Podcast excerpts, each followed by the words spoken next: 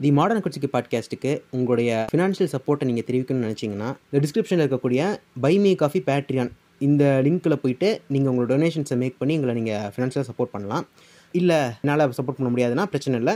நீங்கள் தொடர்ந்து எங்கள் எபிசோட்ஸை கேட்கலாம். ஆனால் இதையும் தாண்டி இல்லை நான் வந்து உங்களுக்கு கண்டிப்பாக சப்போர்ட் பண்ணணும்னு நினைக்கிறேன் அப்படின்னிங்கன்னா நீங்கள் உங்களால் முடிஞ்ச டொனேஷன்ஸை மேக் பண்ணி தொடர்ந்து சப்போர்ட் பண்ணலாம். நன்றி. வணக்கம். நான் ரிக் சென்சஸ்.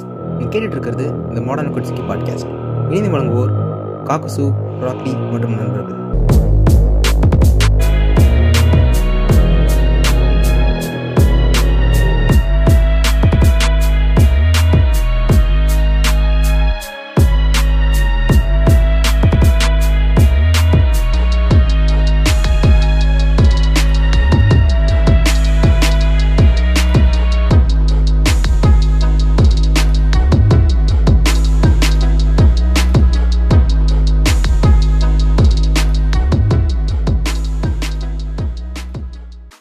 வணக்கம். நான் ராக்லி தி மாடர்ன் அக்காட்சுக்கி பாட்காஸ்ட். இன்னைக்கு நம்ம வந்து வலைபேச்சு வித் முற்போக்கு எபிசோட்ல இருக்கோம். இந்த எபிசோட்ல என் கூட வந்து யார் பேசுறாங்கன்னா இவர் வந்து ஒரு ஸ்பெஷல் கெஸ்ட். அதாவது ஸ்பெஷல் கெஸ்ட்னா நம்ம வந்து மற்ற பாட்காஸ்டர்ஸ் கூட போய் கொலாப் பண்ணுவோம். இல்ல ஒரு யூடியூபர் கூடயோ இல்லைன்னா ஒரு இன்ஸ்டா ஃபேம் கூடயோ வந்துட்டு நம்ம வந்து கொலாப் பண்ணுவோம். ஆனா எங்க பாட்காஸ்ட் ஸ்பீக்கர் கூடயே நாங்க கொலாப் பண்றது இதுவே முதல் முறை. அதை தாண்டி இவரை பத்தி நாங்க சொல்லணும்னா ஏங்க சிரிச்சு காட்டி கொடுத்துடுறீங்க? சரி அவர் சிரிச்சிட்டாரு அதனால அவருக்கு அவருக்கு இதுக்கு மேல இன்ட்ரோ வேணாம். வணக்கம் டெய்டாரா உங்களுக்காக பல பேர் வந்து எங்க டெய்டாரா எங்க டெய்டாரான்னு கேட்டுட்டு இருந்தாங்க. சரி டெய்டாரா எப்படியாவது கொண்டு வந்துடணும் அப்படின்னு சொல்லிட்டு இந்த எபிசோட்ல வாங்க அப்படின்னு சொல்லிட்டு வர வச்சிட்டோம். அதனால நீங்க பேச போற டாபிக் அதான் சொன்ன மாதிரி வலைபேச்சு வித் முற்போக்கு. போன வாட்டி மே எடிஷன் விட்டுருந்தோம். அதுக்கும் நல்ல ரெஸ்பான்ஸ் அதுக்கு முன்னாடி நல்ல ரெஸ்பான்ஸ் சரி ஓகே இந்த மாதிரி சமூக பிரச்சனைகள்லாம் டெய்டாரா கொஞ்சம் வாய்ஸ் நிறையவே பேசுவாரு. அவரை வச்சு இதை வாட்டி பண்ணிடுவோம் அப்படின்னு சொல்லிட்டு உள்ள வந்துட்டோம். அதனால அப்படியே ஒவ்வொரு நியூஸ் டெம்ப்ளேட்டா போவோம். சரி ஓகே ஃபர்ஸ்ட் நியூஸ் என்ன மாட்டிருக்குன்னா இந்த மாதிரி விழுப்புரம் மாவட்டத்துல இருக்கிற ஒரு தாலுகா ஆபீஸ்ல அன்பு தேவி குமாரி அப்படின்னு சொல்லிட்டு ஒருத்தவங்க எக்ஸிகியூட்டிவ் இன்ஜினியரா இருக்காங்க. அவங்க கிட்ட வந்துட்டு ஏதோ ஒரு கட்சி ஆளு வந்துட்டு இது மாதிரி டெண்டர் மேட்டரா பேச வந்திருக்காரு. அந்த டெண்டர் இவர் கொடுத்துருக்கிற அந்த அப்ளிகேஷன் வந்து அந்த அம்மா லீகலா எதுவும் பண்ண முடியாது அப்படின்னு சொல்லிட்டு ஜென்யூனா தான் ரிஜெக்ட் பண்ணியிருக்காங்க. அதுக்கு இந்த கட்சிக்கார வந்துட்டு நான் யார் தெரியுமா? எனக்கு அவனை தெரியும் இவனை தெரியும்னு சொல்லிட்டு அங்க பெரிய ஒரு நியூஸ் சர்ச் பண்ணியிருக்கான். அத பார்த்ததுக்கு அப்புறம் இத வந்து வீடியோ பிடிச்சி அந்த அம்மா நியூஸ்ல போட்டு அதுக்கப்புறம் இப்ப மேல ஆக்ஷன் எடுத்திருக்காங்கன்னு நினைக்கிறேன். இந்த கட்சிக்காரங்கனாலே இப்படிதான் இருக்கானுங்க டீட்டரா எப்ப பார்த்தாலும் ஒரு பவர்ல இருக்கோம்னா அந்த பவர்னு காட்டிடுறானுங்கல்ல. இல்ல முதல்ல முதல்ல அந்த எந்த கட்சிங்கிறது சொல்லிருங்க. அவன் என்ன கட்சின்றத அவனே சொல்லலையே அந்த வீடியோல. அதுதானே பிரச்சனை. கட்சி பேரே சொல்லாம கட்சிக்காரன்னு சொல்லிட்டு வம்பளுத்திருக்காங்க ஆக்சுவலி அந்த நியூஸ் அவங்க அந்த பாலிமர் நியூஸ்ல வந்திருக்கிற இது அந்த கட்சி எந்த கட்சின்னு அவன் பேரே சொல்லல. மென்ஷன் பண்ணாம பேசிட்டு இருந்திருக்கான். ஓகே. இல்ல சொல்லிருப்பானே நான் இந்த கட்சியால என்னை நீ ஏதாவது பண்ணி பாரு அப்படின்னு சொல்லி சொல்லியிருப்பானே. இல்ல டேடாரா கட்சி பேரை எங்கேயுமே மென்ஷன் பண்ணல. அதே நேரத்துல இதுலயும் இல்ல கமெண்ட்ஸ்லயும் இல்ல வீடியோலயும் சரி இவனுக்கு பாக்கெட்ல ஏதாவது இப்போ போட்டோ வச்சிருப்பானுங்களா அதையும் செக் பண்ணி பார்த்துட்டேன். எதுலயுமே இல்ல. சொல்லுங்க டேடாரா இந்த கட்சிக்காரர்களாலே இப்படிதான் ஏதாவது இந்த கட்சியில இருக்க அந்த கட்சியில இருக்கேன்னு சொல்லிட்டு சின்ன சின்ன பேரே இல்லாத என்ன சொல்றது ஆள் அட்ரஸே இல்லாத ஆச்சு கட்சி கொடிக்கம்பமே இல்லாத கட்சி பேர்லாம் வச்சுட்டு கூட வந்துட்டு இது மாதிரி ஆட்டம் போட்டுட்டு இருக்கானுங்க. என்ன பண்றதுன்னே தெரியல இவங்க மாதிரி ஆளுங்களை வச்சுட்டு இவனுங்கள மாதிரி ஆளுங்க எல்லாம் என்ன பண்ணணும்னா லீகலா ஆக்ஷன் எடுத்துட வேண்டியதான் முதல்ல உன் கட்சி பேரை சொல்லு. அதுக்கப்புறம் நீ பேசு அப்படின்ற மாதிரி அவங்கள வச்சு சொல்ல வேண்டியதான் வேற என்ன செய்ய முடியும்? அதுவும் இல்லாம இதுக்கு வந்து டைரக்டா இவங்க போய் இப்படி அப்ரோச் பண்றதுக்கு முதல்ல இவங்க அலோவ் பண்ணக்கூடாது. கட்சிக்காரங்கன்னு சொன்ன உடனே ஆபீஸ்க்குள்ள விட்டுறது. அது என்ன ஏதுன்னு கேட்காம அவங்க பாட்டுக்கு ஆக்ஷன் எடுத்துடுறது. இதுதான் பிரச்சனையே இங்க. முதல்ல ஒரு கவர்மெண்ட் ஆபீஸை போய் அப்ரோச் பண்ணணும்னா அதுக்கு என்னென்ன பெர்மிஷன்ஸ் வாங்கணுமோ லீகலா என்னென்ன பண்ணணுமோ அதெல்லாம் பண்ணி தான் அவங்க உள்ள போகணும். அப்படியே உள்ள போனாலும் அவங்களுக்கு உண்டான செக்யூரிட்டி அந்த ஆபீசருக்கு உண்டான செக்யூரிட்டி கரெக்டா கொடுக்கணும். ரெண்டு பேருமே நேர்மையா இருக்கணும். ஒருத்தருக்கு ஒருத்தர் லஞ்சம் வாங்கிட்டு வேலை பார்க்கறது இதெல்லாம் இருக்கும்போது தானே நம்ம லஞ்சம் கொடுத்தா அவனுக்கு வாங்கிப்பானுங்க அப்படின்னு நினைச்சிட்டு உள்ள போறது அவனுங்க அங்க போய் அவங்க ஆபீசர் வாங்கலன்னு உடனே மிரட்டுறது. கரெக்ட் தான் கரெக்ட் தான். இல்ல இதே தாண்டி கவர்மெண்ட் ஆபீசர்ஸ்க்கு நம்ம படத்துல பார்ப்போம் ஆனா அவங்க வந்து கவர்மெண்ட் ஆபீசர்ஸ்க்குனே ஒரு என்ன சொல்றது ஒரு தகுந்த என்ன சொல் திமிருன்னு சொல்ல முடியாது. இல்ல ஒரு அட்வான்டேஜ்னு சொல்ல முடியாது. என்னன்னா அரசியல் அதாவது அஞ்சு வருஷத்துக்கு ஒருக்கா ஆட்சி கூட மாறும். ஆனா கவர்மெண்ட் ஆபீசர்ஸ் மாற மாட்டாங்க. அதனால அவங்களுக்கு ஏத்த மாதிரி என்ன கரெக்டா போய் அதை கரெக்டா அவங்கள அப்ரோச் பண்ற விதமோ அது எல்லாத்தையும் அந்த ஒரு கைடன்ஸோட கரெக்டா இருந்திருந்தா நல்லா இருக்கும் இந்த வீடியோல வந்து இவன் புடிச்சு இத்தனைக்கு இவனோட அப்ளிகேஷனு ரிஜெக்ட் ஆயிருக்கு. ஒரு ஜென்யூன் ரீசனுக்கு புடிச்சு கோத்தா. போட்டு அந்த லேடி ஆபீசரை போட்டு அசிங்க அசிங்கமா திட்டிருக்கான். நீ வெளியே வாடி நான் அவனை வச்சுக்கிறேன். வெளியே வாடி வெளியே வாடின்னு சொல்லிட்டு திட்டிட்டு இருந்திருக்கான். தகாத வார்த்தைகளை ரொம்ப பேசியிருக்கான் அந்த இடத்துல. இவனுங்கெல்லாம் இந்த அரசு ஊழியர்களை சேவை செய்ய முடியாமல் தடுத்தாங்க அப்படின்னு சொல்லி அவர் ஒரு செக்ஷன் கீழே கேஸ போட்டு உள்ள தள்ளிட வேண்டியதான் எவன் என்னெல்லாம் பார்க்க கூடாது. அப்புறம் இவங்க மேல எதுவும் ஆக்ஷன் எடுத்த மாதிரி நியூஸ் வந்துச்சா? இல்ல இல்ல இல்ல. அதுக்கப்புறம் எதுவும் வரல. இவங்க மேல கேஸ் போட்டிருக்காங்கன்ற அளவுக்கு தான் இது வந்திருக்கு. அதுக்கப்புறம் எதுவும் இல்ல பிரதமர் நரேந்திர மோடி டிஜிட்டல் கரன்சியை அறிமுகப்படுத்தும் போது விவசாயிகளுக்கும் படிக்காத ஏழை எளிய மக்களுக்கும் எப்படி கற்றுத்தரப் போகிறீர்கள் என கேள்வி எழுப்பப்பட்டன. பொருளாதாரத்தில் மிகப்பெரிய பேரழிவை தரப்போகிறது என பேசப்பட்டது. ஆனால் இரண்டு ஆண்டுகளில் கதையே மாறியது. இப்போது உலகிலேயே இந்தியா டிஜிட்டல் பொருளாதாரத்தை பயன்படுத்துவதில் முதலிடத்தில் உள்ளது. விவசாயிகளுக்கு கற்றுத்தர தேவை தேவையே ஏற்படவில்லை. இதுதான் புதிய இந்தியா. கேன்ஸ் திரைப்பட விழாவில் நடிகர் மாதவன். அவன் படத்துக்கு ப்ரொமோஷன் பண்ண போயிருக்கான். அந்த ராக்கெட்ரின்னு நினைக்கிறேன். அந்த படத்துக்கு போய் இவன் ப்ரொமோஷன் பண்ண போயிட்டு அங்கேயும் போய் மோடியை போட்டு அமுக்கு அமுக்கு அமுக்கிட்டு இருக்கான். இவனுக்கு என்னன்னே தெரியல. எப்ப பார்த்தாலும் மோடிக்கு ஒரு நூல் கிராஸ்ன்னு தான் தெரியும். இவன் ஆனா. மோடிக்கு ரொம்ப என்ன சொல்றது? நல்ல நெய் போட்டு என்னன்னே தெரியல. இவனை பார்த்துட்டு பல பேர் அந்த காலத்துல வந்துட்டு ஓ my favourite star my favourite crush அப்படின்னு சுத்திட்டு இருக்காங்க அந்த நெய் எல்லாம் இப்ப எங்க இருந்து வந்துச்சுன்னு தெரியுதா ஓய்? எல்லாம் நம்ம ஆளுங்க போட்டு விட்ட நெய் தான். இப்ப போய் தடவி தப்பிட்டு இருக்காங்க. இல்ல நரேந்திர மோடி அன்னைக்கே அடிச்சு இவனெல்லாம் அன்னைக்கே அடிச்சு ஓரமா உட்கார வச்சிருந்தோம்னா இப்ப போய் இதெல்லாம் பண்ணிட்டு இருப்பானா? இவர் அந்த காலத்திலேயே வந்துட்டு ஸ்லீப்பிங் ஸ்டார் அஸ்வின் குமார் மாதிரி நம்ம வச்சு செஞ்சிருக்கிறோம். அந்த டைம்ல அந்த மீடியா அப்படி செய்யல. அன்னைக்கு டீல் பண்ண நம்ம இல்ல. மாடல கட்சிக்கையோ எஸ்விக்கோ அன்னைக்கு இல்ல. இருந்திருந்தா தெரிஞ்சிருக்கும். இன்னொன்னு இந்த நியூஸ் பத்தி இன்னொன்னு சொல்லணும். டிஜிட்டல் கரன்சியை விவசாயிகளுக்கு கற்றுத்தர தேவை ஏற்படவில்லை. முதல்ல இன்னொன்னு நல்லா புரிஞ்சுக்கணும். இப்ப அந்த போன் பேவோ கூகுள் பேவோ நம்ம சிட்டி சைட்ல மெட்ரோ சைட்ல இருக்கிற மாதிரி இன்னும் டவுன் சைட்ல கூட இன்னும் வரல. அதாவது செகண்ட் பி சிட்டிஸ் சொல்றேன். ஏ சிட்டிஸ்ல இருக்கிற மாதிரி பி சிட்டிஸ்ல கூட இன்னும் கிடையாது. இவனுங்க சொல்ற மாதிரி விவசாயிகளுக்கு கற்றுத்தர தேவையான விவசாயி கையில முதல்ல இன்னும் அக்கௌண்ட்ஸே நிறைய பேருக்கு போய் சேரல. அது. ஒண்ணு இருக்கு. ரெண்டாவது அவங்களுக்கு யூபிஐ ஆப்ஷன்னா என்னன்னே தெரியாது முதல்ல. இப்போ நம்மள மாதிரி ஆளுங்க இப்போ ஏ ஏ சிட்டிஸ்லயோ பி சிட்டிஸ்லயோ இருக்கிறவங்க கூட மேக்சிமம் அந்த யூபிஐக்கு மாறிட்டாங்க. என் கையிலேயே பாத்தீங்கன்னா கரன்சிஸ் கிடையாது. அக்கௌண்ட் யூபிஐ அவ்வளவுதான். அதை விட்டா கார்டு காசை கையில பார்த்து ரொம்ப நாள் ஆச்சு. ரெண்டாயிரம் ரூபாத்தால இந்தியால. நான் பார்த்து ரெண்டு மூணு மாசத்துக்கு மேல ஆச்சு. அதெல்லாம் எங்க போச்சுன்னு தெரியல. அது ரெண்டாவது பேசுவோம் இப்போ இந்த யூபிஐ இருக்கு பாத்தீங்களா? இத முதல்ல அவங்களுக்கு சொல்லி கொடுக்க தேவையில்லைன்னு சொல்றதே பெரிய தவறு. தேவை ஏற்படவில்லைன்னு சொல்றது அதை விட பெரிய தவறு. அவங்க கையில இன்னும் பத்து ரூபாய் இருபது ரூபாய் தான் இருக்கே தவிர இன்னும் அவங்க ஐநூறு ரூபா நோட்டு ரெண்டாயிரம் நோட்டை கையில பாக்கலன்னு தான் சொல்றேன் நான். இன்னும் முக்காவாசி பேர் வந்துட்டு முக்காவாசி பேர் இல்ல நிறைய பேர் வந்துட்டு என்ன சொல்றது தினக்கூலி தானே. கையில போய் வேலை செஞ்சா இருநூறு ரூபா நூறு ரூபா கூலி கொடுப்பாங்க. வாங்கிட்டு வந்து வீட்டுல கஞ்சி ஆக்குறதோ சோறு வைக்கிறதோ கறி எடுக்கிறதோ அவ்வளவுதானே. இதுல எங்க இவங்களுக்கு பேங்க் அக்கவுண்ட் எல்லாமே வரப்போகுது? அதேதான். அவங்களுக்கு பேங்க்ல டெபாசிட் பண்ற அளவுக்கு கூட கையில காசு கிடைக்கிறது இல்ல. அப்புறம் அது இப்ப இந்த டிஜிட்டல் கரன்சி இது வந்து கிரிப்டோ இது நம்ம அடுத்து வேற ஏதாவது பாட்காஸ்ட் போட்டு தனியா பேசுவோம். மெட்டாவர்சன் கிரிப்டோ மட்டும் தனியா பேசிக்கலாம். இதுல வந்து இல்ல ஆக்சுவலி நம்ம ஜேசன் சாமியலோட வந்துட்டு கிரிப்டோ பத்தி பேசியிருக்கோம். ஆனா வந்து. மெட்டாவர்ஸ பத்தி நம்ம இன்னும் பேசல. அதனால வந்துட்டு தனி எபிசோட நம்ம வந்து மெட்டாவர்ஸ பத்தி இதை தவிர்த்து சில டாபிக்ஸ் எல்லாம் அப்படியே கவர் பண்ற மாதிரி இன்னொரு எபிசோட். அது மெட்டாவர்ஸ்ல வந்து கிரிப்டோவும் ஒரு முக்கியமான அங்கன்றதையும் சேர்த்து பேசிடணும் அதுல. ஏன்னா பைசா யார் கையில இப்ப இருக்க போறது இல்ல எல்லாருமே என்எஃப்டிஸ்ல இறங்க போறோம். அதை வச்சுதான் இப்ப நம்ம அடுத்து எதுவும் பண்ண போறோம். இது இப்ப- இருக்கிற யூபிஐயே நான் எனக்கு தெரிஞ்சு ஏ சிட்டிஸ் பி சிட்டிஸ்ல வந்தது வந்து ரொம்ப ரொம்ப எப்படி சொல்றது? ரொம்ப முன்னேற்றமான ஒண்ணுதான். தேவைதான். ஏன்னா கரன்சிஸ் கையில இருந்தா பெரிய தொந்தரவுகள் நிறைய வரும்.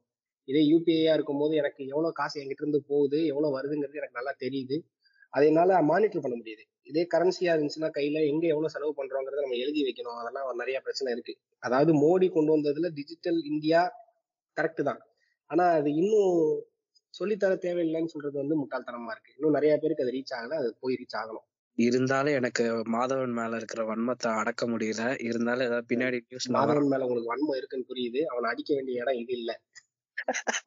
இல்ல அவனுக்கு பின்னாடி ஒரு ஸ்லைடு மறுபடியும் ஒரு நியூஸ்ல இருக்கும். அதனால அவனை அப்போ கவனிச்சுக்கலாம். அப்போ. அடுத்து கடந்து போயிருவான் ஆமா கடந்து போயிரும் அடுத்து எந்த நியூஸ் படிக்கலாம்? ம் ஓகே ஆ. பெண் செய்தி வாசிப்பாளர்களை பர்தா கட்டாயம். ஆப்கானிஸ்தானில் இருக்கும் அனைத்து பெண் செய்தி வாசிப்பாளர்கள் மற்றும் தொகுப்பாளர்களுக்கு இனி முகத்தை மூடிக்கொண்டு நேரடியில் வர வேண்டும். தாலிபான் தலைமையிலான அரசு உத்தரவு. உம் எதுக்கு நெத்தியும் கண்ணையும் மட்டும் காட்டிக்கிட்டு ரேடியோல வாசிட்டே போயிடலாமே அதான் அதுக்கும் ஏதாவது மூஞ்சிய ஃபுல்லா கவர் பண்ணிட்டு விட்டா சாக்கு பைய ஃபுல்லா போட்டு ஒருத்தன் வந்து பேசிட்டு போகடான்ற மாதிரிதான் இருப்பானுங்க. இவனுங்க எல்லாம் பச்சை சங்கியில விட இவன் ரொம்ப மோசம் ஆப்கானிஸ்தான். இவனெல்லாம் பேசுறதே வேஸ்ட் இவனுங்க கண்ட்ரிய உள்ள ஆக்கிரமிச்சிட்டானுங்கன்னே போச்சு அவ்வளவுதான் ஒரு கண்ட்ரி இனிமே நாசமா போச்சுன்னு நினைச்சிட்டு இருந்தேன். அதுக்கு சற்றும் குறையாமல் என்னென்ன பண்ணணுமோ எல்லாத்தையும் தெளிவா பண்ணிட்டு இருக்கானுங்க. இவங்க பண்றதெல்லாம் ரொம்ப ஓவரா தான் இருக்கும். இல்ல பர்தாண்டாலே நமக்கு அது ஒரு அந்த ஒரு இடத்துல பர்தாண்டாலே நமக்கு என்ன சொல்றது? ஒரு மாதிரி கண்ணெல்லாம் ரெட்டாயிரா கண்ணெல்லாம் ரெண்டாயிருது ஜோயின் ஜி அப்படின்ற மாதிரி. ஐயா பத்தி ஒரு நியூஸ் இருக்கு. நீங்க படிங்க. இரண்டாயிரத்தி இருபத்தி ஆறில் நாம் தான் முதல்வர்னு போட்டிருக்காரு. நம் கட்சி தொடங்கி 35 வருடங்கள் ஆகிறது. ஆனால் இதுவரை நாம் முதல்வர் ஆகவில்லை என்பது வருத்தம் அளிக்கிறது. இரண்டாயிரத்தி இருபத்தி ஆறில் நாம் தான் முதல்வர். இதை மக்கள் நினைத்து விட்டார்கள். நீங்கள் அதனை உதை உதை உறுதி செய்ய வேண்டும். இந்த வடிவேலு வாழைப்பழம் வாங்க போவோம் தெரியுமா? சோடா குடுமா. ஆஹ் இது ஆம்பளை சோடாவா பொம்பளை சோடாவா ஆம்பளை சோடாவா பொம்பளை சோடாவா. அதான்.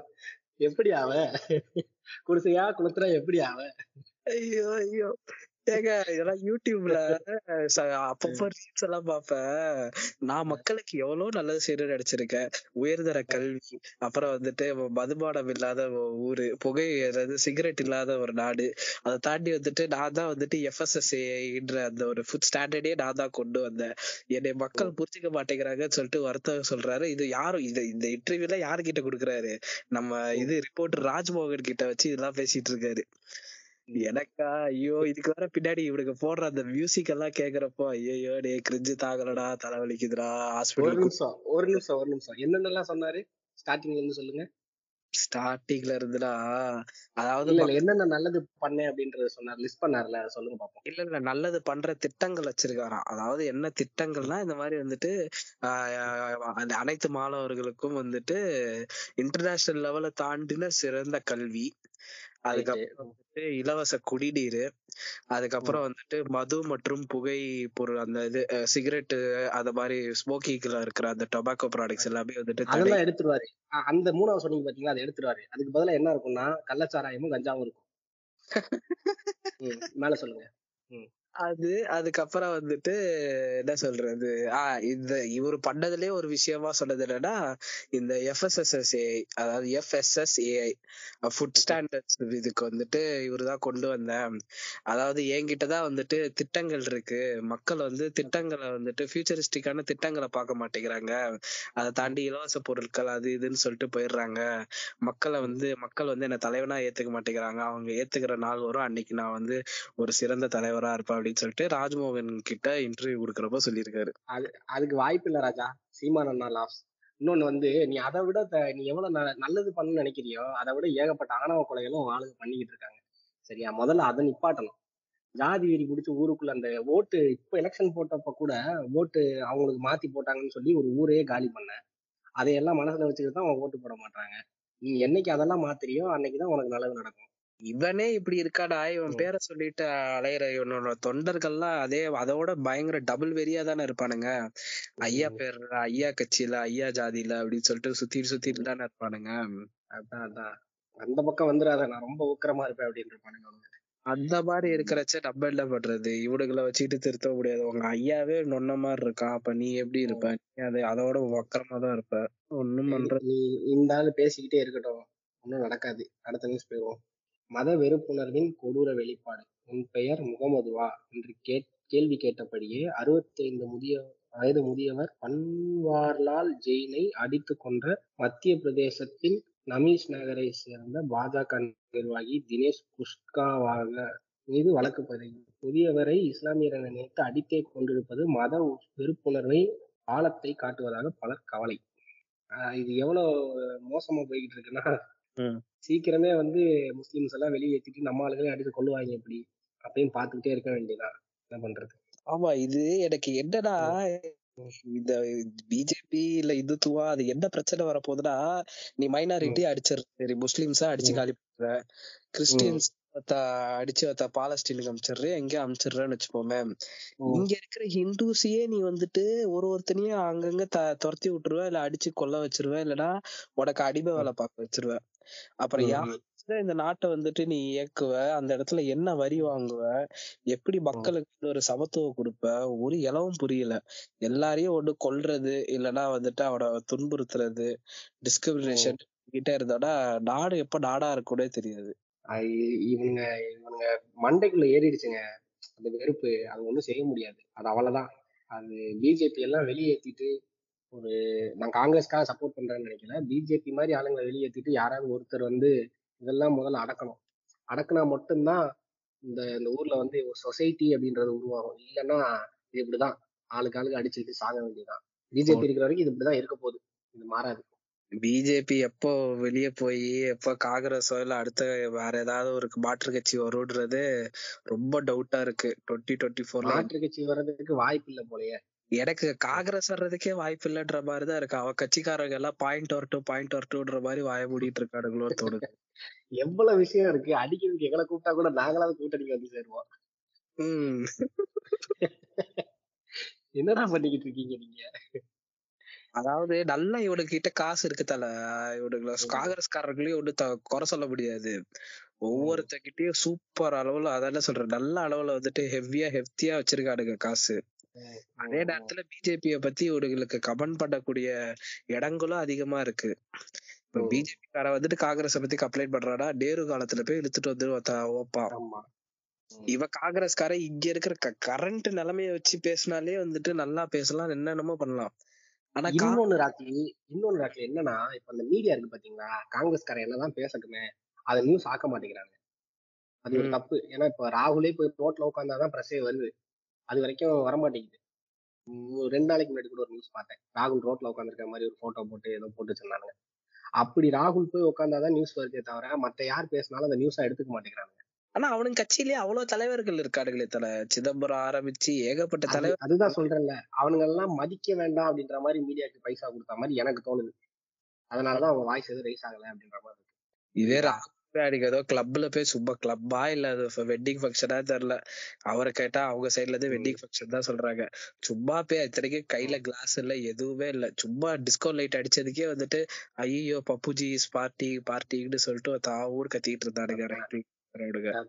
நீங்க இதுக்கு மேல இந்த நியூஸே பாருங்களேன். எவனோ ஒருத்தன் எவனையோ ஒருத்தனை போட்டு அடிச்சதை வந்து மதவெறியா நியூஸ் பரப்ப முடியுது இங்க தமிழ்நாட்டுல. இதை வந்து நார்த் ஒரு நியூஸாவே மதிச்சிருக்க மாட்டாங்க முதல்ல மீடியா கிரியேட் பண்ணணும். இப்போ இங்க நம்ம லாஸ்ட் இந்த எலெக்ஷன் போனப்போ மீடியா தான் பெரிய பிளே ஒண்ணு பண்ணுச்சு. நம்மளா இருக்கட்டும் நம்ம யூடியூப் கூட்ட சரணனா இருக்கட்டும் யாரா வேணா இருக்கட்டுமே பேசும்போது வந்து ஒரு முற்போக்கு கட்சிக்கும் ஒரு திராவிட கட்சிக்கு ஆதரவா தான் பேசுனாங்க. அந்த அந்த நியூஸ் வந்து நல்ல ரீச் ஆச்சு. அந்த அளவுக்கு வந்து காங்கிரஸ் சைடு பேசுறது வந்து ரீச் ஆக மாட்டேங்குது. அப்படி அங்க நானா மட்டுமே தான் ஆட்சி மாற்றமே வரும். எனக்கு தெரிஞ்சு. இல்ல காங்கிரஸ் சைடுல இருந்து இருநூறு ரூபா கொடுக்க மாட்டேங்கிறாங்களோ நம்ம கட்சி தான் இருநூறு ரூபா கொடுக்கணும். அதேதான். இருநூறு ரூபாவது கொடுத்துருக்கலாம். நூறு ரூபாவது கொடுத்துருக்கலாம் நியூஸ் பரப்ப. இன்னொன்னு அவங்களுக்கு நியூஸ் பரப்புறதை விட அந்த மதம்ங்கிறது வந்து பெருசா தெரியுது. ரொம்ப கஷ்டம்தான். சரி ஓகே அடுத்த நியூஸ் வந்து இவர்தான். நம்ம எனக்கு ரொம்ப பிடிச்ச நியூஸ்ன்றத விட இதை பத்தி கொஞ்சம் அதிகமாவே கொஞ்சம் விஷயம் தெரியும். என்னன்னா. இது டிஜே மந்திரகோரா அப்படின்னு சொல்லிட்டு ஒரு ஆள் வந்து இதுல சென்னையில இருக்கிற விஆர் மால்ல மேல இருக்கிற ஒரு ரெஸ்டாரண்ட் ரெஸ்டாரண்ட்ல ஒரு கிளப்ல வந்துட்டு இது பண்ணியிருக்காங்க. ரேவ் பார்ட்டி நடத்தியிருக்காங்க. அந்த ரேவ் பார்ட்டி நடந்ததுல வந்துட்டு ஒரு இளைஞர் வந்து அந்த இடத்துல இறந்து போயிடுறாரு. ஐடில வேலை பார்க்குற ஒரு இளைஞர் வந்து அன்னைக்கு அந்த நடந்த பார்ட்டில ஓவர் இது ஆல்கஹால் அபியூஸ்னால இறந்து போயிடுறாங்க. அந்த டைம்ல வந்து போலீஸ் எல்லாம் உள்ள கவர் உள்ள வந்து பார்ட்டியை வந்து ஸ்டாப் பண்ணிட்டு அதுக்கப்புறம் வந்துட்டு எல்லாரையும் செக் பண்ணி அமிச்சு போயிருக்காங்க. அப்ப என்ன நியூஸ் வந்திருக்கு? இந்த மாதிரி அந்த நடந்த கிளப்புக்கு வந்துட்டு இந்த மாதிரி ஆல்கஹால் லைசன்ஸே இல்ல. அப்படின்ற மாதிரி இருந்திருக்கு. அதே விஆர் பால்ல வந்துட்டு இன்னொரு கிளப் உள்ள இருக்கு. அந்த கிளப்புக்கு தான் வந்துட்டு ஆல்கஹால் லைசென்ஸ் இருக்கிற மாதிரியும் இந்த கிளப்புக்கு வந்துட்டு இவனுங்க இந்த மாதிரி சப்ளை கொடுத்துருக்கானுங்க. இத மாதிரி. இது இல்ல ஆல்கஹால் லைசென்ஸ் இல்ல. சோ அதனால நீங்க எங்களுக்கு இது கொடுங்க ஆல்கஹால் கொடுங்க அப்படின்னு சொல்லிட்டு இவர்களுக்குள்ளேயே ஒரு இன்டர்சேஞ்ச் நடந்திருக்கு. பத்தாவதுக்கு எனக்கோட என்னோட லைக் என்னோட சோர்ஸ் மூலியமா வந்த தகவல் என்னன்னா இந்த இறந்து போன பையன் வந்துட்டு இறந்து போன பையன் இல்ல முக்காவாசி அந்த கிளப்ல நடந்தது வந்து ஒரு ட்ரக் பார்ட்டின்ற மாதிரி தகவல் வந்திருக்கு. இவரை பத்தி இந்த மாந்திரகோரா அப்படின்ற ஆள் வந்து நீங்க சும்மாவே இன்டர்நெட்ல அடிச்சாலே போதும் இல்ல இன்ஸ்டாகிராம் யூடியூப் எங்க பார்த்தாலும் போதும். இவன் வந்து ஒரு சரியான பைத்தியக்காரன். ஒரு மாதிரி வெறியாதான் சுத்தி பாக்குறதுக்கு அனிருத்தம் இருப்பாப்ல ஆனா வந்துட்டு ஆமா நான் தான் சொல்ல வந்தேன் அனிருத் மாதிரியே இருக்காரு. ஆமா. ஆனா இவன் வந்து பண்ணதுல ஒரு பையன் வந்துட்டு இறந்து போயிட்டான். அதான் எனக்கு இன்சைட் இன்ஃபர்மேஷன் என்ன வந்துச்சு அந்த இறந்து போன பையன் வந்துட்டு over over abuse of drugs and ட்ரிங்க்ஸ்ன்றனாலதான் அப்படின்னு நடந்திருக்கு. அன்னைக்கு போலீஸ் வந்து உள்ள போய் இவனுங்க இறங்கி பண்ண சர்ச்லயே வந்துட்டு பதினெட்டு வயசு கீழே இருக்கிறவங்களே நிறைய பேர் அந்த பார்ட்டியில அட்டன் பண்ணதாகவும் அவங்களுக்கும் ஆல்கஹால் வந்து சப்ளை பண்ணதாகவும் தகவல் வந்திருக்கு. இதுல வந்து இப்ப சவுக் வந்து இத பத்தி இந்த நியூஸ் வர்றப்ப சவுக் என்ன சொன்னாரு? இந்த மாதிரி திருமங்கலம் காவல் நிலையத்துல வந்துட்டு இந்த மாதிரி இந்த பார்ட்டி ஆர்கனைசர்ஸ் வந்து இந்த மாதிரி நாங்க வந்து ஒரு பார்ட்டி நடத்துறோம் அப்படின்னு சொல்லிட்டு அங்க இருக்கிற அந்த திருமங்கலம் ஆபீஸ்க்கு அந்த போலீஸ் ஸ்டேஷனுக்கு வந்து பத்தாயிரமோ இருபதாயிரமோ so இந்த மாதிரி மாதிரி பெர்மிஷனுக்கு காசு கொடுத்துட்டு இவனுக்கு நடத்திருக்காங்க போல. அந்த அதுக்கு சரி இவ்வளவுதானே இதுல என்ன நடக்க போகுது? ஒண்ணும் பெரிய பிரச்சனை இருக்காது அப்படின்னு நினைச்சிருக்காங்க. ஆனா இறந்துட்டாங்கன்னு தகவல் வந்தோடனே இது ஒரு பெரிய இஷ்யூ ஆயிடுச்சு. நம்மள வந்துட்டு அந்த என்ன சொல்றது அந்த பார்ட்டி கல்ச்சர் எல்லாமே ஓகே ஆனா வந்துட்டு இந்த ரேவு ட்ரக்ஸ் அதுக்கப்புறம் வந்துட்டு ஓவர் ட்ரிங்க்ஸ். அது சிட்டி சென்டர்ல இதெல்லாம் நடக்கிறப்போ என்ன சொல்றது? ஓகே சிட்டி சென்டரா இருந்தாலும் இதா இருந்தாலும் பார்ட்டி பண்றதெல்லாம் ஓகே அது ஒரு வீக்கெண்ட்ல அவன் ஜாலியா இருக்கான் சந்தோஷமா இருக்கான். அவன் பிரைவசியை நம்ம எதுவும் டிஸ்டர்ப் பண்ண போறது ஆனா இதனால வந்துட்டு ஒருத்தர். பாதிப்படைஞ்சு ஒரு உயிரிழப்புன்றதெல்லாம் வந்துட்டு ரொம்ப மன வருத்தமான விஷயம் தான். அதுவும் சின்ன பையனா தான் இருந்திருக்கான் போல செத்து போன பையன். அது ரெகுலேட் பண்ண வேண்டாமா? இப்ப பார்ட்டிஸ் போறவங்க வந்து பதினெட்டு வயசுக்கு மேல இருக்கணும் அப்படிங்கறது வந்து ரெகுலேஷன் கிடையாதா? அங்க யாரும் செக்கிங் செக்யூரிட்டிஸ் யாரும் இருக்க மாட்டாங்களா? அதாவது இருப்பானுங்க தல. என்னன்னா பவுன்சர்ஸ் எல்லாம் இருப்பானுங்க. என்ன பண்ணுவா இந்த மாதிரி இத மட்டும் பார்ப்பான். என்னது அந்த இவன் கையில ஏதாவது ஒரு ஐடி ப்ரூஃப் வச்சிருப்பான்ல இப்போ வந்து ஆதார் கார்டை காட்டுறான்னு வைங்களேன். அது இருக்கிற. டேட் ஆஃப் பர்த்தை பார்ப்பான். இல்லனா வந்துட்டு டிரைவிங் லைசென்ஸ் இருந்தா அதோட டேட் ஆஃப் பர்த்தை பார்ப்பான். அவனுக்கு அதோட போயிடுச்சு. ஆனா கிளப்போட ரூல்ஸ் படி பாத்தீங்கன்னா ஏஜ் அபவ் டுவெண்ட்டி ஒனுக்கு தான் ஆல்கஹால் சர்வ் பண்ணணும். ஆல்கஹால் சேவ் பண்றது இல்ல இப்ப பப் பார்ட்டின்னு போறவங்களே வந்து எயிட்டீன் பிளஸ்க்கு மேல தானே இருக்கணும் இல்லையா? அது கீழே இருக்கவங்க போலாமா? இல்ல அது கீழ இருக்கிறவங்க போக கூடாது உள்ள எயிட்டீனுக்கு அதாவது எயிட்டீனுக்கு மேல இருக்கிறவங்க உள்ள போலாம். ஆனா drinks won't be served twenty one. மேல இருக்கிறவங்களுக்கு தான் ட்ரிங்க்ஸ் வில் பி சர்வ்டுன்றது ஆக்சுவலி பொதுவா இருபத்தொரு வயசுக்கு மேல இருக்கவங்களுக்கு தான் ட்ரிங்க்ஸ் சர்வ்டுன்றது இருக்கும். அதுதான் வந்துட்டு பேசிக் ரூல் ஆனா இவனுக்கு வந்து அதான் ஆக்சுவலி நம்ம என்ன வேணா பண்ணலாம்ல. இப்ப இதே கா இப்ப நம்ம கிட்ட ஒரு இது இருக்கு டிரைவிங் லைசன்ஸ் இருக்கு. அத வந்து லைட்டா இதுல கலர் ஜெராக்ஸ் எடுக்கிற மாதிரி அதை ஸ்கேன் பண்ணி அடாப்ல வந்துட்டு இது வெறும் டேட் ஆஃப் பர்த். மட்டும் மூணு வருஷம் மாத்திட்டேன்னா எனக்கு வந்து வயசு கூட அப்படின்னு சொல்லி உள்ள போயிடலாம் ட்ரிங்க்ஸும் எடுத்துக்கலாம். அப்படிதானே? அதேதான். ஓகே. அத வந்து வெரிஃபை பண்றதுக்கு யாரும் கிடையாது. இது கரெக்டான கிரெடிபிளான இதுதான் அப்படின்றது வந்து வெரிஃபை பண்ண மாட்டாங்க. அதுவும். பவுன்சருக்கு இதுக்கு மேல பெரிய வேலை இருக்காது. பார்ட்டில இவ்வளவுதானே இத்தனை அவ்வளவு பேர் கூட்ட கூட்டமா வருவானுங்க. இவனுக்கு வெறும் லைட்டா செக் பண்ணிட்டு மேல கீழ இந்த இது பாம் இருக்கான்ற மாதிரி செக் பண்ணிட்டு டக்குனு காடை. பார்த்துட்டு "ஆ, சரி ஓகே இந்த இயர் இருக்கா? ஓகே அவ்வளவுதான். இப்ப என்ன சொல்றது? நம்ம டுவெண்ட்டி டூல இருக்கோமா? இப்ப பதினெட்டு வயசு அப்படின்னு வர்றதெல்லாம் வந்துட்டு என்ன ஒரு two thousand two two thousand என்ன சொல்றது? டூ டூ தௌசண்ட்ல தௌசண்ட் த்ரீ டூ தௌசண்ட்க்கு மேல இருக்கவங்க. டூ தௌசண்ட் மேல தௌசண்ட் இருந்தாலே நம்ம வந்துட்டு எயிட்டீன் பிளஸ் வந்துருவோம்ல. அந்த கணக்குல பாத்துட்டு இவனுங்களும் விட்டுருவானுங்களே தவிர வேற எதுவுமே இதுல நடக்காது. அப்ப இதுக்கு வந்து ஃப்ரண்ட்ல புக்கிங்லாம் எதுவும் கிடையாது. ப்ரீ புக்கிங்லாம் எதுவும் கிடையாது. டைரக்டா பார்ட்டி நடந்தா உள்ள போய்க்கலாம். ஆக்சுவலி புக்கிங்லாம் இருக்கு ப்ரோ. புக்கிங்லாம் வந்துட்டு ஒவ்வொரு இவனுக்கு ஆக்சுவலி ஒரு வெப்சைட்லாம் கொடுத்துருவானுங்க. அந்த வெப்சைட்ல போய் புக் பண்ணிட்டு உள்ள போயிடலாம். இந்த மாதிரி பார்ட்டிஸ் எல்லாம் நடக்குதுன்னா டக்கு டக்கு டக்கு டக்குன்னு என்ன சொல்ற டிக்கெட் எல்லாமே சோல்ட் ஆயிரும். எல்லாமே. நடக்கும். இது ப்ராப்பரா எப்படி ஒரு ஒரு கான்சர்ட் நடக்குது. இப்போ வந்துட்டு என்ன சொல்றது ஒரு எச்ஆர்என் வரான் இல்ல மாதிரி இல்ல செயின் ஸ்மோக்கர்ஸ் வரானுங்க அந்த மாதிரி ஃபாரின் ஆர்டிஸ்ட் எல்லாம் வராங்கன்னா அவங்களுக்குன்னு ஒரு வெப்சைட் இருக்கும். புக்கிங் எல்லாம். நடக்கலாம். அதே மாதிரிதான் எல்லாமே. நடக்கும். ஆனா இது வந்து. ரெகுலேட் ஆறதுதான் வந்துட்டு இங்க ஒரு பெரிய சவாலாவே இருக்கும் ஏன்னா ரெகுலேஷன்ன்றது இதுல சுத்தமா இருக்காது. ஒரு நார்மலா இப்போ நம்ம ஒரு பேன் கார்டு வெரிஃபை பண்றோம் அப்படின்னா ஒரு பேங்க் அக்கௌண்ட்டுக்கோ இல்ல ஒரு கிரிப்டோ வாங்குறதுக்கோ நம்ம பேன் கொடுக்குறோம் ஆதார் கொடுக்குறோம் அப்படின்னா அந்த ஏஐ என்ன பண்ணுது? கரெக்டா ஒரு டென் மினிட்ஸ் எடுத்துக்கிறது. அந்த டென் மினிட்ஸ்ல கவர்மெண்டோட வெப்சைட்ல போயிட்டு இவன் கொடுத்த டீடைல்ஸ் உண்மைதானா அப்படிங்கறத செக் பண்ணி அதை திருப்பி கொடுக்குதுல்ல நம்மகிட்ட அந்த மாதிரி எந்த ரெகுலேஷன்ஸும் இதுல கிடையாதா? டிக்கெட் புக் பண்றப்போ. அது எதுவும் இல்ல. இது சி- கி- கிட்டத்தட்ட வந்துட்டு நம்ம இந்த புக் மை டிக்கெட்ன்ற மாதிரி அந்த ஆப்லாம் இருக்கும் பாத்துருக்கீங்களா? ஆமா. அந்த மாதிரிதான் வெறும் நம்ம வந்து ஒரு டிக்கெட் போட்டு இப்போ ஒரு படத்துக்கு போறோம். அந்த இடத்துல ஒரு. டிக்கெட் புக் பண்றோம். அது எயிட்டீன் ம். பிளஸ்ஸா இருக்கு அப்படின்னா வந்து என்ன பண்ணுவோம்? எயிட்டீன் பிளஸ்ஸா இருக்குல்ல கவுண்டர் டிக்கெட் கவுண்டர் அந்த இடத்துல போய் டிக்கெட் கொடுப்பாச்சு டிக்கெட் கிழிப்பான் பாத்தீங்களா? வாங்குற ம், வாங்குற இடத்துல நம்ம இது பண்ணிடலாம். நிப்பாட்டிடலாம். வாங்குற இடத்துல. அந்த இடத்துல அந்த இடத்துல வந்து நம்ம ஐடி கார்டு கட்டுவோம் பாத்தீங்களா? அதே ஃபார்மேட் ஆமா ஆமா. அப்ப இது வந்து ரெகுலேட் பண்ணி தான் ஆகணும். ம். ஆக்சுவலா அங்க இருக்கிற எஸ்ஏ இது பண்ணிருக்காங்க போல. ஏதோ இடமாற்றம் பண்ணிருக்காங்க போல.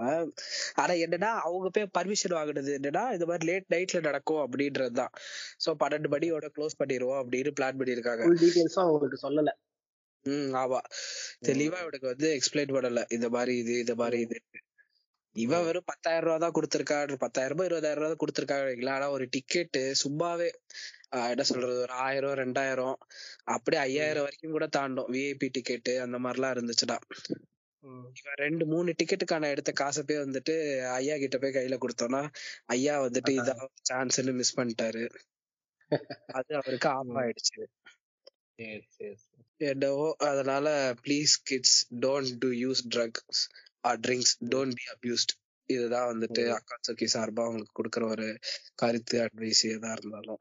அவ்வளவுதான் உம் பதினெட்டு வயசுக்கு மேல இருக்கவங்களுமே அளவோட இருந்தா எல்லாமே நல்லா தான் இருக்கும். அளவுக்கு மீறி போகும்போது தான் அது பிரச்சனையாகும். ஆமா. கரெக்ட் ம்.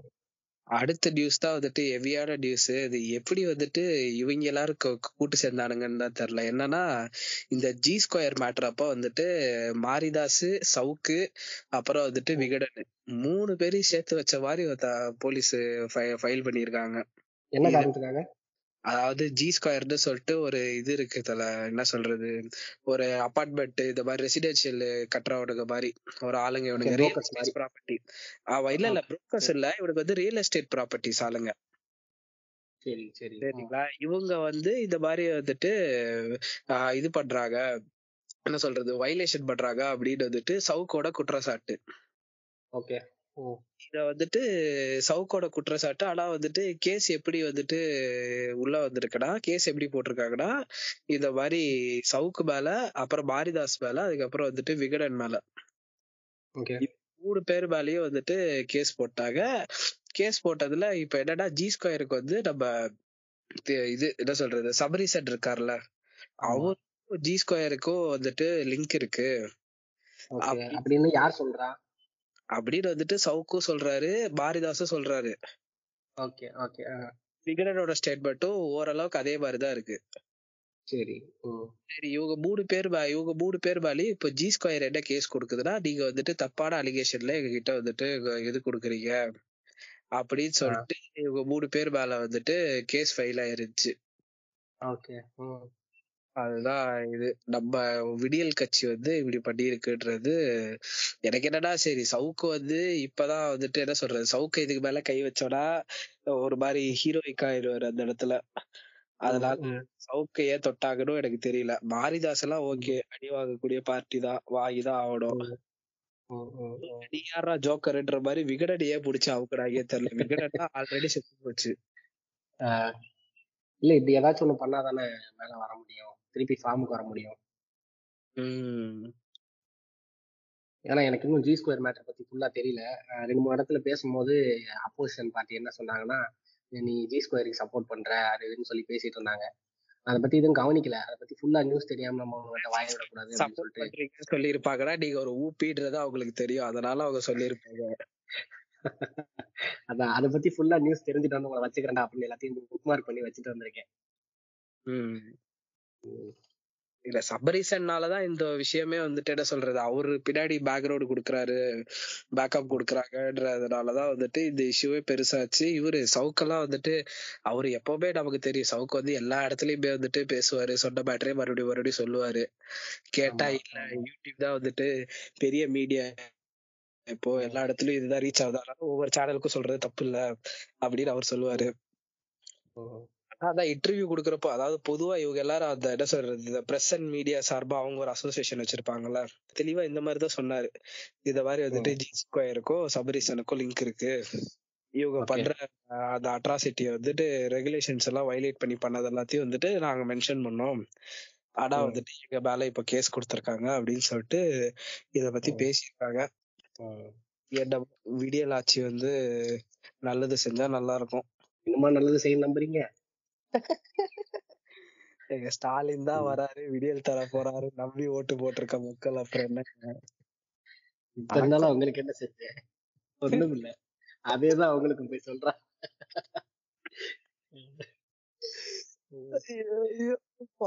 அடுத்த கேஸ் போலாம். என்ன இருக்கு அடுத்து? தூய்மையான விமான நிலையங்கள் மதுரைக்கு முதலிடம். இந்தியாவில் உள்ள முப்பத்தி நான்கு விமான நிலையங்களில் தூய்மையான விமான நிலையங்கள் முதல் இடத்தை இடத்தையும் பயணிகள் பயணிகள் சேவை தர மதிப்பீட்டில் நாலாவது இடத்தையும் மதுரை விமான நிலையம் பெற்றுள்ளது. சார் நீங்க ஒண்ணு முதல்ல ஒண்ணு புரிஞ்சுக்கணும். தூய்மையான விமான நிலையங்கள் சுத்தமான விமான நிலையங்கள் இந்தியாவுல மட்டும்தான் இருக்கு. ஏன்னா கவர்மெண்ட் கிட்ட எதுவுமே இல்ல. எல்லாம் பிரைவேட்ல தான் இருக்கு. அவங்க சுத்தமா தான் வச்சுப்பாங்க. சரிங்களா? ரெண்டாவது மதுரை வந்து இன்டர்நேஷனல் ஃபிளைட் இதுக்கு இன்டர்நேஷனல் கிடையாதுல்ல மதுரை? இல்ல, நார்மல் ஏர்போர்ட் தானே? அது ஸ்டேட்டோட கண்ட்ரோல்ல தானே வருது டொமஸ்டிக்ல. அதனால அது மதுரை இந்தியா மதுரை வந்து கொஞ்சம் கிளீனா இருக்குன்னு வச்சுக்கோங்க. அவ்வளவுதானே தவிர எனக்கு என்னன்னா மதுரை ஏர்போர்ட்டை வந்து நம்ம டாபரையா பேர்ல ஏர்போர்ட் பேரா வைக்கணும்ன்றதுதான் என்னோட தாழ்மையான வேண்டுகோள். அது நடந்துருச்சு. படிகாய் ஆமாங்க. இன்டர்நேஷனல் ஏர்போர்ட்டா வர்றப்போ வந்துட்டு டாபரையா பேரோட தான் வரணும்ன்றதுதான் நிறைய பேர் ஆசைப்படுறாங்க. மதுரையில இருக்கிற முக்காவாசி பேர் வந்துட்டு ஐயா பேர் கிடைச்சா நல்லா இருக்கும் ஏர்போர்ட்டுக்கு அதுதான் நமக்கும் பெருமை ஐயாக்கு பெருமை ஏர்போர்ட்டுக்கே பெருமைன்ற மாதிரி சொல்லிட்டு இருக்கானுங்க. ரெண்டு குண்டு வந்து ஏர்போர்ட் வாசல்ல தொங்க விடணுமா? லெஃப்ட் சைடு ரைட் சைடு ஏங்க சொல்ல முடியாதுங்க ஐயா பேரை வச்சோடனே சுபாஷ் சந்திர போஸே டக்குன்னு ஒருத்த இது இல்லது. நம்ம விஜய் மாதிரி வந்துட்டு ஜெட் பேக்க வச்சு ஜெட்டை இறக்கிட்டு வந்து இறங்கிடலாங்க. வாய்ப்பு இருக்கு. நான் நினைச்சேன் சுபாஷையா ஹூ ஆர் யூ அப்படின்னு திரும்பி பாப்பாரு வெயிட் அ மினிட் என் பேரை வைக்காம உன் பேரை வைக்க போறானா? ஓ தமிழ்நாட்டின் சுபாஷ் சந்திர போஸ் ஐயா. வச்சுக்கோங்க வச்சுக்கோங்க. இப்ப கூட இந்த பஸ் ஸ்டாண்டு பேரை கூட ஏதோ மாத்தினாங்கல்ல பெரியார் பஸ் ஸ்டாண்ட் ஏதோ MGR Mattuthavani bus stand MGR bus stand மாத்தினாங்க. ஆனா இப்பயும் டிக்கெட் எடுத்தா மாட்டுத்தாவணி தான் பேசிட்டு இருக்காங்க அதான். ரீச் ஆயிடுச்சுங்க. நான் மதுரையில பாட்டுத்தாவடி பஸ் ஸ்டாண்டு தான் அது பேரு. இல்ல பேரு பெரியார் பஸ் ஸ்டாண்ட் போட்டோம். பெரியார் தான். ஆமா. பெரியார் கொடுக்குற மதிப்பை நீங்க எம்ஜிஆர் கொடுக்க மாட்டீங்களா மனசெல்லாம் ஒரே புண்ணா இருக்கு தம்பி. அதை வேற ஏன் ஞாபகப்படுத்துறீங்க? சரி இது ஃபிளைட்டு இப்போ ஏர்போர்ட் பொறுத்த அளவுக்கு தூய்மையா தான் இருக்கும். அது அப்படிதான் இருக்கணும். ஏன்னா எலைட் வந்து போற இடம் விஐபிஸ் வந்து போற இடம். இது ஒரு பெரிய நியூஸ் ஆகுன்ற அவசியமே இல்லையே. இல்ல அது மதுரைன்ற ஒரு பேரோட பத்தாவதுக்கு நம்பர் ஒன் அப்படின்ற ஒரு இடம் இருந்ததுனால சரி ஓகே தமிழன்டா மதுரைடா திராவிடம்டா பாண்டியம் பிறந்த மண்ணுடான்ற மாதிரி அந்த ஒரு ஹைப்புக்காக சன் நியூஸ் கொடுத்த அலப்புற இது. ஓகே ஓகே இன்னொன்னு இந்த மாதிரி நியூஸ் எல்லாம் வரும்போது எனக்கு கலைஞர் ஞாபகம் ஏன்னா அந்த ஆள் செய்வாரு. எதையும் சொல்லி காட்ட மாட்டாரு. இவனுங்க என்ன பண்றாங்க தற்பெருமை ரொம்ப பேசானுங்களோ அப்படின்னு ஒண்ணு தோணுது. இன்னொன்னு அந்த ஆள் செஞ்ச தப்பு அதுதான். தற்பெருமை பேசியிருக்கணும். பேசாம விட்டது நிறைய பேருக்கு அந்த ஆளை பத்தி தெரியாம போயிடுச்சு. அவர் என்னங்க? அவரு ஆக்சுவலி ஒரு அரசியல்வாதினா நல்லது கெட்டது எல்லாமே இருக்கதான் செய்யும். அது வந்து it's part of human beings life அது வந்து அதை தாண்டி அவர் வந்து எவ்வளவு வந்து ஃபியூச்சரிஸ்டிக்கா யோசிச்சிருக்காரு. எப்படி வந்துட்டு இடத்துல வந்து ஒரு நிறைய பேருக்கு அது ஹெல்ப்ஃபுல்லா இருக்கும்ன்றத வந்துட்டு அவர் யோசிச்சு செஞ்சுட்டு போயிட்டாரு அந்த இடத்துல எல்லா என்ன சொல்றது இவர் ஆரம்பிச்ச இடத்துக்கு எல்லாத்துக்கும் வந்துட்டு அடுத்து அந்த அம்மா வந்துரும் அந்த அம்மா வந்துட்டு. டன் பை ஜெயலலிதா அப்படின்னு போட்டு விட்டு. போயிடும் அப்பவே ஸ்டிக்கர் ஒட்டின கல்ச்சர் அம்மாக்கு தான் தெரியும் சொல்லுங்க. இவரு அந்த இடத்துல வந்துட்டு சண்டை போட்டிருக்கலாம் ஆர்கியூ பண்ணிக்கலாம் ஏன் இப்போ அதாவது பிஜேபி காரரெல்லாம் இதுக்கு இப்போ தூக்கி போட்டு அடிக்கணும். கலைஞர் வந்து ஜெயலலிதா அம்மா இறந்து போயிட்டாங்கன்னு தெரிஞ்ச உடனே அடுத்த செகண்டே அவர் சொன்ன இது அத பத்தி அதாவது அவங்க கட்சிக்குள்ள நடந்த பிரச்சனைகளா இருக்கட்டும் ஏடிஎம்கேல இல்ல ஒரு விமர்சனம் வரப்போ நிறைய திமுக காரர்களே வந்துட்டு ஜெயலலிதா பேரை இழுக்கலான்னு போறப்போ வந்துட்டு கலைஞர் சொன்னாராம். அந்த அம்மா இறந்து. போயிட்டாங்க. அதனால இதுக்கு மேல அவங்க பேர் எதுவும் பயன்படுத்தாதீங்க. கட்சியில இப்ப யார் பிரசன்ட்ல இருக்காங்களோ அவங்கள வச்சு விமர்சிக்கிறதா விமர்சிச்சுக்கோங்க. ஆனா வந்துட்டு அந்த அம்மா இறந்து போயிட்டாங்க. அதனால இதுக்கு மேல ஆள் நேர்மையான அரசியல்வாதிங்க. எனக்கு தெரிஞ்சு நேர்மையான அரசியல்வாதி. அதாவது அவரு- அவரு சொத்து குவிச்சாரு. அவங்க கீழே எவ்வளவு சொத்து இருக்கு அப்படிலாம் பேசுவாங்க நான் அதை பத்தி பேச வரல. நாகரிகம் அரசியல் நாகரிகம்னு வந்துட்டா எதை செய்யணும் எதை செய்யக்கூடாதுங்கிறது அந்த ஆளுக்கு நல்லா தெரிஞ்சிருந்திருக்கு. அதனாலதான் அவ- அவரை வந்து இன்னமும் நம்மள மாதிரி ஆளுங்க பேசுறதுக்கான காரணமும் அதான். இன்னைக்கும் பேசிட்டு இருக்கோம்னா அந்த அரசியல் நாகரிகம் தெரிஞ்சு அரசியல் பண்ண ஒரே அரசியல்வாதி கலைஞர் மட்டும்தான். அடுத்த நியூஸ் போங்க. மாட்டுக்கறி உண்ணக்கூடாது என சொல்ல நீங்கள் யார்? நான் ஒரு இந்து. இதுவரை மாட்டிறைச்சி சாப்பிட்டது இல்லை. விரும்பினால் சாப்பிடுவேன். என்னை மாட்டுக்கறி உண்ணக்கூடாது என சொல்ல நீங்கள் யார்? குறிப்பிட்ட சமூகத்தினர் மட்டும் மாட்டுக்கறியை உண்பதில்லை. இந்துக்களும் கிறிஸ்துவர்களும் கூட உண்கிறார்கள். கர்நாடக மாநிலத்தில் மாட்டிறைச்சிக்கு தடை விதிக்கப்பட்டிருப்பது குறித்து கர்நாடக முன்னாள் முன்னாள் முதலமைச்சர் சித்தராமையா காட்டம். ஓகே இதெல்லாம் ஏன் இவனுக்கு வந்து சாப்பிடக்கூடாதுன்றதெல்லாம் ஏன் அந்த ப்ரொபகேண்டா இருக்குன்றதே தெரியல. அவனுக்கு பிடிச்சத சாப்பிடுறான் இதுல என்ன பிரச்சனை வரப்போதோ அதுல கேட்டா மத நீங்க எங்களோட மதத்தை புண்படுத்துறீங்க. அது இதுன்னு போராடுங்க. ஆனா இதுல கிடைக்கிற பிசினஸ்க்கான டேர்ன் ஓவரையும் இவனுக்கு தான் யூரின் மட்டும் தாங்க இந்தியாவுக்கு. மத்த எல்லாமே ஃபாரின்கா மத்த எல்லாமே ஃபாரினுக்கு நான் எக்ஸ்போர்ட் பண்றத வந்து நீ சாப்பிட்டா அப்புறம் நான் என்னத்துல வச்சு வியாபாரம் பண்றது. யோசிங்களேன். சாதாரணமா நீங்களும் ஒரு கடை போட்டா கூட விக்க பாப்பீங்களா திங்க பாப்பீங்களா அவன் விக்க பாக்குறான் நீங்க அதை திங்க பாக்குறீங்க ஆனா பீஃப் இருக்கும் தல. எனக்கெல்லாம் பீஃப் ரொம்ப பிடிக்கும். எப்பவுமே சென்னையில இருக்கிறப்போ இல்ல எங்க நானும் ஆரம்பத்துல வந்து ஆரம்பத்துல வந்து எனக்குமே வந்து அது பிடிக்காது. அது எப்படி சொல்றதுன்னா அது சாப்பிட்டது இல்ல டேஸ்ட் எனக்கு கொடுத்தது இல்ல அந்த டேஸ்ட் யாரும். அதனால நான் அதை ஃபர்ஸ்ட் சாப்பிட்டது கிடையாது. இப்போ ரீசெண்ட் டைம்ஸ்ல இந்த பீஃப் சில்லி இந்த ஃபாஸ்ட் ஃபுட் கடையெல்லாம் பார்த்தோன்னா வண்டி நிப்பாட்டி சாப்பிட்டு போறோமா? அது நல்லா இருக்கு. அது எப்படி சொல்றது? மத்த நான்வெஜ் சாப்பிடும் போதும் இது சாப்பிடும் போதும் கொஞ்சம் டிஃபரன்ஸ் தெரியுது எனக்கு. அது சாப்பிட்ட உடனே எப்படி சொல்றது உங்களுக்கு அந்த ஃபீலே தனியா இருக்கு. சாப்பாட்டுக்கு அந்த- பீஃப் அந்த வாசம் அது நல்லாவே இருக்குங்க சாப்பிடும் போது இப்போதான் அது எனக்கு புரியுது. இது ஏன் நம்ம முன்னாடி மிஸ் பண்ணிட்டோம் அப்படின்ற அளவுக்குலாம் இப்ப யோசிக்கிறேன் நான். நான் ஸ்கூல் படிக்கிற சாப்பிட்டுட்டு தான் இருப்பேன். எங்க வீட்ல ஆனா முதல்ல சாப்பிடவே மாட்டாங்க. அவங்க சாப்பிட்டாங்கனாலே நான் சாப்பிட்டது பார்த்தாலே அவங்க வந்துட்டு ஆவோன்னு கத்திட்டு இருப்பாங்க. ஆனா நான் என்ன சொல்றது? ஒரு மாதிரி என்ன அவுத்து விட்ட மாடு மாதிரி தான் சுத்திட்டு இருந்தேன். அதனால. எனக்கு தெரிஞ்சு நான் டென்த்தோ நைன்த்லயோ அந்த மாதிரி டைம்ல தான் நான் எப்பவுமே சும்மாவே போய் ஏதாவது ஃபாஸ்ட் ஃபுட்ல போய் சாப்பிடுவேன். அந்த மாதிரி ஒரு டைம்ல தான் வந்துட்டு சில்லி பீஃப் சூப்பரா இருக்கும் அப்படின்னு சொல்லிட்டு என் ஃப்ரெண்டு சொன்னான். சரி என்னதான் இருக்கும் இது சில்லி பீஃப்ல பாப்போம்னு சொல்லிட்டு மொத வாட்டி வாங்கி சாப்பிட்டேன். எனக்கு. அப்ப டேஸ்ட் ஒட்டுனதுதான் அதுக்கப்புறம் எப்போ கடைக்கு போனாலுமே சரி ஒரு சிக்கன் ஃப்ரைட் ரைஸ் ஒரு சில்லி பீஃப் வாங்கி சாப்பிடு சாப்பிடுறது. அதே மாதிரி சென்னையில இருக்கிறப்ப அப்புறம் என்னோட இன்னொரு ஃப்ரெண்ட் வந்து டாஷ்மா கார்டு அப்படின்னு சொல்லிட்டு ஓட்டேரி சைடுல இருக்கும். அது வந்து என்ன சொல்றது? நீங்க சும்மாவே இப்ப இப்ப யூடியூப்ல இல்ல இதுல ஃபேஸ்புக் ஃபேஸ்புக்ல பாருங்க. கூகுளே அடிச்சாலே டாஷ்மா கார்டு போட்டா அது வந்து பீஃபுக்குனே அது வந்து ஒரு தனி இடம். ஃபுல்லாவே இதுதான். நம்ம சகோதரர்கள் இஸ்லாமிய சகோதரர்கள் தான் இருப்பாங்க. ஆனா. வந்துட்டு செம்மையா இருக்கும். பீஃப் ஷவர்மால இருந்து கெபாப்ல இருந்து பீஃப் வடை எப்ப. போனாலும் அந்த இடமே ஒரு மாதிரி செம்ம என்ன சொல்றது லைவ்லியா இருக்கும் நான் எப்ப போனாலும் அந்த இடத்துல வந்துட்டு இடியாப்பம் அதுக்கப்புறம். வந்துட்டு பீஃப் வடை அதுக்கப்புறம் வந்துட்டு பீஃப் சுக்கா வாங்கி சாப்பிடுவேன் செம்ம டேஸ்டா இருக்கும் எனக்கு டேஸ்ட் பீஃபுக்குனே ஒரு தனி இடம் மாதிரி? ஆமா. ஆமா டேஸ்ட் பிடிச்சிருக்கு. அதுல இருக்கிற நியூட்ரிஷன் வேல்யூஸும் கரெக்டா இருக்கு. இது எல்லாத்தையும் நம்ம சயின்டிபிக்கா போய் பிடிச்சிருக்கு. சயின்டிபிக்கா இருக்குன்னு சொன்னாலோ இல்ல நமக்கு அது பிடிச்சிருக்குன்னு சொன்னாலோ இதை ப்ரொப்பக இதை ப்ரொப்பகேண்டா பண்றதுக்குன்னு நம்ம வர்றப்போ ஆப்போசிட்ல இருக்கிற வந்துட்டு இல்ல இல்ல இல்ல. என் மதத்தை வந்துட்டு நீ புண்படுத்துற. ஆ ஊ ஆடுவானுங்க டேய் எனக்கு பிடிச்சது நான் பண்றேன் நான் உனக்கு பிரச்சனை அப்படின்னு சொல்றப்போ இல்ல இல்ல இல்ல. நீ வந்து இப்படிலாம் பேசக்கூடாது. கண்ணை குத்திரும் சாமி கண்ணை குத்திரும்னு வந்து ஒருத்தனை கீட்டு இருப்பானுங்க ஏ எங்க வீட்லயே நான் அதை சாப்பிடுறேன்னு சொன்ன காலகட்டத்திலேயே எங்க அப்பா எல்லாம் வந்துட்டு நம்ம சா கும்பிடுற சாமிடா. அதை எப்படிடா கொண்டு சாப்பிடுறீங்க? அப்படின்னாரு நான் கும்பிடுற சாமி தானே அப்புறம் எதுக்கு பால் வாங்கி குடிக்கிறீங்க? பால் வாங்காதீங்க. நெய் சாப்பிடாதீங்க. தயிர் எடுக்காதீங்க. இது எதுவுமே படாம இருந்தா சரி. இப்ப கும்பிடுற சாமி கிட்ட இருந்து இதெல்லாம் எடுத்துப்பீங்க ஆனா இதெல்லாம் பண்றீங்கன்னா என்ன அர்த்தம்னு கேட்டதோட சரி அதுக்கப்புறம் அவங்களே விட்டாங்க. பயணச்சீட்டின்றி பயணித்த வடமாநிலத்தவர்கள் ஹவுரா கன்னியாகுமரி அதிவிரைவு ரயிலில் வடமாநிலத்தவர்கள் செய்த அட்டூழியத்தால் செங்கல்பட்டிலிருந்து ஒரு மணி நேரத்திற்கும் மேல் தாமதமாக புறப்பட்ட ரயில் பயணிகள் அவதி.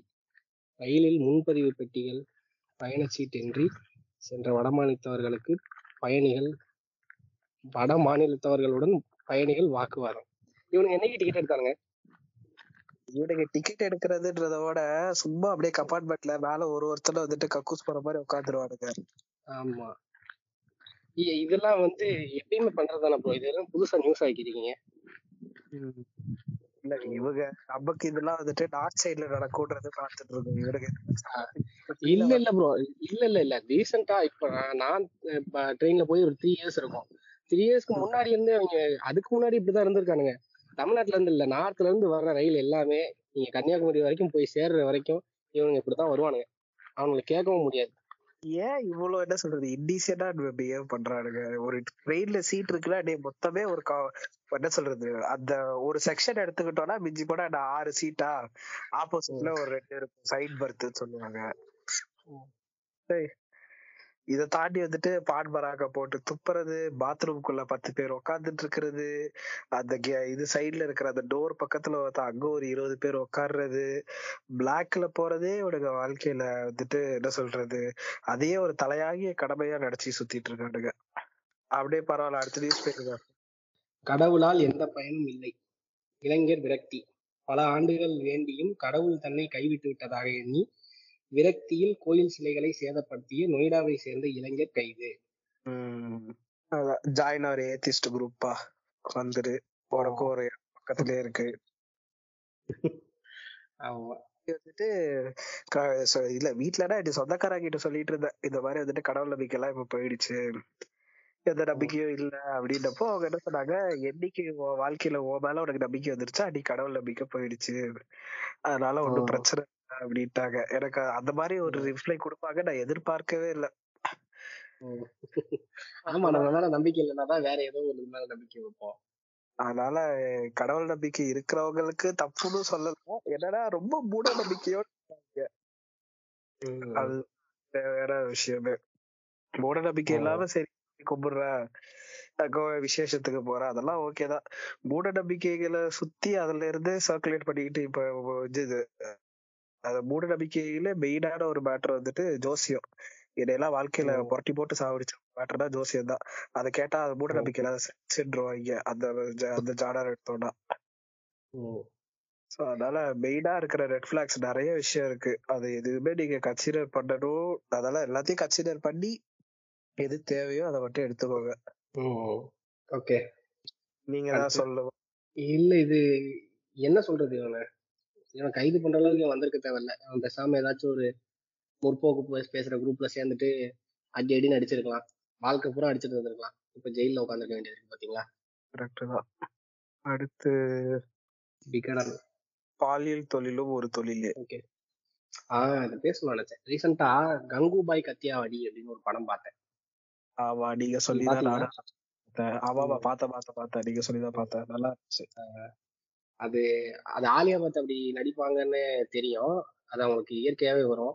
ஆனா அந்த படத்துல வந்து அவங்க கொஞ்சம் வாழ்ந்துட்டாங்களோ அப்படின்ற மாதிரி இருந்துச்சு. அப்பதான் யோசிச்சேன் இப்படிதான் பொண்ணுங்களை உள்ள கொண்டு வராங்க இப்படிதான் நடக்குது அப்படின்ட்டு வந்து அந்த படம் தெளிவா காட்டியிருக்கும். அதுவும் ஒரு தொழில் தான் அப்படின்னு சொல்லி அவங்க உட்காந்து பேசும்போது அது என்னமோ தெரியல. அது தேவை இந்தியாவுக்கு அப்படின்ற மாதிரி இருந்துச்சு. அந்த கருத்தும் வைக்கணும். செக்ஸ் ம். ஒர்க்ன்றது இந்தியாவுக்கு தேவைன்றது நானும் உடன்படுறேன். ஏன்னா நான் இருக்கிற கண்ட்ரிலயும் சரி இல்ல வெளிநாட்டுல பல வெளிநாட்டுல வந்து நீங்க பாத்தீங்கன்னா செக்ஸ் ஒர்க்ஸுக்கு சொல்லிட்டு தனி லாஸ் இருக்கு ரெகுலேஷன் இருக்கு. ஏகப்பட்ட ஃபேக்டர்ஸ் அதுல வந்துட்டு என்ன சொல்றது கவர் பண்ணிடுறாங்க. ஆமா.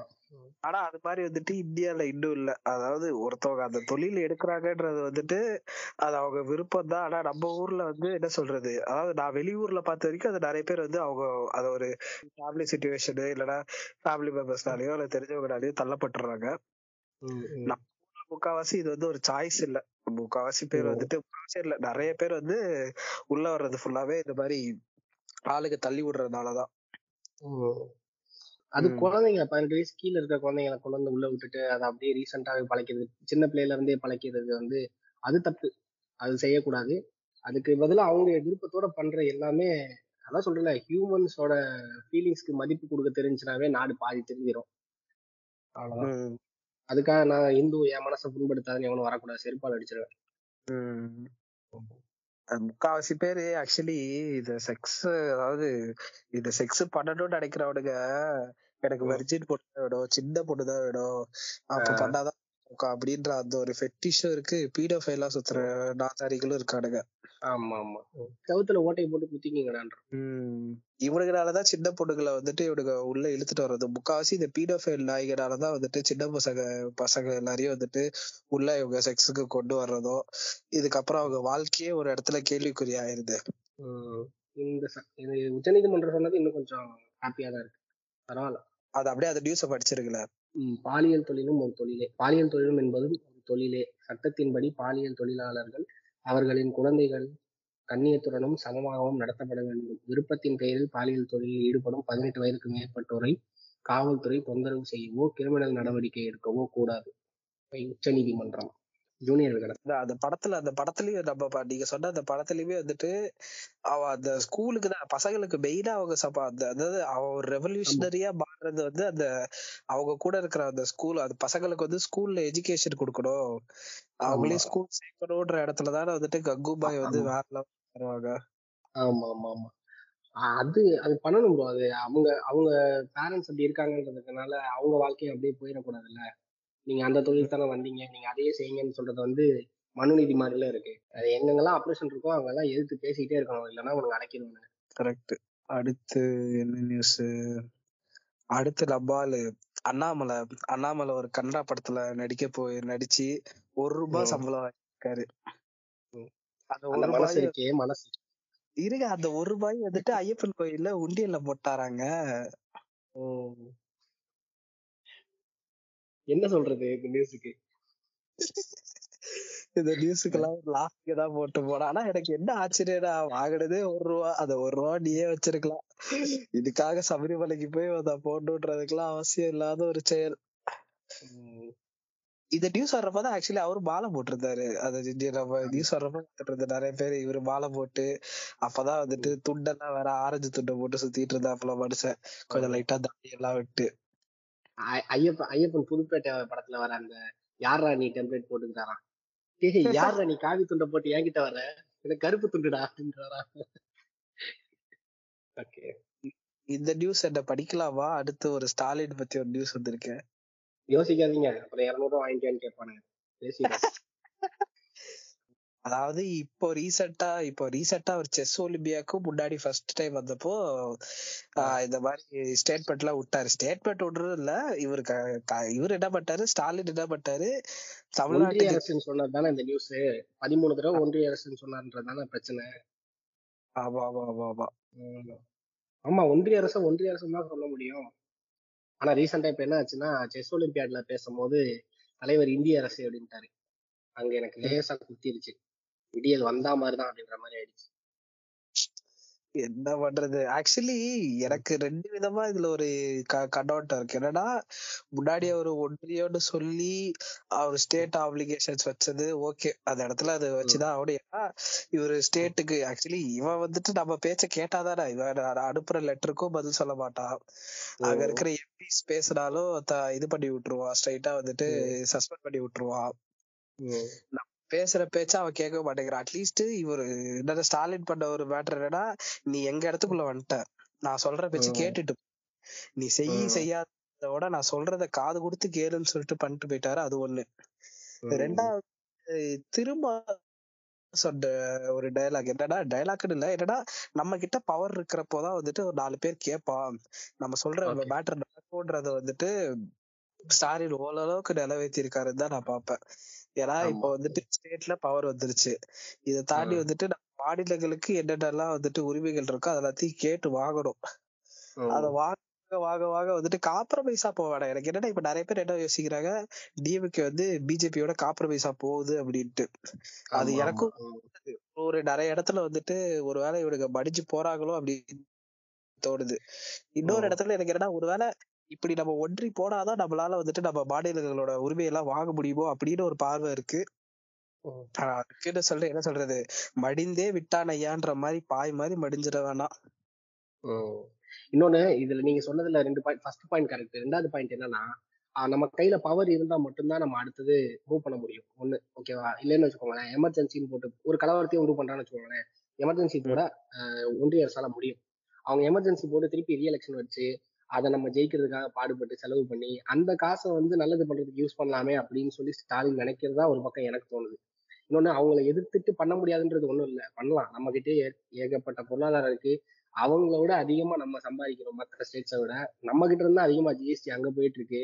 இதெல்லாம் வச்சு பண்ண முடியும் நம்மளால. அதுக்கு நம்ம என்ன பண்ணணும் அப்படின்னா அந்த இந்தியான்றதை விட்டே வெளியே வரணும். அது தப்பு. அது பண்ணக்கூடாது. முட்டாள்தனமா நம்ம சீமான மாதிரி நம்ம பேசுறதுக்கு ரெடியா இல்லை. இன்னொன்னு அவங்களுக்குன்னு வந்து ஒரு பதவிகள் இருக்கு. இங்க நம்ம சிஎம்ஆ இருக்கோம். அந்த ஆள் பிஎம்ஆ இருக்கான்றது மட்டும்தான் இந்த செஸ் ஒலிம்பியாட்ல நடந்ததை நான் பாக்குறேன்.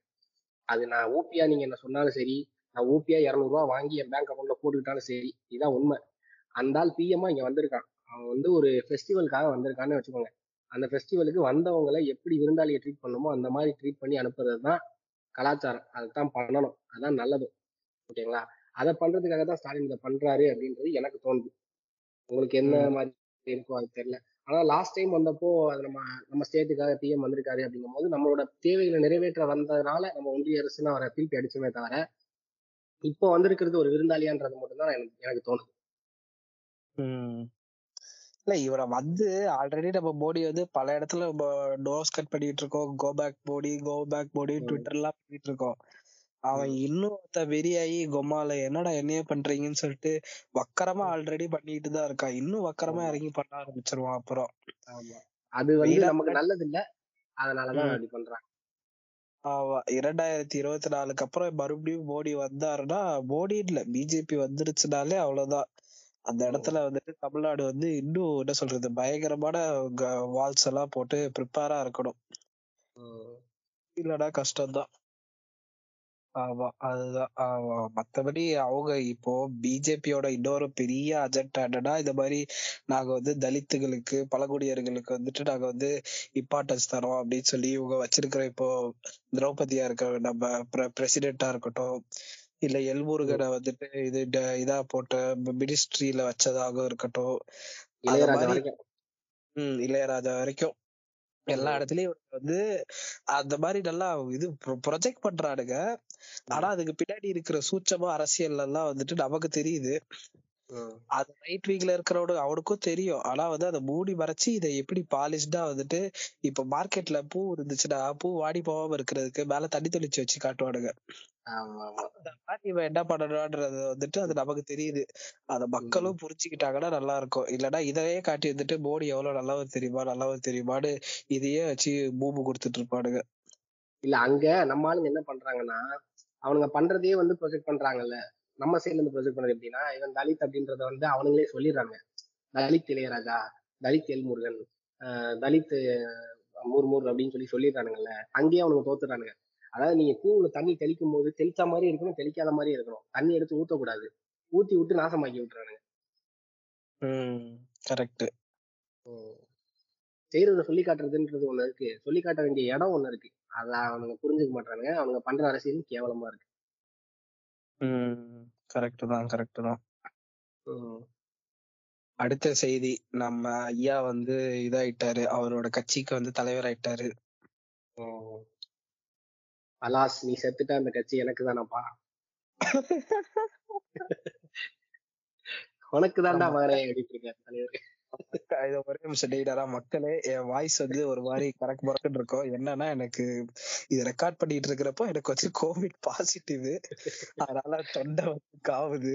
அப்பப்ப இரும்பு அதுக்கப்புறம் ஒரு மாதிரி வாய்ஸ் பேஸ்ல பேசுவேன். அதனால எதுவும் தப்பா நினைச்சுக்காதீங்க. காரணம் இதுதான். இப்பதான் பாசிட்டிவ்ல உட்காந்து மூணாவது நாளா குவாரண்டைன்ல உட்காந்து இருக்கேன் அதனால ஒண்ணு அதை மட்டும் சொல்லிக்க விரும்புறேன். ஆமா. ஐயா வந்து என்ன சொல்றது? ஐயா தலைவரானது வந்து என்ன சொல்றது? அவருடைய கட்சிக்கு பெருமை தமிழ்நாட்டுக்கு பெருமை இந்தியாவுக்கு பெருமை உலகத்துக்கே பெருமையாச்சு. இல்ல அடுத்து யார் வருவாங்க நீங்க எதிர்பார்த்தீங்க? யாருமே இல்ல. இந்த கட்சி அத்தோட நாசமா போயிரும் நினைச்சேன். சரி இப்ப இவர் வந்து மட்டும் நல்லாவா இருக்க போது இல்ல இவரும் இவர் வந்து என்ன சொல்றது? ஆக்சுவலி அவங்க அப்பா அதாவது இவனுக்கு தெரிஞ்சிருச்சுங்க. அவங்க அப்பா வந்துட்டு இந்த உம் அப்படின்னு அந்த வீடியோ போதே தெரிஞ்சிருச்சு. நம்ம அப்பா வந்துட்டு ஒரு மாதிரி பூமர் ஆயிட்டாரு டம்மி பீஸா ஆயிட்டாரு. இதுக்கு மேல இந்த ஆள வாய திறக்க வச்சோம்னா நம்ம கட்சி பேரு கெட்டு போயிரும் அதனால நம்ம டேக் ஓவர் பண்ணிப்போம்னு சொல்லிட்டு இவரு வீட்டுல கதறி கதறி அழுதாரோ இல்ல கண்ணாடிய உடைச்சாரோ ஏதோ பண்ணி இருக்கலாம். நடந்திருக்கலாம். ம். இல்லன்னா கஷ்டம் தானே. இல்லன்னா நான் என்ன நினைச்சிட்டு இருந்தேன்? நான் ராமதாஸ் என்னவா நினைச்சிட்டு இருந்தேன்னா இவரு வந்துட்டு கலைஞர் மாதிரி போல ஆஹ் இது தமிழோட இருக்கிற வரைக்கும் வந்துட்டு பையனை வந்துட்டு துணைத் தலைவராகவோ இல்லைன்னா கட்சியில பொறுப்பு மட்டும் வச்சுட்டு. அவரு முடியாத காலகட்டத்துல தலைவர் பதவி கொடுத்துருவாரு எல்லாம் இறந்ததுக்கு அப்புறம் கொடுத்துருவாரு அப்படின்னு நினைச்சிட்டு இருந்தேன். பரவாயில்ல அன்பு கொஞ்சம் ஸ்பாட்ல ஸ்மார்ட்டான ஆள் தான். ராக்லி விரைவில் குணமடைந்து நிறைய பாட்காஸ்ட்கள் பண்ணுவார் என்று நம்பப்படுகிறது. இதுவே போர் அடிக்குது. என்ன பண்றதுனே தெரியல. அப்புறம் தான் யோசிச்சேன். நீங்களும் வரவே இல்லையா. சரி நம்ம ரெண்டு பேரும் ஃப்ரீயா இருப்போம். அவங்க அதாவது என்ன சொல்றேன் காக்கசும் ரிக்ஸாச்சஸும் ரொம்ப பிஸி இத்தனைக்கும் பல எபிசோட்ல அவங்க ரெண்டு பேரும் பேசிடுவாங்க. நம்மளால வர முடியாது. சரி ஓகே நம்ம ரெண்டு பேரும் கம்பேக் கொடுக்குற மாதிரி இருக்கட்டும். நான் எனக்கு கம்பேக்ன்றதோட உங்களுக்கு வெயிட் கம்பேக் அதனால வரட்டும் ஆக்சுவலி டெய்டரா வந்து ஒரு எபிசோடு வர வேண்டியது. அதை நான் தான் வந்துட்டு உள்ள புந்து கெடுத்து விட்டேன். என்னன்னா லிங்கால பேசுனீங்கல்ல நீங்க? ஆமா லிங்கால பேசுறேன் ஆக்சுவலி என்னன்னா ஒரு எபிசோடு வந்து லிங்கா விசஸ் தேவர் மகன்னு சொல்லிட்டு இந்த ஐடியா நான் தான் பிச் பண்ணேன். அப்ப வந்து லிங்கா மட்டும் நாங்க ரெக்கார்ட் பண்ணிட்டோம். அப்ப டெய்டாரா இருந்தாரு. ஆனா அதுக்குள்ள என்ன நடந்துச்சு? ஏடிஎம்கேல நடந்த அவங்க உள்கட்சி பூசல் வன்முறையினால வந்துட்டு அப்ப நான் என்ன பண்ணிட்டேன்? அதை அப்படியே டாபிக்க மாத்தி சொல்லிட்டேன். இந்த மாதிரி லிங்காவை தனியா வைங்க. இப்போதைக்கு ஏடிஎம்கேல இந்த பிரச்சனை போயிட்டு இருக்கு அதனால வந்துட்டு தேவர் மகன் விசஸ் சின்ன கவுண்டர் அப்படின்ற மாதிரி ரெக்கார்டிங் போறப்போ அப்போ டெய்டாரா பிஸி ஆயிட்டாரு. ஸோ அதனால அந்த டைம்ல நாங்க இதை மட்டும் டக்குன்னு ரெக்கார்ட் பண்ணிட்டு போட்டோம். அதனால லிங்கா வந்து அந்த இடத்துல பாக்ஸ்லயே உள்ள வச்சிட்டோம். அதுலயே வந்துட்டு டெய்டாராக்கு ஒரு சின்ன கம்பா கொடுத்துருப்போம். அது மிஸ் ஆயிடுச்சு. ஸோ அதனால இந்த எபிசோடு நல்லபடியா வந்துரும்னு நினைக்கிறேன். வந்துரும். அடுத்த நியூஸ் அந்த இது. சாதி பெயர்களை நீக்கும் பணி தொடக்கம். சிங்கார சென்னை டூ பாயிண்ட் திட்டத்தில் சென்னைக்கு சென்னை மாநகராட்சி தெரு பெயர்களில் உள்ள சாதி பெயர்களை நீக்கும் பணி தொடக்கம். சென்னையில் நூத்தி எழுபத்தி ஓராவது வார்டு பகுதியில் உள்ள அப்பாவும் கிராமணி இரண்டாவது தெரு தற்போது அப்பாவு கி தெரு என்று மாற்ற பரவாயில்ல ஆனா இது எல்லா இடத்துலயும் இருக்கே ப்ரோ முதல்ல ஸ்கூல் பேர்ல இருந்து தூக்கணும்ல. நீங்க தெரு பேர்ல இருந்து தூக்கினா மட்டும் போதுமா? என்ன பண்றானுங்கன்னே தெரியல. இப்பதான் இதுல இத வந்துட்டு ஒரு விதத்துல நல்லதுன்னு சொல்லலாம். நடக்குதே. நிறைய பேர் வந்து நடக்குதே. ம். ம். இத வரவேற்கக்கூடிய ஒரு விஷயமா தான் நான் பாக்குறேன். ஏன்னா என்ன சொல்றது? நிறைய பேர் இதுக்கு ஃபயர் விட்டுட்டு இருந்தாங்க. ஃபயர் விடுற அளவுக்கு இது ஒரு நல்ல விஷயம் தான். ஏன்னா ஜாதி பேர் வருது. என்னன்னா எனக்கு அந்த கீ பூ அப்படின்ற இடத்த வந்துட்டு தெ- தெருவோட பேரே மாத்திரலாமே. ம். செட்டியார் தெரு அப்படின்னு இருக்குன்னா அந்த செட்டியாருன்றதுக்கு பதிலா வேற ஏதாவது பேரை வச்சுட்டு போயிடலாமேன்றதுதான் நான் யோசிப்பேன். அட்லீஸ்ட் ஓகே இந்த அளவுக்கு மாத்திருக்கானா அது நல்ல விஷயம் தான். நடக்கிறது மாத்த முடியுங்களா? ஆமா படிப்படியா தான் எல்லாத்தையும் செயல்படுத்த முடியும். அடுத்து சென்னை மணலி புதுநகரில் ஆன்லைன் ரம்மி விளையாட்டில் நகை லட்சக்கணக்கில் பணத்தை இழந்த பவானி என்ற பெண் தூக்கிட்டு தற்கொலை செய்து கொண்டதால் பரபரப்பு. ஓகே ஐடி பணியாளரான பவானி திருமணம் தினமும் ரயில் வேல் ரயிலில் வேலைக்கு செல்லும் போது பொழுதுபோக்குக்காக ரம்மி விளையாடினார். அவருக்கு இரண்டு ஆண் குழந்தைகள் உள்ளது. ஓகே இது இன்னைக்கு பேசப்பட வேண்டிய டாபிக் தான். ஏன்னா இன்னைக்கு யூடியூப் ஓபன் பண்ணி எந்த வீடியோ பார்த்தாலும் நீங்க ரம்மி விளையாடலையா? அப்படின்னு சரத்குமார் வராரு அவர் பண்ற விளம்பரம் வந்து எப்படி ரீச் ஆகுதுன்னா எல்லா வீடியோலயும் ரெண்டு தடவை வந்துடுறாரு. ஸ்டார்டிங்ல ஒண்ணு எண்டிங்ல ஒண்ணு நடுவுல வேற வந்துடுறாரு. அவரே சொல்லிக்கிறாரு உங்கள் பணம் ரிஸ்கில் உள்ளது அப்படின்னு சொல்லிக்கிறாரு. இந்த ரம்மி எல்லாம் என்ன பண்ணுதுன்னா ப்ரோ ஸ்டார்டிங்ல ஒரு ஒரு ரெண்டு மூணு கேம் வரைக்கும் நல்லா அள்ளி கொடுக்குற மாதிரி வருது. அப்புறம் அது நம்மகிட்ட இருந்தே புடுங்குது. முதல்ல இதை ப்ரமோட் பண்றது தப்பு. ரம்மி அப்ப நீ ரம்மியை வந்து ஒலிம்பிக்ல சேர்த்துரு பேசாம ஏன் அதை பண்ண மாட்டேற?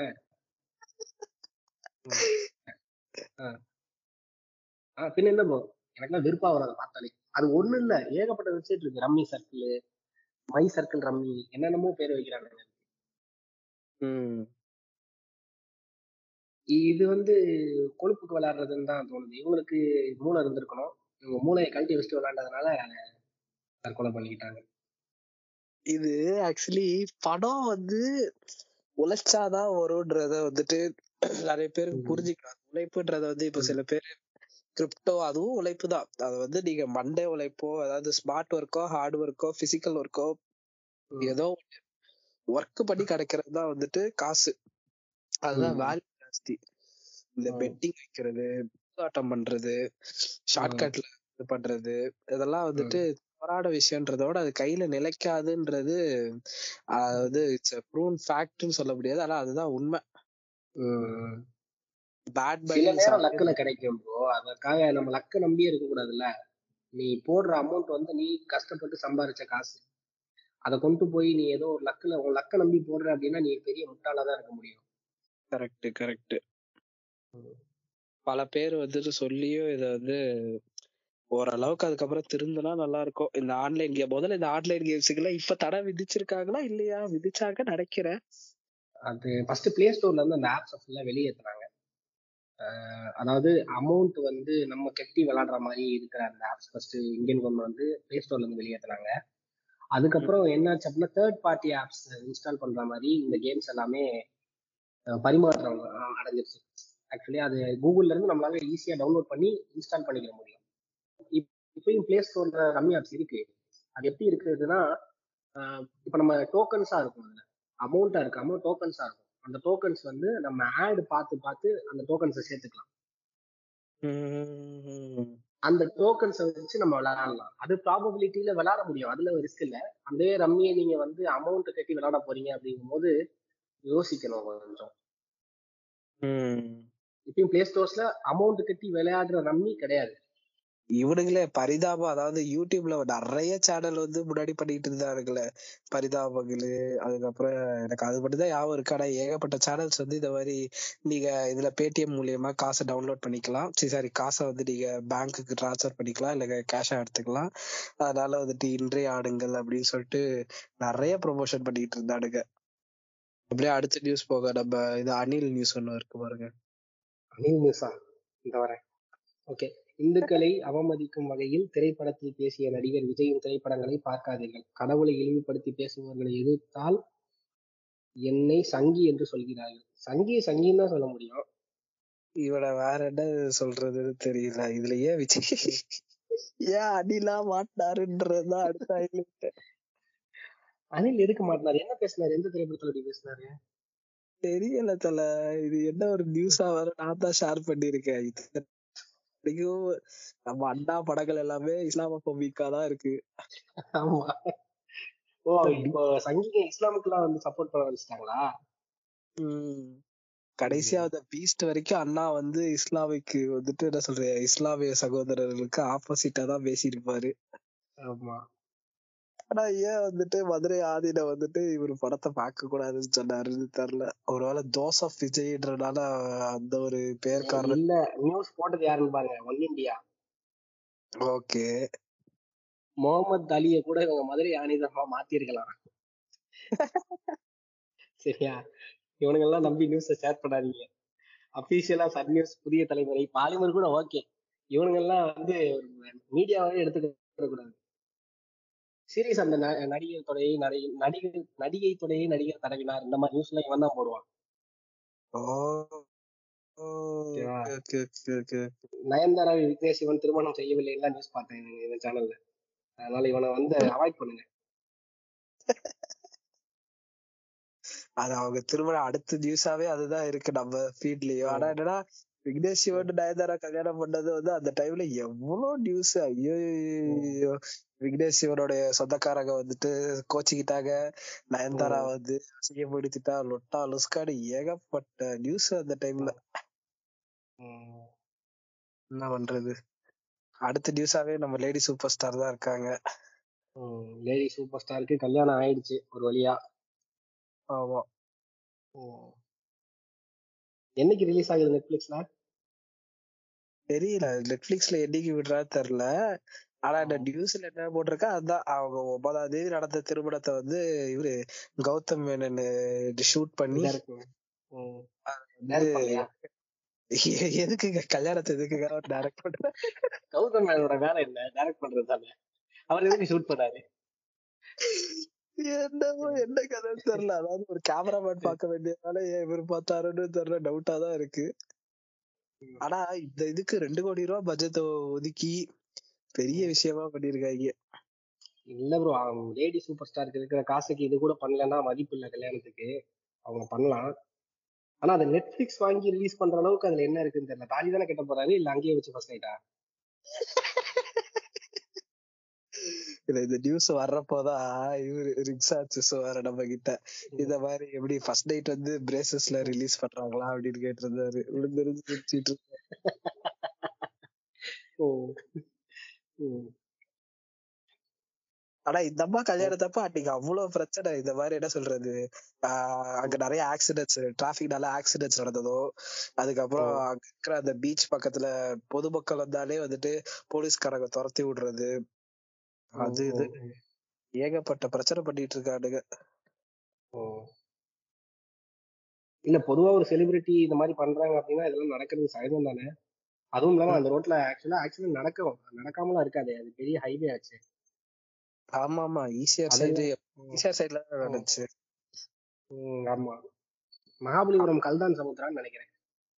உம் காமனாவே அந்த இடத்துல நிறைய நடக்கும். இதுல. நயன்தாரா அன்னைக்கு கல்யாணம் நடந்ததுனால அது ஒரு பெரிய சர்ச்சையாவே இருந்துச்சு. பத்தாவதுக்கு இந்த அம்மாவும் என்ன சொல்றது திருப்பதி போறப்போ செருப்பு போட்டு போயிட்டாங்க.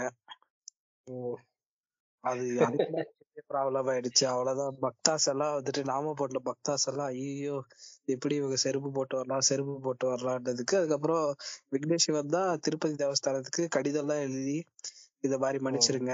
ஏமா நடந்துருச்சுன்னு சொல்லிட்டு சாரி எல்லாம் வாங்கியிருந்தாரு போல. ஐயோ வாழ்த்துக்கள் Nayanthara. Lady super star. Amman வேஷம் போடுறப்ப செருப்பு போட்டு இருந்திருப்பாங்க அப்படியே உள்ள போயிட்டாங்க போல நினைப்போம் அப்ப எவனும் பாக்கலையா காலை? அது அந்த டைம்ல கவர் ஆயிருக்குங்க. இந்த வாட்டி கவர் ஆக மாட்டிக்கிச்சு. மாட்டிக்கிச்சு. ஓ. அம்மன் வேஷம் போட்டப்ப குளு குளுன்னு இருந்துச்சா.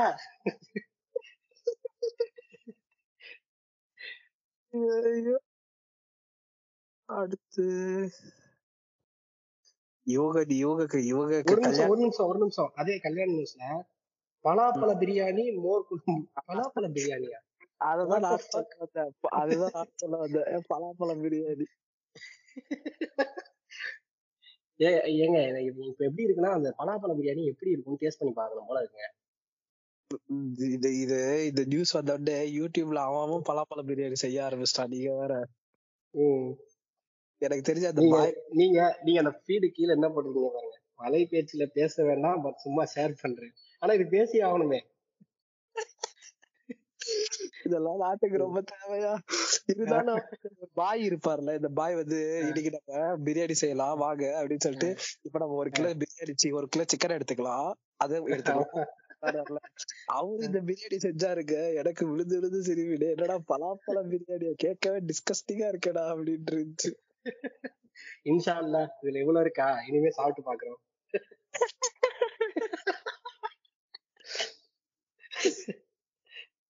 ஒருவேளை இது கேரளா ஸ்பெஷல் போல தல. ஆனா பலாப்பழம் பிரியாணி கேரளா ஸ்பெஷல் பலாப்பழ பிரியாணி எப்படி செய்வாங்க? நீங்க அந்த லிங்க் இருந்தா அந்த பாய் போட்டதை எனக்கு ஷேர் பண்ணுங்க நான் பாக்குறேன். பாக்குறேன் பாக்குறேன். அனுப்புறேன் அனுப்புறேன். ஐயோ ஐயோ. அடுத்து அடுத்த நியூஸ் ஒன்றும் பெருசா இல்ல. என்னன்னா தமிழர்களுக்கு ஜி ரஜினிக்கு கிடைத்த பெருமை தமிழர்களுக்கு கிடைத்த பெருமைன்ற மாதிரி நிப்பாட்டுங்க நான் மிஸ் மார்வலே ஒரு ஆளா மதிக்கல. இந்த நியூஸ் வேறயா?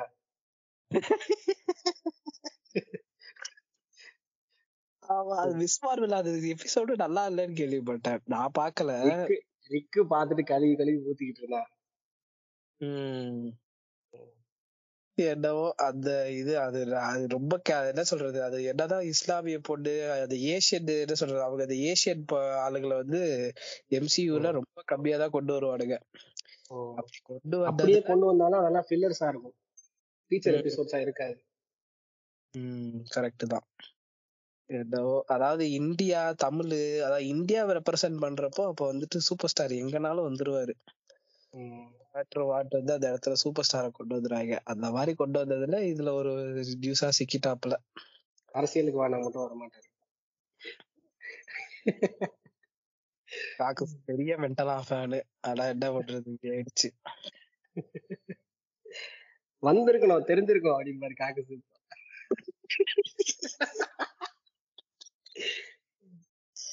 சூப் நக்கிட்டு போயிருப்பா ஆனா இவ்வளவு நாள் அதை வச்சு வந்துட்டு சினிமா அவர் சினிமா பயணத்தையும் நல்லா ஓட்டிட்டாரு பாருங்க. உங்களுக்கு ஃப்ரீ ப்ரமோஷன் ஆச்சுல வேற எதுவும் நியூஸ் தேவையில்ல. ஃபேன்ஸை கூட்டினாலே தலைவர் அரசியல் வர போறாரு அப்படின்றது வந்து பெரிய நியூஸ் ஆயிரும். அதுல ப்ரமோஷன் கிடைச்சிரும். படமும் ஓடிரும். அவ்வளவுதானே? அண்ணா அண்ணாமலையே சூப்பர் ஸ்டார் வருவாருன்ற நம்பிக்கையில தானே இருந்தாரு. ம். இல்லன்னா அவர் எப்படி தலைவரா இருப்பாரு பிஜேபிக்கு. சூப்பர் ஸ்டார் கூப்பிட்டு பேசின உடனே தான் அண்ணாமலைக்கு ஹைப் கிடைச்சது. கரெக்ட் தான். எல்முருகன் எல்முருகன் விடுங்க எச்சிராஜா நினைச்சு பாருங்க. எத்தனை வருஷமா இருக்கேன். என்னை ஒரு ஆளா கூட மதிக்கல. ஆனா எனக்கு அது ஒரு இது இருந்துச்சு. எல்முருகன் இருக்காரு. எல்முருகன் பாருங்க எச் ராஜா இருக்காங்க. அதை தாண்டி அந்த கட்சியில பல்வேறு பொன்னர் இருக்காருல்ல. பொன்னர் இருக்காரு கீழே. அவர்லாம் கன்னியாகுமரி ஜெயிக்கிறதுக்கு ஒரு பெரிய தூண். ம், அவரெல்லாம் வந்து ஆளா கூட மதிக்காம மூளை கட்டவனை கொண்டு போய் இப்ப நீ தலைவராக்கியிருக்கனா அப்ப நீ எவ்வளவு மூளை கட்டவனா இருப்ப இவனுங்க அரசியல் தெரிஞ்ச ஆளுங்க ஜி. அவங்களாம் ஆரம்பத்துல இருந்து பேசிக்கிட்டு இருக்காங்க. எச்ராஜாலாம் கண்டென்ட்டே இல்லைன்னா கூட கழுவி ஊத்துவாரு.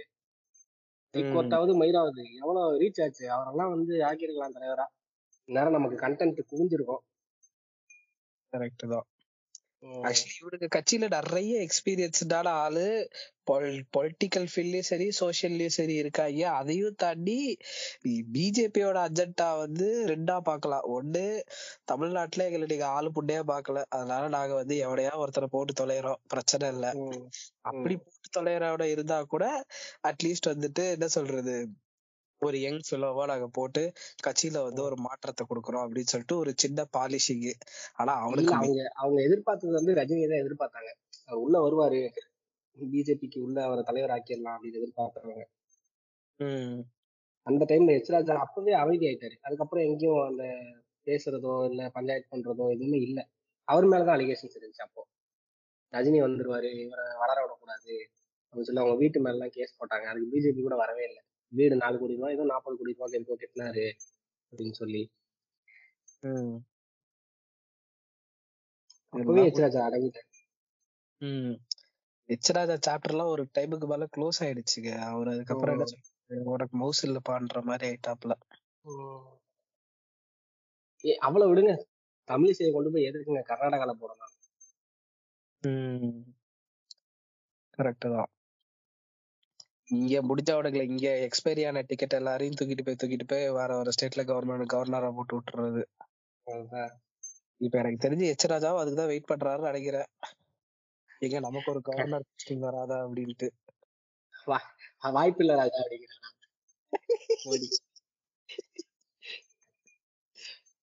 ஐயோ, ஐயோ. என்ன வாய்ப்பு இல்ல ராஜா அடுத்து நம்ம வாய்ப்பு இல்ல நம்ம வாய்ப்பு இல்ல இருக்க முன்னாடியே ஒரு நியூஸ் இருக்கு. என்னன்னா இந்த மாதிரி இந்த வீடியோ பாத்துருப்பீங்கன்னு நினைக்கிறேன். பிஆர்ல ஒரு ஒரு டீச்சருக்கு ஒரு ஸ்கூல் டீச்சருக்கு வந்து அந்த ஸ்டூடெண்டே வந்துட்டு விசிறி விட்டுட்டு இருக்காங்க. அந்த அம்மா நல்லா சொகுசா தூங்கிட்டு இருக்கு. பார்த்தேன் இது. பல்வேறு அதாவது என்ன சொல்றது நிறைய கவர்மெண்ட் ஸ்கூல்ஸ்ல கவர்மெண்ட் ஸ்கூல்ஸ் இல்ல பொதுவாவே டீச்சர்ஸ் எல்லாம் வந்துட்டு இந்த ஸ்டூடெண்ட்ஸ வேலை வாங்குவாங்க. ம். இதை வாங்கிட்டு வா அதை வாங்கிட்டு வா அதை செய் இதை செய்யிட்டு. ம். இப்படிலாம் இவங்களுக்கு யாரு இந்த உரிமையை கொடுத்தா இல்லைன்னா இப்படிலாம் பண்ணலாமா? பண்ணக்கூடாதுதான். அவங்க சொல்லி கொடுக்குறவங்களுக்கு அறிவு இல்லைங்கும் போது படிக்கிற பசங்களுக்கு எப்படி அதெல்லாம் தோணும்? இவங்க எதுக்கு கேட்கணும். நாங்க எதுக்கு செய்யணும் அப்படின்ற மாதிரி நிக்கணும். அது பசங்களை சொல்லி குத்தம் இல்ல. அவங்களுக்கே அறிவு இல்ல. டீச்சர்ஸ்க்கே அறிவு இல்ல. இல்ல சின்ன அதான் நீங்க சொல்ற மாதிரி பசங்களை சொல்லி குத்தம் இல்ல. ஏன்னா அவங்களுக்கு தெரியாதுல்ல. இதெல்லாம் இதுட்டு டீச்சர்ஸ் தான் சொல்ற பேச்ச கேட்கணும் அவங்க சொல்லி கொடுக்கறத க- கத்துக்கணும் சொல்ற பேச்ச கேட்கணும்ன்றதுனால. கத்து கொடுக்கறது. இதையும் பண்ணி விட்டுறாங்க ஒரு மாதிரி குருகுல மாதிரி ஒருத்தன் இவனுங்க ஃபாலோ பண்ணணும்னு நினைக்கிறானுங்க. ஆனா அப்படிலாம் இல்லடா. நீ காசு குடுக்கற. அந்த அம்மா வந்துட்டு சம்பளம் வாங்கிட்டு உனக்கு பாடம் கத்து கொடுக்குது. நடுவுல வேலை செஞ்சு ஒருத்தன் ஊம்பணும் ஆஹ் அப்படியே அந்த நியூஸ் ஆரம்பிச்சிருக்க கிருஷ்ண பரமாத்மாவின் அவதாரம் எடுப்பேன். சீமான். அநீதி அக்கிரமம் நடக்கும் இடமெல்லாம் நான் வந்து நிற்பேன். கிருஷ்ண பரமாத்மாவின் பேரன் நான். காரைக்குடியில் நாதாக்கா ஒருங்கிணைப்பாளர் சீமான் பேட்டி. மாயானோட சேயோன்றா இந்த சீமான். இல்ல கிறிஸ்தவ பரமாத்மாவா இவர் வந்து இதா எடுப்பாருன்னா என்னது அவதாரம் எடுப்பாருன்னா எப்படி இந்த மேல மரத்து மேல உட்காந்துக்கிட்டு பொம்பளைங்க குளிச்சிட்டு இருக்கிற கழுத்துக்கூடாதான் விடுபடுவானா? அதைத்தான் நான் நினைச்சேன். சேலை ஒரு நீ சீமான் வேஷம் போட்டிருக்க. நான் கெட்டவன் இல்ல நீ கேடு கெட்டவன். இவருக்குமே இப்ப ஒரு மாதிரி என்ன சொல்றது ப்ரோ ஒரு மாதிரி மவுஸ் குறைஞ்சிருச்சுன்னு நினைக்கிறேன். ஃபண்டு வர்றது இல்லையா என்னன்னே தெரியல. இப்பெல்லாம் அண்ணன் ஒரு வாய்ஸாவே கொடுக்க மாட்டேங்கிறாரு. 90s கிட்ஸ் எல்லாம் திருந்திட்டாங்கன்னு நினைக்கிறேன் ப்ரோ நிறைய பேர் திருந்திட்டாங்க. அண்ணனோட முழு அவதாரமும் தெரிஞ்சிருச்சு. அதே. நேரத்துல ஸ்டவுக்கு. ஒரு இடத்துல ஒரு சொல்லியிருப்பாரு சீமானுக்கு வந்துட்டு இந்த காலேஜ் பசங்க எல்லாம் மட்டும் இல்லனா காலே. அதாவது இவருக்கு எப்படிலாம் வந்துட்டு அந்த கிரவுட் வருதுன்னா அஹ் எவன்லாம் காலேஜ் படிக்க வரானோ அவன்லாம் வந்துட்டு சீமானோட ஆதரவாளரா இருக்கா காலேஜ் முடிக்கிறப்போ அப்படியே வேற ஆதரவாளரா போயிடுறான்.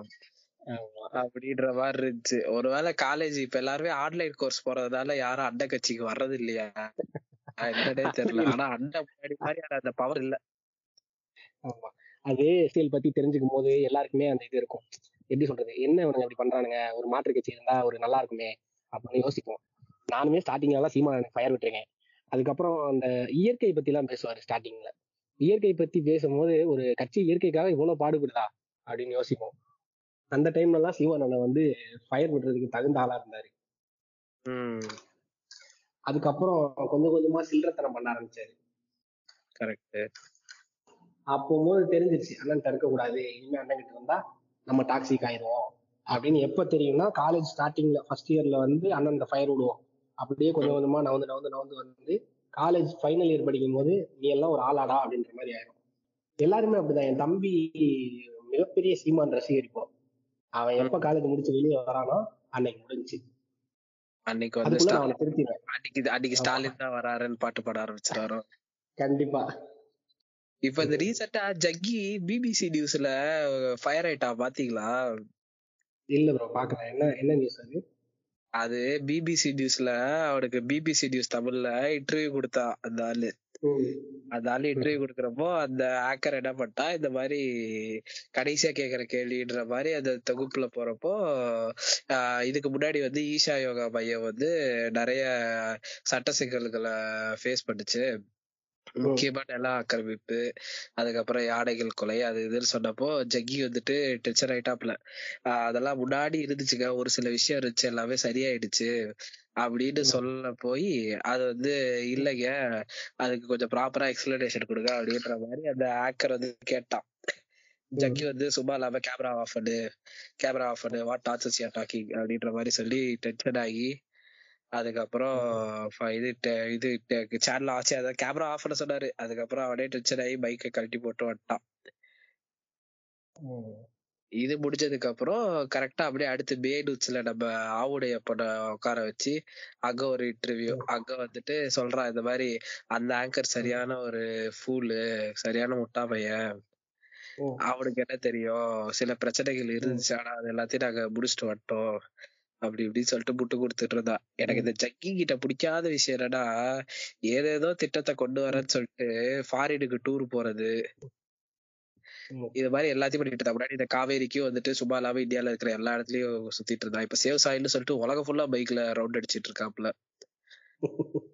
இது பத்தாவதுக்கு தல சபி சபி தட்டுற பாருங்க. அவ பேர் என்ன? சமத்தா சமத்தா ஆ. வச்சு சமத்தாவும் ஜக்கியும் வந்துட்டு ஒரு என்ன சொல்றது ஒரு ஆடிட்டோரியத்துல இன்டர்வியூ நடத்துறாங்க சமந்தா. காதுல இருக்கிற தோட பாத்தீங்கன்னா ஒருத்தர் ஷாக் ஆயிட்டா சேவ் சாயில்னு சொல்லிட்டு ஒருத்தர் பெரிய ஜிவிக்கி ஆமா ஆமா அது பார்த்தேன் அந்த போட்டோ பார்த்தேன் எனக்கு. ஐயோ சாம் உன்னை நான் எவ்வளவு அட்மயர் பண்ணிருக்கேன் கடைசியில போய் போய் இவகிட்ட போய் மாட்டிக்கிட்டேன்ற மாதிரி ஒருத்த சம விருப்பம் உட்காந்துட்டு இருந்தேன். அடுத்த நியூஸ். பாத்தீங்களா திருப்பதி வரலாற்றில் முதல் முறையாக நூத்தி முப்பது கோடியை தாண்டி உண்டியலில் வசூல். மே மாதம் மற்றும் உண்டியலில் கணக்காக நூத்தி முப்பது கோடி இருபத்தி ஒன்பது லட்சம் வந்துள்ளதாக தகவல். ஐயாக்கு மட்டும்தான் காசு கொமால விழுந்துகிட்டே இருக்கு தல. ஆமா. இல்ல அவ்வளவு பவரான சாமியா என்ன?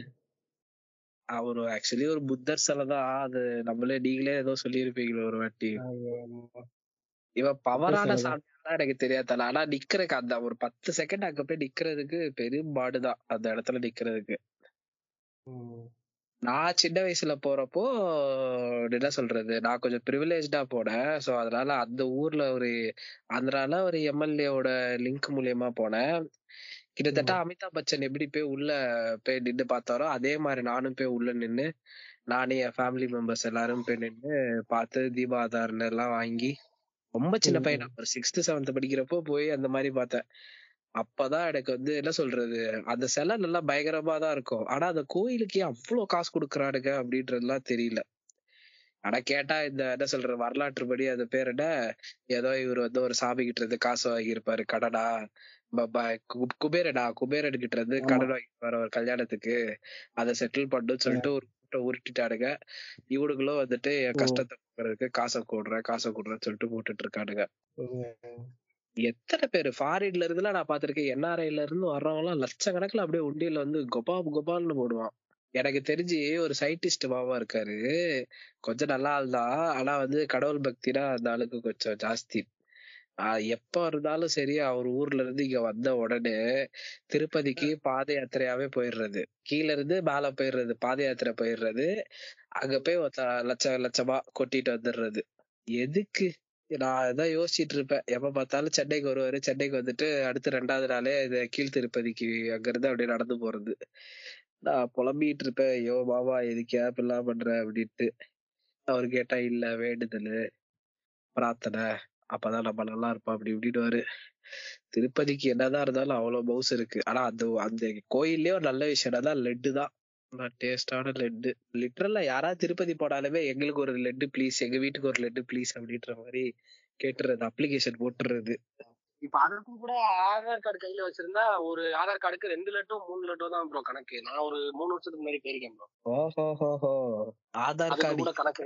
பயன்படுது பாத்தீங்களா? நம்ம மோடிஜி எவ்வளவு பண்ணிருக்காரு இதை விட மோசம். இதை விட மோசம் என்னன்னா ரூம் கூட தர மாட்டானுங்க. ஆதார் கார்டு இருந்தாதான் ரூமே தருவாங்க. என்னங்க சொல்றீங்க? ஆமா. ஃபர்ஸ்ட் எல்லாம் வந்து நமக்கு போனோம்னா எங்க வேணா போய் ரூம் எடுத்துக்கலாம். ஏதாவது ஒரு ஐடென்டி ப்ரூஃப் கொடுத்தா மட்டும் போதும். ஆனா இப்போ ஆதார் கார்டு கன்ஃபார்மா கையில இருக்கணுமா? ஐயே அப்படின்னா தான் புக்கிங்க்கே உள்ள உட்கார விடுறானுங்க. ஆதார் கார்டு இல்லாம உள்ள உட்காரவே விட மாட்டானுங்க. இது வந்து வெளியே கோயிலுக்கு வெளியே. அந்த வெயிட்டிங்காக இருப்போம்ல. ரூம்குள்ள அந்த ட்ரெஸ் எல்லாம் வைக்கிறது வச்சுட்டு சாமி பார்த்துட்டு வந்து எடுத்துட்டு போவோம்ல. அந்த ரூமுக்கே அதுவும் சீசன் டைம்லாம் போனீங்கன்னா ரொம்ப மோசம். கிடைக்கவே கிடைக்காது. என்னவோ இந்த ஆளுக்கு கல்லா மட்டும் கொட்டிக்கிட்டே இருக்கு. இந்த இது சொல்லுவாங்கல்ல அந்த கில்லி படத்துல அந்த தாபு வந்து டைலாக் விடுவார்ல நாட்டுல மழை தண்ணி இல்ல பஞ்சமா இருக்கு. ஆனா உங்க கையில மட்டும் எப்படி துட்டு கொட்டிக்கிட்டே இருக்கு? அந்த கேள்விதான் இந்த ஆளை பார்த்தா எனக்கு தோணிக்கிட்டே இருக்கும். திருப்பதி மட்டும் இப்ப கவர்மெண்ட் கையில எடுத்தா எப்படி இருக்கும்? எங்க அவ்வளவுதான். அவாக்கள்லாம் சும்மா இருப்பானுங்களா? அவ்வளவுதான். எவ்வளவு பெரிய மார்க்கெட்டிங் இது? விட்டுருவானா அவன்? ஆனா இப்ப ரீசெண்ட் டைம்ஸ்ல அந்த வெயிட்டிங் ஹால் கூட கொஞ்சம் நல்லா இருக்கு bro. உட்கார்ந்து வெயிட் பண்றதுக்கு அங்க கொடுக்குற ஃபுட்டு பரவாயில்லாம இருக்கு. முன்னெல்லாம் ரொம்ப மோசமா இருக்கும். சாப்பிட முடியாது. இப்ப பரவாயில்ல. ஐயோ முன்னாடி எல்லாம் அப்படியே அந்த கேஜ்ல போட்ட மாதிரி கம்ப்ரஸ்டா இருக்கும். ரொம்ப அன்கம்ஃபர்டபுளா இருக்கும். இப்ப பரவாயில்ல. கொஞ்சம் கிளீனா நீட்டா மெயின்டைன் பண்றாங்க.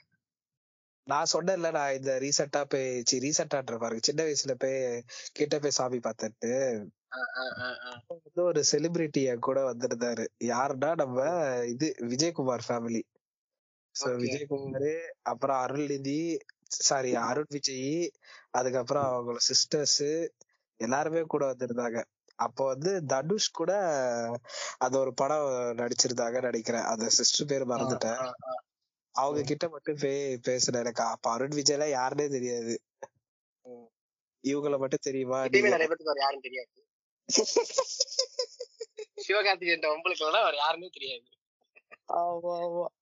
எங்க தலை கூட நடிக்கலன்னா அதுக்கப்புறம் அவனை தெரிஞ்சிருக்கவே தெரிஞ்சிருக்க மாட்டாங்க. அவன் அப்படியே டிசா அப்படியே இது சொல்றது பிரான்ச் மரத்துக்குள்ள ஒளிஞ்சிருக்கிற மாதிரி போயிருப்பான்.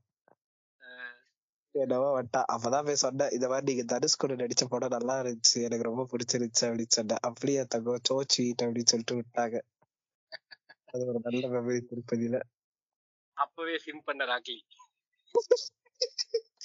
என்ன பண்றது? சிம்பு நம்ம உடம்புலயே சிம் பண்ற வார்த்தை கண்டுபிடிக்க முன்னாடியே பண்ண வேண்டானா ஐயோ ஐயோ. அது ஒரு கடாக்காலம். அடுத்த நியூஸ் ரயில் நிலையத்தில் இலவச வைஃபை சேவையை ஆபாச வீடியோக்களை பார்ப்பதற்கும் பதிவிறக்கம் செய்வதற்கும் பயன்படுத்துவதாக ரயில்டெல் அமைப்பு கண்டறிந்துள்ளது. தெலுங்கானாவின் செகந்திராபாத்தில் உள் உட்பட பல நகரங்களில் ரயில் நிலையங்களின் சேவை முப்பத்தி ஐந்து பர்சன்ட் தவறாக பயன்படுத்துவதாக தகவல். ஆக்சுவலா இந்த ரயில்டெல் வந்து என்னன்னா சென்ட்ரல் கவர்மெண்டோட ஒரு வைஃபை ஃப்ரீ வைஃபை எல்லா ரயில்வே ஸ்டேஷன்லயும் இருக்கு. இப்போ நீங்க. எக்மோர் ரயில்வே ஸ்டேஷன் போனீங்கன்னு வச்சுக்கோங்களேன் உங்களோட மொபைல் வைஃபைல கனெக்ட் ஆன உடனே அது ஒரு வெப்பேஜ் ஓபன் பண்ணி விடும் அந்த வெப்பேஜ்ல என்ன சொல்லணும்னா உங்களோட மொபைல் நம்பர் கொடுங்க. அதுக்கு ஒரு ஓடிபி வரும். அந்த ஓடிபி போடுங்க. நீங்க நெட்டை யூஸ் பண்ணிக்கலாம் அப்படின்ற மாதிரி வரும். அதுவும். கரெக்டா ஒன் ஹவர்ல ஆட்டோமேட்டிக்கா அந்த நெட் கட் ஆயிரும். அடுத்து நீங்க திருப்பி அந்த மொபைல் நம்பர் கொடுத்தீங்கன்னா ஓடிபி வராது.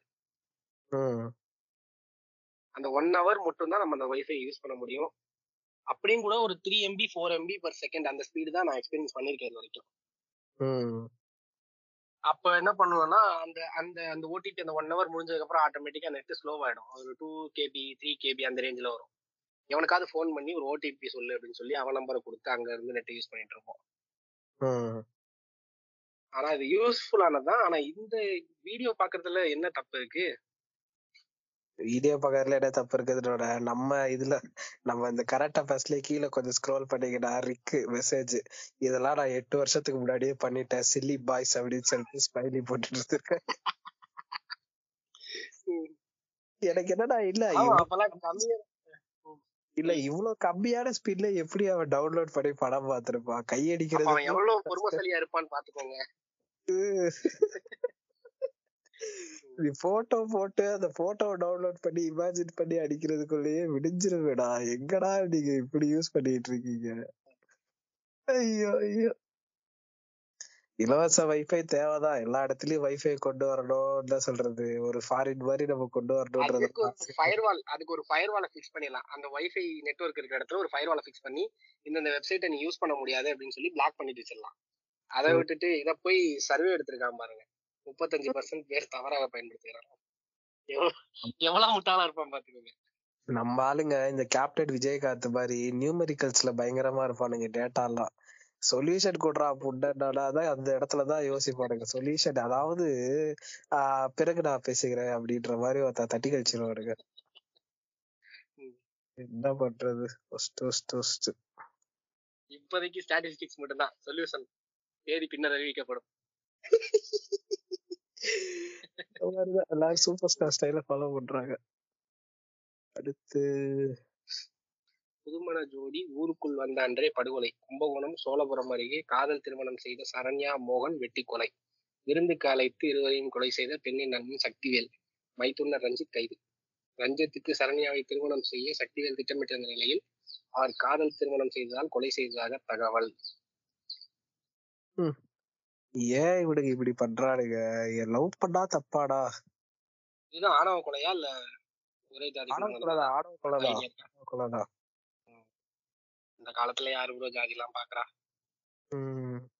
இத்தனைக்கும் பாருங்களேன் விருந்துக்கு கூப்பிடுறேன்னு சொல்லிட்டு அதாவது கல்யாணம் ஆன புதுசுல ஒருத்தவங்களும் அவங்க ஃபேமிலி ரிலேட்டிவ்ஸ் கூட எல்லாம் போய் அப்படியே ஒரு நாளைக்கு வாரத்துல ரெண்டு நாள் லீவ் கிடைக்குதுன்னா அப்படியே ஒரு ஒரு ஃபேமிலி மெம்பர்ஸ் கிட்டயா போய் விருந்து சாப்பிட்டு வருவாங்க புது மாப்பிள்ளை பொண்ணு.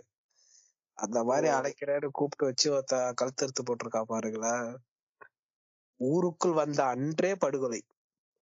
எனக்கு தெரிஞ்சு ஐயாவோட ஆளுங்களா தான் இருக்கும். அவங்க தான் இப்படிலாம் பண்ணுவாங்க. ஐயாவோட ஆளுங்கன்றதோட எல்லா ஜாதி வெறியனுங்களும் இத வந்துட்டு தலைகாய கடமையா செய்வானுங்க. கேட்டா நம்ம மரியாதையை காப்பாத்துறோம் பெத்தவங்களுடைய கண்ணியத்தை காப்பாத்துறோம் சுண்ணிய காப்பாத்துறோம்னு பேசிட்டு இருப்பானுங்க. மண்ணும் பொண்ணும் ஒண்ணுடா ப்ரோ அப்படி காப்பாத்தி என்னடா இவனுங்கெல்லாம் அடிச்சு அடிச்சு எனக்கே வெறுப்பாயி போச்சு. எதுக்குடா அவங்கள போட்டு அடிக்கின்ற மாதிரி ஆயி போச்சு. உம் என்னவோ இந்த ஜாதி இதெல்லாம் வந்துட்டு ஒரு மயிருக்கும் பிரயோஜனம் இல்லைன்னு இவனுங்களுக்கு எப்போ புரியுன்றது தெரியல. கூடவே ஏன் தெரியுமா? நீங்க வந்து அவனுக்கு ஆப்போசிட்டா ஒரு பத்து கருத்து இருக்கு வைங்களேன். அவன் ஒன்னே ஒண்ணுதான் வைப்பான். கௌரவம். என் குடும்ப. கௌரவம் என் ஜாதி கௌரவம் வேற என்ன பேசிட போறான் அவன்கிட்ட போய் நீங்க எத்தனைதான் பேசினாலும் அவனுக்கு புரிய போறது இல்ல. இதை தாண்டி சொந்தக்காரனுங்கன்னு வாடுங்க. அதாவது சொந்தக்காரனுங்க அர்த்தம் என்னன்னா இப்ப எங்க அப்பா வழியில இருக்காங்கன்னா எங்க அப்பாவுடைய ஆஹ் அத்தை என்ன சொல்றது தங்கச்சி பாருங்க இல்ல வந்துட்டு அக்கா பாருங்க தம்பி பாருங்க அண்ணன் பாருங்க இல்லைன்னா அவங்களுக்கு தா அவங்க அப்பா இருக்காங்கன்னா அவங்க அப்பாவோட தம்பி மாருங்க தங்கச்சி மாருங்க அந்த மாதிரினா தான் சொந்தம். இவன் ஜாதியில அவன் நம்ம ஜாதிக்காரன் இல்ல அப்ப நம்ம சொந்தக்காரன் இல்ல அப்படின்றவானுங்க. எப்படிடா சொந்தக்காரங்க கேட்டகரியில நீங்களா வருவீங்க? ஏன்டா இன்சிஸ்டா சுத்துறீங்கன்ற மாதிரி இருக்கும். என்னமா முட்டு கொடுப்பானுங்க இந்த ஜாதிக்கு? வாழ போறவங்களை கொண்டுட்டானுங்க அவ்வளவுதானே. கஷ்டம். புதுசா கல்யாணம் ஆன ஜோடி எவ்வளவோ கனவு வச்சிருப்பாங்க. இவனுங்க பட்டார்னு போட்டு ஒருக்கிட்டானுங்க Okay, அடுத்து. அடுத்து. நடிகை நடிகை சாய் பல்லவி வேதனை. காஷ்மீர் ஃபைல்ஸ் படத்தில் பண்டிட்டுகள் கொல்லப்பட்டதாக காட்டியிருக்கிறார்கள். ஆனால் சமீபத்தில் பசுவை கொண்டு சென்ற நபரை இஸ்லாமியர்கள் வைத்து கும்பலாக கொலை செய்து ஜெய் ஸ்ரீராம் என்று முழக்கமிட்டுகிறார்கள். காஷ்மீரில் அன்று நடந்ததும் தற்போது நடந்து கொண்டிருப்பதும் அதற்கும் என்ன வித்தியாசம்? நடிகை சாய் பல்லவி வேதனை ஆனா அந்த பிள்ளை போட்டு சங்கிங்க சும்மா விட்டாருங்க. ஐயோ சகி சும்மாலாம் விடல. இந்த அம்மா அடுத்த ரெண்டு நாள் கழிச்சு அவங்க பேஜ்லயே வந்துட்டு மன்னிப்பெல்லாம் கேட்டு போட்டாங்க. அததான் நான் அடுத்து கொஞ்சம் இதுல ஃபீட்ல வந்து அனுப்பிச்சிருப்பேன். ரொம்ப வருத்தமா போயிடுச்சு. நம்ம மலர் டீச்சர் மன்னிப்பு கேட்க வச்சிட்டானுங்களேட்டு இவனுங்க ரைட் விங் சும்மா இல்ல. அது எப்படி நீ சொல்லலாம்? அதுவும் இதுவும் ஒன்னா அங்க பண்டிட்டு எவ்வளவு பெரிய ஆளு? உயிரை விட்டுருக்காரு மக்களுக்காக. நீ என்ன நினைச்சிட்டு இருக்க? ஆவும் சொல்லி ரைட்டிஸ்ட் எல்லாம் போட்டு ஒருத்த தாக்கு தாக்குன்னு தாக்கிட்டாங்க. இந்த அம்மா தான் ஒரு ரெண்டு மூணு நாளைக்கு செம்ம ஹாட் நியூஸா போயிட்டு இருந்தாங்க. அதுக்கப்புறம் இவங்களே அவங்க இன்ஸ்டாகிராம் ட்விட்டர் எல்லா இடத்துலயும் வந்துட்டு இந்த மாதிரி நான் யாரோட மனசையும் புண்படுத்தல.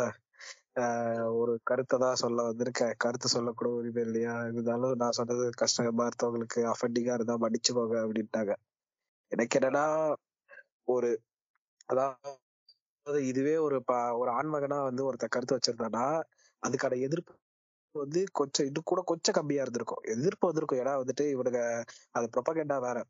இந்த அம்மா வந்துட்டு ஒரு பொண்ணுன்றனால இன்னும் கூட ஒருத்த எக்ஸ்ட்ரா என்ன சொல்றது வெஞ்சன்ஸோட இறங்கி வந்து செஞ்சுட்டானுங்க. அது எப்படி ஒரு பொண்ணு இப்படி எல்லாம் பேசலாம் அப்படின்ற மாதிரி அது எப்படின்னா இப்போ அந்த பொண்ணு வந்துட்டு படிக்க வச்சதா அதுக்கப்புறம் நம்ம பேச்ச அவ கேட்க மாட்டான்ற மாதிரி இந்த சாய் பல்லவி வந்து கரெக்டா தான் பேசியிருக்காங்க எதுவும் தப்பாலாம் பேசல. அது பேசுனதுக்கு கொஞ்ச நாளைக்கு சோசியல் மீடியாவே வந்துட்டு அப்படியே என்ன சொல்றது ரணகலமா இருந்துச்சு. பாவம் Malar teacher don't worry Malar teacher we are there for you இல்ல கம்யூனிஸ்ட் ஸ்டேட்ல இருந்துமா இப்படி எல்லாம் பண்றானுங்க? அது இல்ல இது இப்ப ரைட் சைடுல வந்தது எல்லாமே வடக்காட்சி பண்ண வேலை தானே. வடக்காட்சின்றத விட இந்துத்துவா சப்போர்ட்டர்ஸ் ஆர்எஸ்எஸ் இவனுங்க இருந்துதான் போட்டு செய் செய் செஞ்சுட்டானுங்க. இவங்க இருக்கிற நாட்டுல ஒண்ணுமே நடக்கலையே. ஆதரவும் தெரிவிக்கல எதிர்ப்பும் தெரிவிக்கல. அந்த அளவுக்கு தான் இங்கெல்லாம் வந்துட்டு இது கேரளா பாய்ஸ் எல்லாம் சுத்திட்டு இருந்தாருங்க ஆனா எதிர்ப்பு ஃபுல்லா வந்தது எல்லாமே இந்துத்துவா சப்போர்ட்டர்ஸ் பண்ண வேலைதான் அந்த மாதிரி இருந்துச்சு. கடந்துருவோம் அடுத்து. டான் படத்திற்கு பாமக நிறுவனர் ராமதாஸ் ரிவ்யூ. நடிகர் சிவகார்த்திகேயன் நடித்த டான் திரைப்படம் பார்த்து பெற்றோரை அவர்கள் இருக்கும் போதே கொண்டாடுங்கள் என்ற பாடத்தை சொல்லும் அந்த படம். அனைவராலும் பார்க்கப்பட வேண்டிய ஒன்றாகும். ஆனா இவர் வித்தியாசமா முட்டு கொடுக்குறாருங்க. ஆமா திருதிருப்புல வந்துட்டு கொலையும் பண்றாரு இன்னொரு சைடுல பாராட்டும் கொடுக்கறாரு. இல்ல இல்ல இது பாராட்டும் இல்ல. பெற்றோர்களை இருக்கும் போதே கொண்டாடுங்கள். வேற சாதிக்கார பையனை கல்யாணம் பண்ணிட்டு போய் அப்பா அம்மாவை அசிங்கப்படுத்திடாதம்மா. இருக்கும் போதே பாத்துக்கோமா. அந்த மோடுங்க இது. நீங்க அவர் என்கரேஜ் பண்றாரு நினைச்சிட்டீங்களா? இத நான் ஒரு செகண்ட் அப்படிதான் நினைச்சேன் இந்த நியூஸ் வந்ததுக்கு அப்புறம் ஐயா எதுக்கும் தேவையில்லாம மூக்க நுழைக்க மாட்டாரு. தெரியுதுல ஐயா ஆக்டிவ் பாலிடிக்ஸ்ல இனி வராம பையனை விட்டதே பெரிய விஷயம் தான் அதுவே நான் வந்துட்டு பெரிய சாதனையா தான் பாக்குறேன் அவங்க குடும்பத்துல. இன்னொரு பக்கம் இது எப்படி நான் பாக்குறேன்னா அப்பா உனக்கு தலைவர் பதவி தந்துட்டேயா அப்பா கை விட்டுறாதையா பாத்துக்கோயா அந்த மாதிரியும் தோணுது. இது எப்படி ஐயா எடுத்துக்கிறேன் நாங்க இவரை தனியா வந்துட்டு தைலாபுரம் தோற்ற பக்கத்துல ஒரு முதியோர் இல்லத்தை கட்டி இவனை இவனை மட்டும் அடைச்சிடணும். போடாடா அப்படின்ட்டு. மத்த வேற யாரையும் சேர்த்துடக்கூடாது. வேற யாராவது வயசானவங்கள போய் சேர்த்து விட்டோம் வைங்களா அவ்வளவுதான். நீ என்ன ஆளுங்க நீ என்ன ஆளுங்க சேர்த்து வந்த கேட்டே. இவனுக்கு மட்டும் தனியா ஒரு இதை கட்டி இவனை மட்டும் தனியா வச்சிடணும் அந்த முதியோர் இல்லத்துல.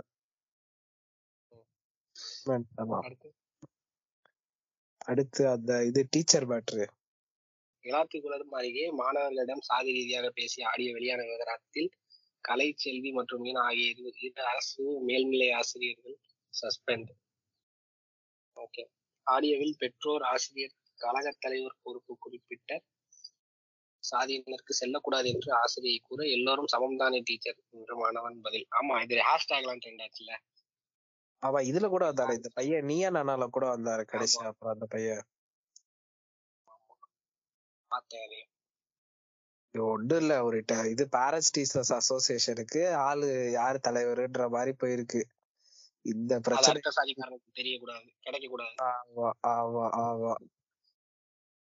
எவ்வளவு என்ன சொல்றது? ஆசிரியர்களா இருந்துகிட்டு இந்த ஒரு நல்லது சொல்லி கொடுக்க வேண்டிய இடத்துல நின்னுகிட்டு நீ ஜாதி பெருமையை பேசிட்டு இருக்கனா என்ன பைத்தியகாரத்தனமா இருக்கும்? கூட நம்ம ஆளு சஸ்பெண்ட் தான் பண்ணிருக்காரு போலயே.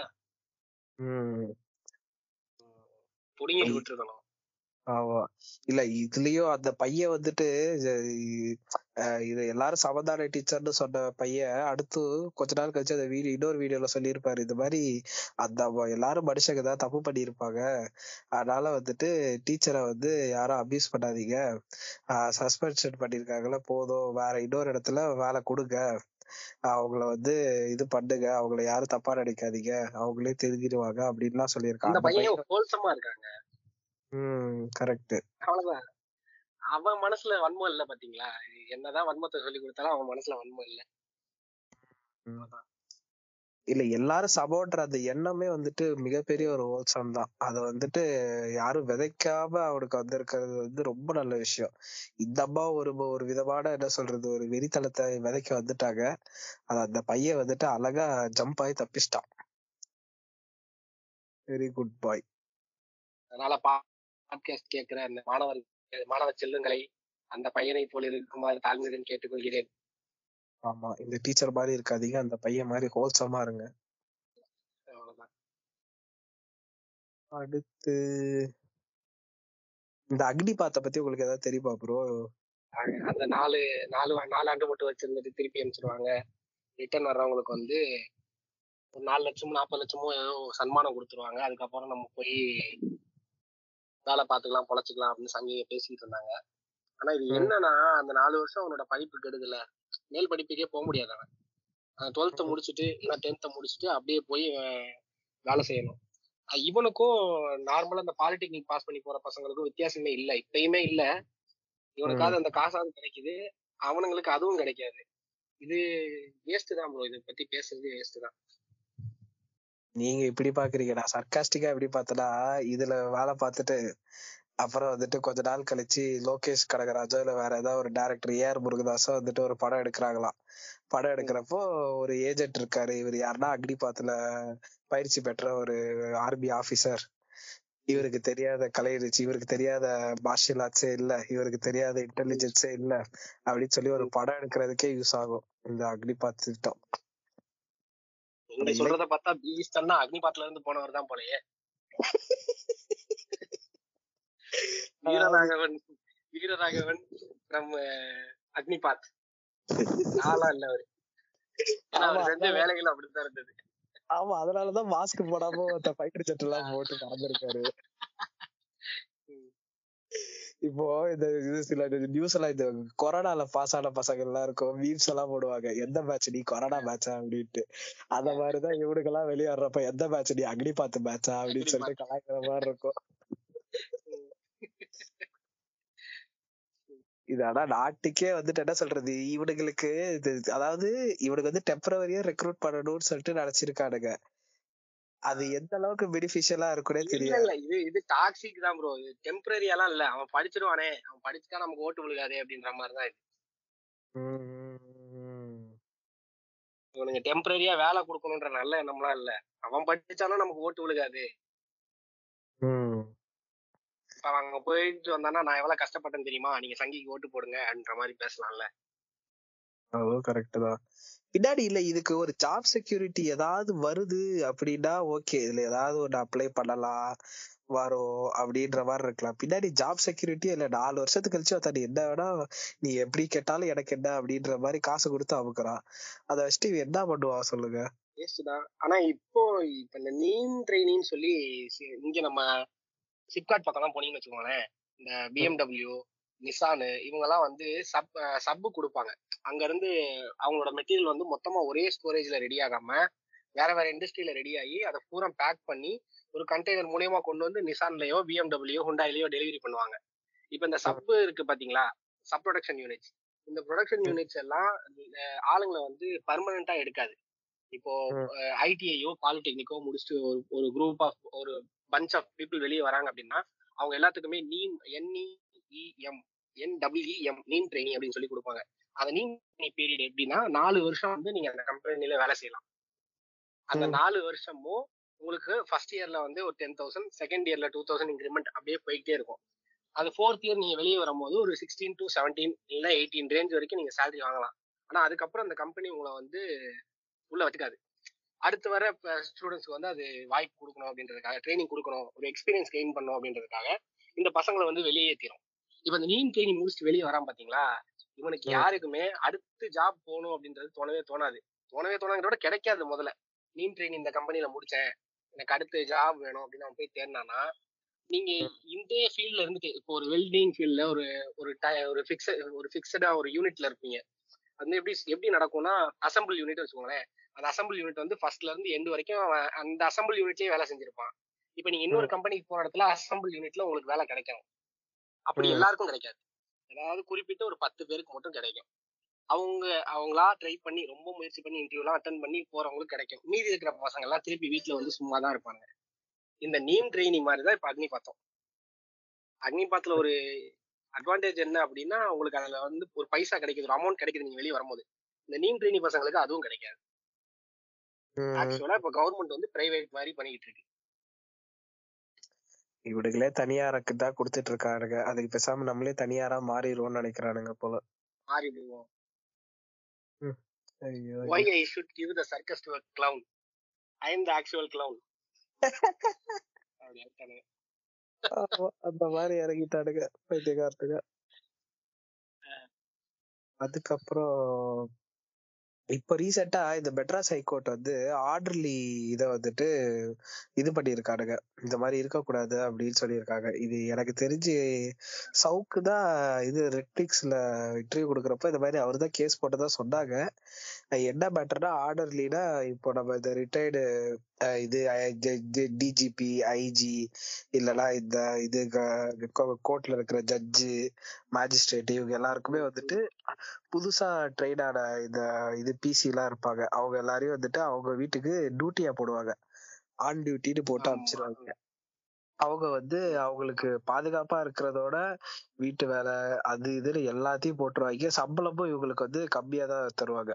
சம்பளம் எப்படி வரும்னா அவங்க வீட்டு வேலைக்காரங்களுக்கு என்ன இதுல ப்ரௌச்சர்ல சைன் போட்டு காசு கொடுக்குறாங்களோ எந்த அளவுக்கு வருமோ அதுதான் அவங்க சம்பளமா இருக்குமே தவிர அரசு சம்பளம்ன்றது ஒண்ணும் வராது. சோ இந்த விஷயத்த வந்து இது பண்ணணும் அப்படின்னு சொல்லிட்டு மெட்ராஸ் ஹைகோர்ட் வந்து இப்போ ரீசெண்டா போட்ட இதுல ஆஹ் இது பண்ணியிருக்காங்க. இதுக்கு முன்னாடி இதே மாதிரி கேஸ் போட்டிருக்காங்க போல அப்ப என்ன சொல்லியிருக்காங்க? இந்த மாதிரி ஆர்டர்லயே தமிழ்நாட்டுல இல்ல அப்படின்னு சொல்லிட்டு கொஞ்சம் வருஷத்துக்கு முன்னாடி கொடுத்துருக்காங்க.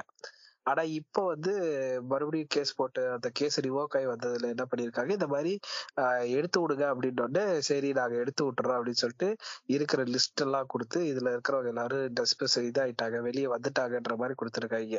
இது ஒரு இனிஷியேட்டிவா நடந்திருக்கு. நல்லா தானே இல்ல போலீஸ்லயுமே இப்படி பாத்துருக்கோம். இப்ப நிறைய பேர் நம்மளே பாத்திருப்போம். இந்த என்ன சொல்றது வண்டி ஓட்டுறவங்க வண்டி ஓட்டுறவங்க ஆன் டியூட்டில ஸ்டேஷனுக்கு வண்டி ஓட்டுறவங்க வேற செக்யூரிட்டி பர்பஸ்ன்னு சொல்லிட்டு இல்ல வீட்டோடயே இருக்காங்கன்னு சொல்லிட்டு ஜட்ஜுக்கோ இல்ல ரிட்டையர்ட் ஆளுங்களுக்கோ வண்டி ஓட்டுறது வேற. கிட்டத்தட்ட அவங்க வந்து அவங்க வீட்டு வேலைக்காரங்க மாதிரிதான். ஆமா ஆமா. அந்த இடத்துல அவங்கள நல்லா ட்ரீட் பண்ணாவது ஓகே நம்ம ஏதாவது சொல்லிக்காம இருக்கலாம்னு வச்சுப்போமே அந்த இடத்துல அவங்க ட்ரீட்மெண்ட்டே சரியா இருக்காது. அவங்களும் மன உளைச்சலுக்கு வந்துருவாங்க. இதுக்குதான் நம்ம போலீஸ் படிச்சோம் போலீஸ்க்கு படிச்சு இவ்வளவு நாள் வந்துட்டு டயட்லாம் இருந்து ட்ரைனிங் எல்லாம் எடுத்து வந்தோமா? இங்க போய் இப்படி இருக்கும் அப்படின்னு சொல்லிட்டு ஒரு மாதிரி இது பல வருஷமா நடந்துகிட்டு இருக்கிற ஒரு இது சொல்றது ஒரு பிராக்டிஸ் தான். இப்போ இதுக்கு வந்து ஒரு ஃபுல் ஸ்டாப் மாதிரி வச்சு இவங்க பண்ணது வந்து ஒரு வரவேற்கக்கூடிய ஒரு விஷயம் தான் இது ஹோல் இந்தியாக்கா இல்ல டிஎனுக்கு மட்டுமா? இது வந்து ஆக்சுவலி தமிழ்நாட்டுக்கு தான் இது கொடுத்துருக்காங்க. தமிழ்நாட்டுல மட்டும்தான் இது ஃபாலோ பண்ணுவாங்க. படிச்சவங்க இருக்காங்க. ம் ஆமா. அடுத்ததால அந்த மோடி நியூஸ் இருக்கு எங்க இருக்கு எங்க இருக்கு. இந்த இருக்கு. முகமது நபி அவதூறு சர்ச்சைக்கு இடையே யுஏஇ செல்லும் மோடி. பாஜக செய்தி தொடர்பாளர் நுபூர் சர்மா முகமது நபி குறித்து அவதூறாக பேசியதற்கு அமீரகம் கண்டனம் தெரிவித்த நிலையில் ஜூன் இருபத்தி எட்டாம் தேதி அந்நாட்டிற்கு செல்கிறார் பிரதமர் நரேந்திர மோடி. நம்ம சாவாக்கர் வேஷம் போடணும் அப்படின்றது மோடிக்கு தெரிஞ்சு போச்சு.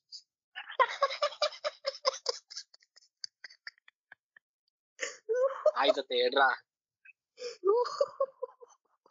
போட்டோவை பாருங்களேன் இந்த வடிவேலு ஒரு படத்துல சொல்லுவாளே தெய்வமே.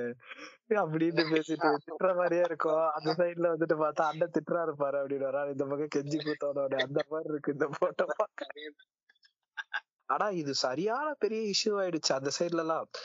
இந்தியன் கிராசரிஸே இல்லாம பட்டானுங்க பெரிய பாலிடிக்ஸ் ஆயிடுச்சாங்க. ஆல்ரெடி வந்துட்டு இவனுக்கு சைடு கண்ட்ரிஸ் எல்லாமே வந்துட்டு ஒரு மாதிரி என்ன சொல்றது? நிறைய பேர் இந்தியன்ஸ் இருப்பாங்க. ஆனா அவங்களுக்கு அந்த நிலம் வாங்க முடியாது. இத்தனைக்கே வந்துட்டு துபாய்ல எல்லாம் வந்துட்டு நம்மளால வீடு வாங்க முடியாது. வீடே வாங்க முடியாது. வெறும் லீஸ் எடுக்கலாமே தவிர நமக்குன்னு தனிப்பட்ட ஒரு வீடு வாங்க முடியாது. எதுவுமே பண்ண முடியாது. ப்ராப்பர்ட்டின்றத ஓன் பண்றதே கஷ்டம் அங்க. இவன் பாட்டுக்கு அசால்ட்டா இப்படி ஒரு ஸ்டேட்மெண்ட் விட்டு போயிட்டா அது நேஷனல் இஷ்யூ ஆகி இன்டர்நேஷனல் இஷ்யூ ஆகி கடைசியில இல்ல அதுக்கப்புறம் கூட இந்த நியூஸ் வந்து அரபு வரைக்கும் போறதுக்கான அந்த ஆளை கூட அரெஸ்ட் பண்ணி ஜெயில போட்டாங்கன்னு கூட நியூஸ் வந்துச்சு. இல்ல இவ்வளவு அரெஸ்ட் பண்றதுக்கு அதே கோர்ட்டு கேட்டுச்சு. ஒன்ன அரெஸ்ட் பண்றதுக்கு இவ்வளவு நாள் எடுத்துக்கிறாங்க என்ன நினைச்சிட்டு இருக்க நீ? நீ பேசின ஒரு ஸ்டேட்மெண்ட் நேஷ் இன்டர்நேஷனல் இஷ்யூ ஆயிருக்கு. மன்னிப்பெல்லாம் கேட்க சொல்லி பெரிய அந்த கேஸ்ல அந்த கேஸ்ல அரெஸ்ட் ஆகாம இப்ப வேற ஏதோ ஒரு கேஸ்ல வந்து அந்த மேடம் அரெஸ்ட் பண்ணி வச்சிருக்காங்க. அப்படின்னு கேள்விப்பட்டேன். என்னவோ பாஜகவுக்கு கிடைத்த ஒரு நல்ல பாடம் இது. ஆயுதம் தான் இருக்கே. நீ எத்தனை பேசினாலும் நான் போய் நக்கிட்டு வந்துட மாட்டேன். உனக்கு எப்பெல்லாம் ஆபத்து வருதோ அப்பெல்லாம் இந்த பெட்டியை திறந்து பாரு. பெரிய சைஸ் நாக்கும் டங் கிளீனரும் இருக்கும். எடுத்து மாட்டிட்டு போயிரு. ஆனா இவனுக்கு சாவாக்கரை எதுக்கு கொள்கைக்கு பயன்படுத்துறானுங்களோ இல்லையோ எதுக்கு பயன்படுத்துறானுங்க இது இப்ப புரிஞ்சிருச்சு நமக்கு. அடுத்து நியூஸ் பாருங்களேன். இந்த முடி இந்த பாலிடிக்ஸ் என்னைக்குதான் ஒழிக்க போறோமோ தெரியல. ஐயோ இத பத்தி எனக்கு ஒரு நியூஸ் வந்துச்சு. சோர்ஸ் மூலியமா நல்ல சோர்ஸ் தான். இவன் வந்து வேலூர்ல இருக்கிற ஹெட்மாஸ்டர் இவன் சும்மா இல்லாம அதாவது இது இதை தாண்டி அடுத்து ரெண்டு கட்சிக்கிட்ட நியூஸ் இருக்கு. அது எல்லாத்துலயுமே வந்துட்டு ஹேர் கட்டிங் தான் இஷ்யூ ஆனா இவன் பண்ணது எக்ஸ்ட்ரீம் என்னன்னா இவன் வந்து வேலூர்ல இருக்கிற ஒரு- ஒரு ஸ்கூலோட ஹெட்மாஸ்டர் இவர் இவனே ரோட்ல நின்னுகிட்டு சிசர்ஸ் வச்சு ஒருத்த பசங்க முடிய வெட்டியிருக்கான். ஒரு சின்ன இஷ்யூல எவனாவது ஒருத்த தலைய அப்படி இப்படி லைட்டா ஆட்டி இருந்தாலோ இல்ல ரத்தம் வந்திருந்தாலோ அவ்வளவுதான். இவன் கேஸ் ஃபினிஷ் ஆயிருப்பான். அங்க இருந்து இது வந்துட்டு இவன் மேல வந்துட்டு ஹெவியா காண்டாயி போய் வச்சு செஞ்சிடணும்னு போயிருக்காரு போல. அந்த டைம்ல வந்து தினமலர்கார வந்துட்டு இவனுக்கு சப்போர்ட் பண்ற மாதிரி பயங்கரமா நியூஸ போட்டு விட்டான். இத மாதிரி தலைமை ஆசிரியர் நற்செயல் அப்படி இப்படின்னு போட்டதுனால இது ஒரு நியூஸ் ஃபேம் ஆயிடுச்சுன்றதுனால இவனை எதுவும் பண்ணாம விட்டாரு போல. ஆனா ஆபீஸ் ஃபைல்ஸ் எல்லாம் போட்டு நோண்டு நோண்டு நோண்டி இருக்காரா? இந்த ஒரு விஷயத்த மட்டும் சும்மா ஒரு மேலோட்டமா வாடிக்கு மாதிரி சொல்லிட்டு விட்டாராம் போல. ஆனா இந்த முடி அதாவது பையனுடைய தோற்றத்தை வச்சு அவனுடைய அறிவாற்றலை வந்துட்டு எங்க இருந்துதான் இவனுங்களுக்கு கால்குலேட் பண்றதுக்கான என்ன சொல்றது? அந்த ஸ்கேனிங் மூடு இவனுங்களுக்கு இருக்குன்னே தெரியல. சரியான வாத்தியாரா இருந்தாலும் தற்கூரியா சுத்திட்டு இருக்கானுங்க. இல்ல. அது அதாவது இப்ப ஸ்கூல் போறோம் அப்படின்னா அதுக்குன்னு ஒரு ஹேர் கட் இருக்கு. அது பண்ணணும் தான் அது வந்து வேணும் தான் இல்லைன்னு சொல்லல. அதுக்காக வலுக்கட்டாயமா ஒருத்தர் மேல கொண்டு போய் திணிக்கிறது வந்து நல்லது இல்ல அவனுக்கு சொல்லி புரிய வச்சுக்கணும். அதை விட்டுட்டு இப்படியெல்லாம் பண்ணா அவன் திருப்பி மேல மேல வீம்புக்குன்னு தான் பண்ணுவான். கரெக்ட் இது ஒரு ரிபல்லிவ் ஏஜ் தானே. என்ன சொல்றது? நீ சொல்றது நீ சொல்ல என்னதான் இருந்தாலும் நீ சொல்லி நான் கேக்குறது நானா பண்ணாதான் எனக்கு பிடிக்கும் அப்படின்றது ஒரு இயல்பான என்ன சொல்றது? அந்த ஏஜுக்கான வர்றதுதான். இதெல்லாம் எப்போ திருந்துவாங்கன்னு தெரியல. அதாவது முன்னாடி எல்லாம் வந்துட்டு பசங்களா நீங்க எப்படா தெரிஞ்சுக்கின்றதோட இப்பெல்லாம் இவனுங்களை பார்த்து கேட்க வேண்டியதா இருக்கு. நம்ம டீச்சர்ஸ பார்த்து. பாத்தி எப்ப திருந்துவ? உம் ஆனா இதுக்கு போய் கீழே கமெண்ட் எல்லாம் பாத்தீங்கன்னா பயங்கரமா இருக்கும். Vaathi raid Vaathi raid Vaathi raid பிஜிஎம்மா போட்டு வச்சிருப்பானுங்க. ஆமா ஃபயர் விடுவானுங்க இந்த மாதிரி விஷயத்துக்குலாம் டேய் என்னடா ஃபயர் விடுறீங்க? இது இதுக்கு வந்து சென்ட்ரா நீங்க பெருமை கொடுக்கூடாது சென்ட்ரா நான் சாமானம் பண்ணணும் அப்படின்ற மாதிரியான இது இது. அடுத்த நியூஸ் பாருங்களேன். இன்னும் ஃபண்டியா இருக்கு. கர்நாடகா. பெலகாவில் பெலகாவி பகுதியில் 45 வயதான நபர் கோயில் புனித தண்ணீருடன் சிறிய கிருஷ்ணர் சிலையும் சேர்த்து விளங்கிய சம்பவம். உணவு குழாய் அடைத்து நின்ற சிலை அறுவை சிகிச்சை மூலம் அகற்றப்பட்டது. இவர் என்ன நினைச்சிருக்காரு? இந்த தண்ணியை குடிச்சா கிருஷ்ணர் போல வாய்க்குள்ள உலகம் தெரியும் நினைச்சிருக்காரு.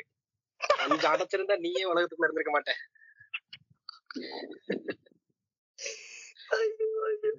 இல்ல இவன் குடிக்கிறதுக்கு முன்னாடி வரைக்கும் கண்ணங்க புடலையிலயா வச்சுட்டு இருந்தா. என்னங்க? அந்த தண்ணி கோய்ப்போ இது அதாவது நானும் இந்த தீர்த்த கோயிலுக்கு போறப்ப தீர்த்தம் எல்லாம் குடிச்சிருக்கேன். அந்த ஏதோ ஒரு சட்டியில வச்சிருப்பானுங்களே. அப்படி எட்டி பார்த்தா கூட தெளிவா தெரியும். துளசி இருக்கும் தண்ணி இருக்கும் இல்ல துளசிக்கு பதிலா என்ன சொல்றது? அந்த கற்பூரவல்லி இலை ஏதோ ஒண்ணு போட்டு வச்சிருப்பான். அது தெளிவா தெரியும். இவன் என்ன இது? என்ன நினைச்சு குடிச்சான்னு தெரியல. மத்த இதுல வேற உள்ள வந்துட்டு இவ்வளவு பெரிய சிலை சிக்கிற அளவுக்கா கண்ணு தெரியாம இருந்திருக்கு. உம் ஒருவேளை கண்ணை மூடிக்கிட்டு ஹரே ராமா ஹரே கிருஷ்ணா ஹரே ராமா ஹரே கிருஷ்ணா ஹரே ராமா ஹரே கிருஷ்ணான்னு மூணு தடவை ஒருத்த கண்ணுல ஒத்தி வச்சுட்டு ஒருத்த குடிச்சிருப்பான் போல. பாத்தியா போய்? உன்னையவே ஹரே ராமா ஹரே கிருஷ்ணா சொல்ல வச்சுட்டாங்க. என்ன பண்றது? ஒரு காலத்துல நம்மளும் இதெல்லாம் சொல்லிட்டு தெரிஞ்சதானே அதனால அது மறுபடியும் வந்துருச்சு. அடுத்து. அடுத்து என் மீது கொண்ட அன்பால் சிலர் என்னை மூன்றாம் கலைஞர் இளம் தலைவர் என்றெல்லாம் அழைக்கின்றனர். ஆனால் அவ்வாறு அழைக்க வேண்டாம். சின்னவர் என்றே அழைக்கலாம். பெருந்தன்மங்க. உண்மைக்கு அண்ணாவோட பெருந்தன்மை. இல்ல அவரு ஆக்சுவலி ஒரு சைடா நம்ம பார்த்தோம்னா அரசியலை பொறுத்த வரைக்கும் அவர் ரொம்ப சின்ன பையன் தான் அத வந்து அந்த மாதிரி மீட் பண்ற மாதிரி அவர் சொல்றாருன்னு இருக்கு. இன்னொரு சைடு பாத்தீங்கன்னா சொல்லிருக்கலாம்னா சின்னவர்லாம் கூப்பிட வேணாம். எனக்கு என் பேரை சொல்லியே கூப்பிடுங்க அப்படின்னா சொல்லிட்டு விட்டுருக்கலாம். உம் கரெக்ட் அண்ணனுக்கு நேக்கு தெரியல. அண்ணன் நேக்கு தெரியாம என்ன சொல்றது? இவரு அதாவது இந்த தேவர் மகன் படத்துல வந்திருக்கும்ல இந்த மாதிரி வந்துட்டு அவர் பெரிய தேவர் நான் சின்ன தேவர்ன்ட்டு அந்த மாதிரி வந்துட்டு இவரு அந்த மூட்ல போயிருக்காரு. அது ஒரு மாதிரி அவுட்ரேஜியஸா வந்திருக்கு. எனக்கு இவரு இருக்கிறப்போ அதே பேரலல் பிரைம்ல தான் வந்துட்டு அண்ணாமலையும் இருக்கானா? எனக்கு அதுதான் பக்கு பக்குன்னு இருக்கு. ஸ்டாலின் போயிட்டாருன்னா அதுக்கப்புறம் உதயநிதி தான் வரப்போறான்ன்றது தெரியும். நமக்கு தெரிஞ்ச தகவல் தான். இது என்ன சொன்னாலும் அதுல மறுப்பு ஒண்ணும் இல்ல. ஆனா இந்த சைடுல அதுக்குள்ள அண்ணாமலை வந்து பில்ட் ஆயிருவானோன்னு ஒரு சின்ன பயம் இருக்கு. அண்ணாமலை பில்ட் ஆகுற அளவுக்கு அவன்கிட்ட ஸ்டஃப் இல்லைன்னு தோணுது. இல்ல டிஎம்கேக்கு அவன் தான் வந்து இப்ப கரெக்டா கொஸ்டின் எல்லாம் கேட்டுட்டு இருக்கான் வேற யாருமே ஏடிஎம்கேல இருக்கிறவன் எல்லாம் சும்மா பாயிண்ட் வரட்டும் பாயிண்ட் வரட்டும்ன்ற மாதிரி தானே உட்காந்துட்டு இருக்கானுங்க. பாயிண்ட் வரட்ட விடுங்க. அவனுங்களுக்குள்ள இன்னும் சண்டை தெரியல அவனுங்க முடிச்சுட்டு தான் வருவானுங்க. அண்ணாமலை வந்து அவ்வளவு ஒண்ணும் எனக்கு ஸ்ட்ராங்கா தெரியல. சப்போஸ் டிஎம்கே ஏடிஎம்கேவே போயிடுச்சுன்னா என்ன பண்றது? யோசிச்சு பாருங்க. இந்த ஒரு பாசிபிலிட்டி அது ரைட்டு தான். ஏடிஎம்கேக்குள்ள இப்ப சண்டை அவனுங்களே முதல்ல ஒண்ணா வந்தாதான் ஒரு அப்போஷனே கிடைக்கும். அது வரைக்கும் அண்ணாமலை கேள்வி கேட்பான். ஆனா என்ன இவங்கிட்ட அந்த தெளிவு இல்லைல்ல? கரெக்ட் அம்மா அம்மா வந்து நேக்கா கேள்வி கேட்கும். அம்மா இருந்தப்போ டிஎம்கேவை கேட்ட கேள்வி எல்லாம் வந்து கலைஞரே பதில் சொல்றதுக்கு பயப்படுவாரு. அந்த மாதிரி ஆளு இது. இந்த இல்ல இந்த படத்துல வரும்ல பத்தியா? நீ கேட்ட ஒவ்வொரு எனக்கு செருப்பால அடிச்ச மாதிரி இருந்துச்சு. உண்மையிலே செருப்பால அடிச்சிருச்சு அந்த மாதிரிதான் அந்த அம்மா சும்மா இல்லாம நாக்க முடிக்கிற மாதிரி கேட்டு. அந்த மாதிரி இந்த அண்ணாமலை கேக்குறது இல்லைல்ல. அப்படின்னாலும் இவன் ஏதாவது டேட்டா வச்சுட்டு கேக்குறான். ஏதோ ஒரு ப்ரூஃப் வச்சுட்டு கேக்குறான் அப்படின்னு எங்கேயுமே நம்ம பார்த்ததே கிடையாது. ஒண்ணு எக்ஸல் ஷீட்டை தூக்கிட்டு வருவான் இல்லைன்னா ஏதாவது ஒரு ஆர்டிக்கலை தூக்கிட்டு வருவான். அந்த மாதிரி. ஸ்ட்ராங்கா கேள்வி கேட்டா கூட ஏதாவது பதில் பதில் சொல்லலாம். அவனும் ஏதாச்சும் எதிர்த்து பேசுறான் அவனை பார்த்து பயப்படலாம். அவனை பார்த்து பயப்படுற அளவுக்கு எல்லாம் இங்க ஒண்ணுமே நடக்கலங்க.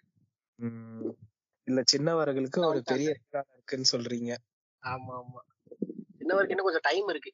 அதுக்குள்ள நிறைய படிச்சு தெரிஞ்சுக்கிட்டு வெற்றிமாறன் சொல்லுவார்ல. வெற்றிமாறன் வந்து கார்த்திக் டேரக்டருக்கு சொல்லுவாரு நிறைய டிராவல் பண்ணு பக்குவப்படுட்டு. அந்த மாதிரி நம்ம அண்ணனும் பக்குவப்பட்டு வந்தாருன்னா அவருக்கும் ஒரு நல்ல எதிர்காலம் இருக்கு. கண்டிப்பா. அடுத்து வாங்க. எனக்கு இப்ப வன்மம் இருக்கிற ஆளு.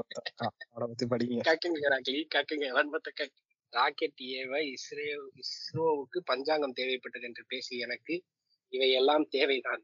அறியாமையால் அவ்வாறு பேசிவிட்டேன். ஆனால் இரண்டு இன்ஜின்களை மட்டுமே வைத்து செவ்வாய் கிரகத்துக்கு செயற்கைக்கோள் அனுப்பியது இவையெல்லாம் மாற்றி விடாது. அது ஒரு சாதனை. விகாஸ் என்ஜின் ஒரு ராக் ஸ்டார் விமர்சனங்கள் இழந்த நிலையில் நடிகர் மாதவன் விளக்கம். இவன் நல்லா விழுந்து விட்டான் ஐயா. அவன் காலையில அது உண்மைதான். படம் எல்லாம் சூப்பரா தான் இன்னைக்குதான் அந்த படத்தையும் பார்த்தேன். படம் அருமையா எடுத்திருக்கான் வெண்டா டைரக்டர்னால படம் சூப்பரா எடுத்திருக்கான் என்ன இந்த லூஸ் ஸ்டாக் மட்டும் விடாம இருந்திருந்தானா? ஓகேவா இருந்திருக்கும். போட்டு ஆன்லைன்ல ட்ரோல் வீடியோ ஆயிட்டா. இத்தனைக்கும் mister G K science fact எல்லாரும் போட்டு வீடியோ எல்லாம் கொடுத்துட்டாங்க. மிஸ்டர் ஜி கே எல்லாம் ரொம்ப தெளிவா சொல்லிட்டாரு. என்னதான் பா என்னெல்லாம் தான் பண்ணிருக்கீங்க என்ன இந்த லூஸ் ஸ்டாக்கை மட்டும் கொஞ்சம் அவாய்ட் பண்ணிருக்கலான்ற மாதிரிதான் அவரும் சொல்லியிருக்காரு. செகண்ட்ஸ் வரணும் போட்டு அடிச்சாப்ல. எதுக்கு? எதுக்கு உனக்கு இந்த வேலை புண்ட நீ ஒரு கிராஸ் நூலை தூக்கி பிடிக்கணுமா இல்லையா? இதுக்கும் பஞ்சாங்கத்துக்கும் என்னடா டே பஞ்சாங்கம்? ஐயோ இது இதுக்குதான் இது. படுத்திக்கிட்டேன்.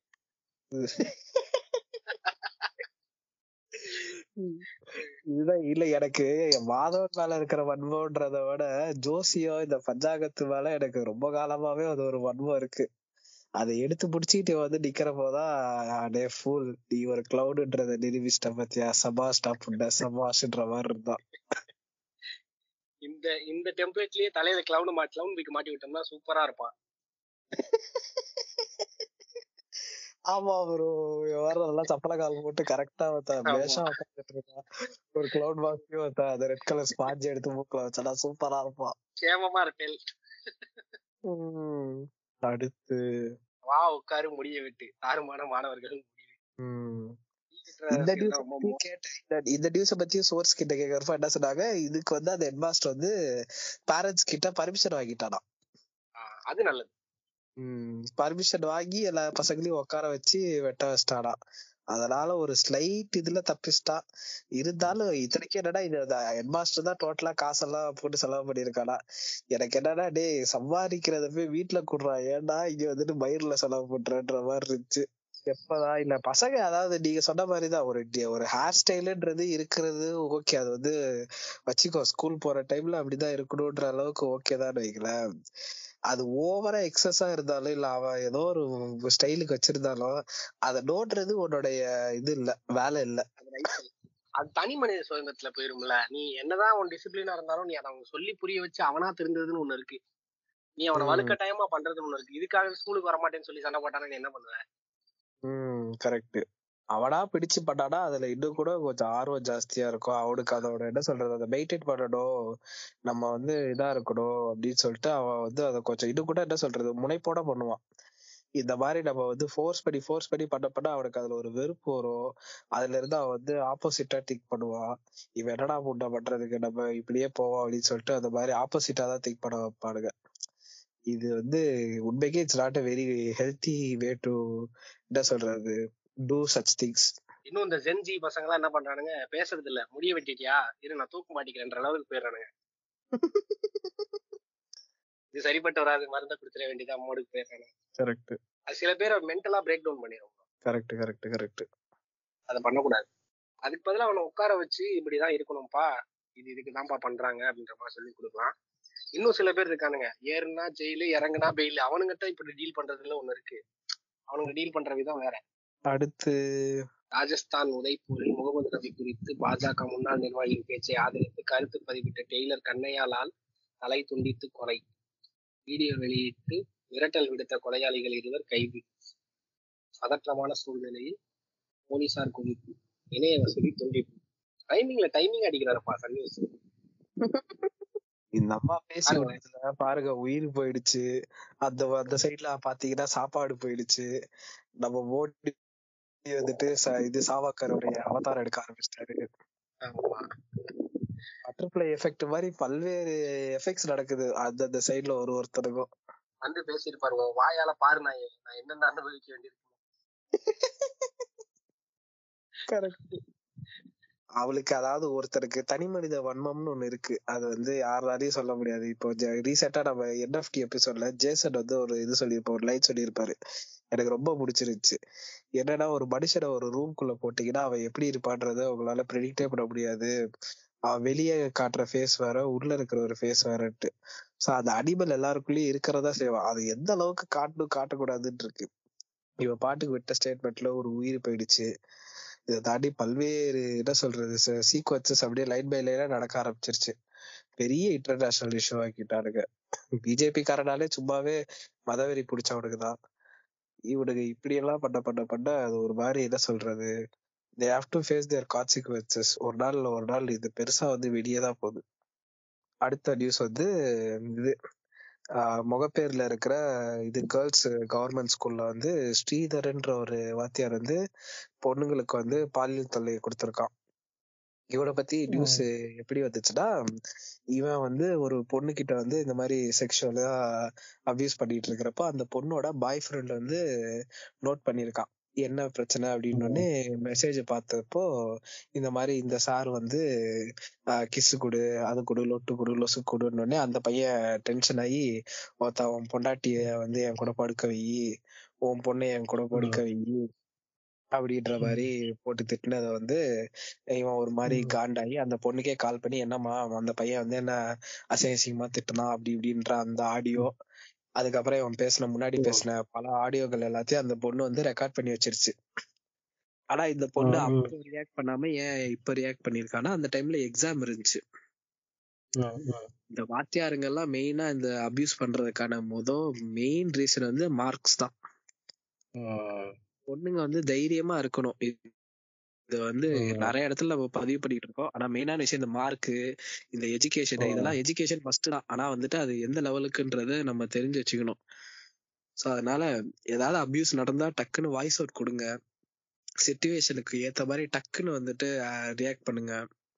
அதை விட்டு அதை ஆற போட்டு ஆற போட்டு ஆற போட்டு அது உங்களுக்கே ஒரு மாதிரி ட்ராமா ஆயிடும்.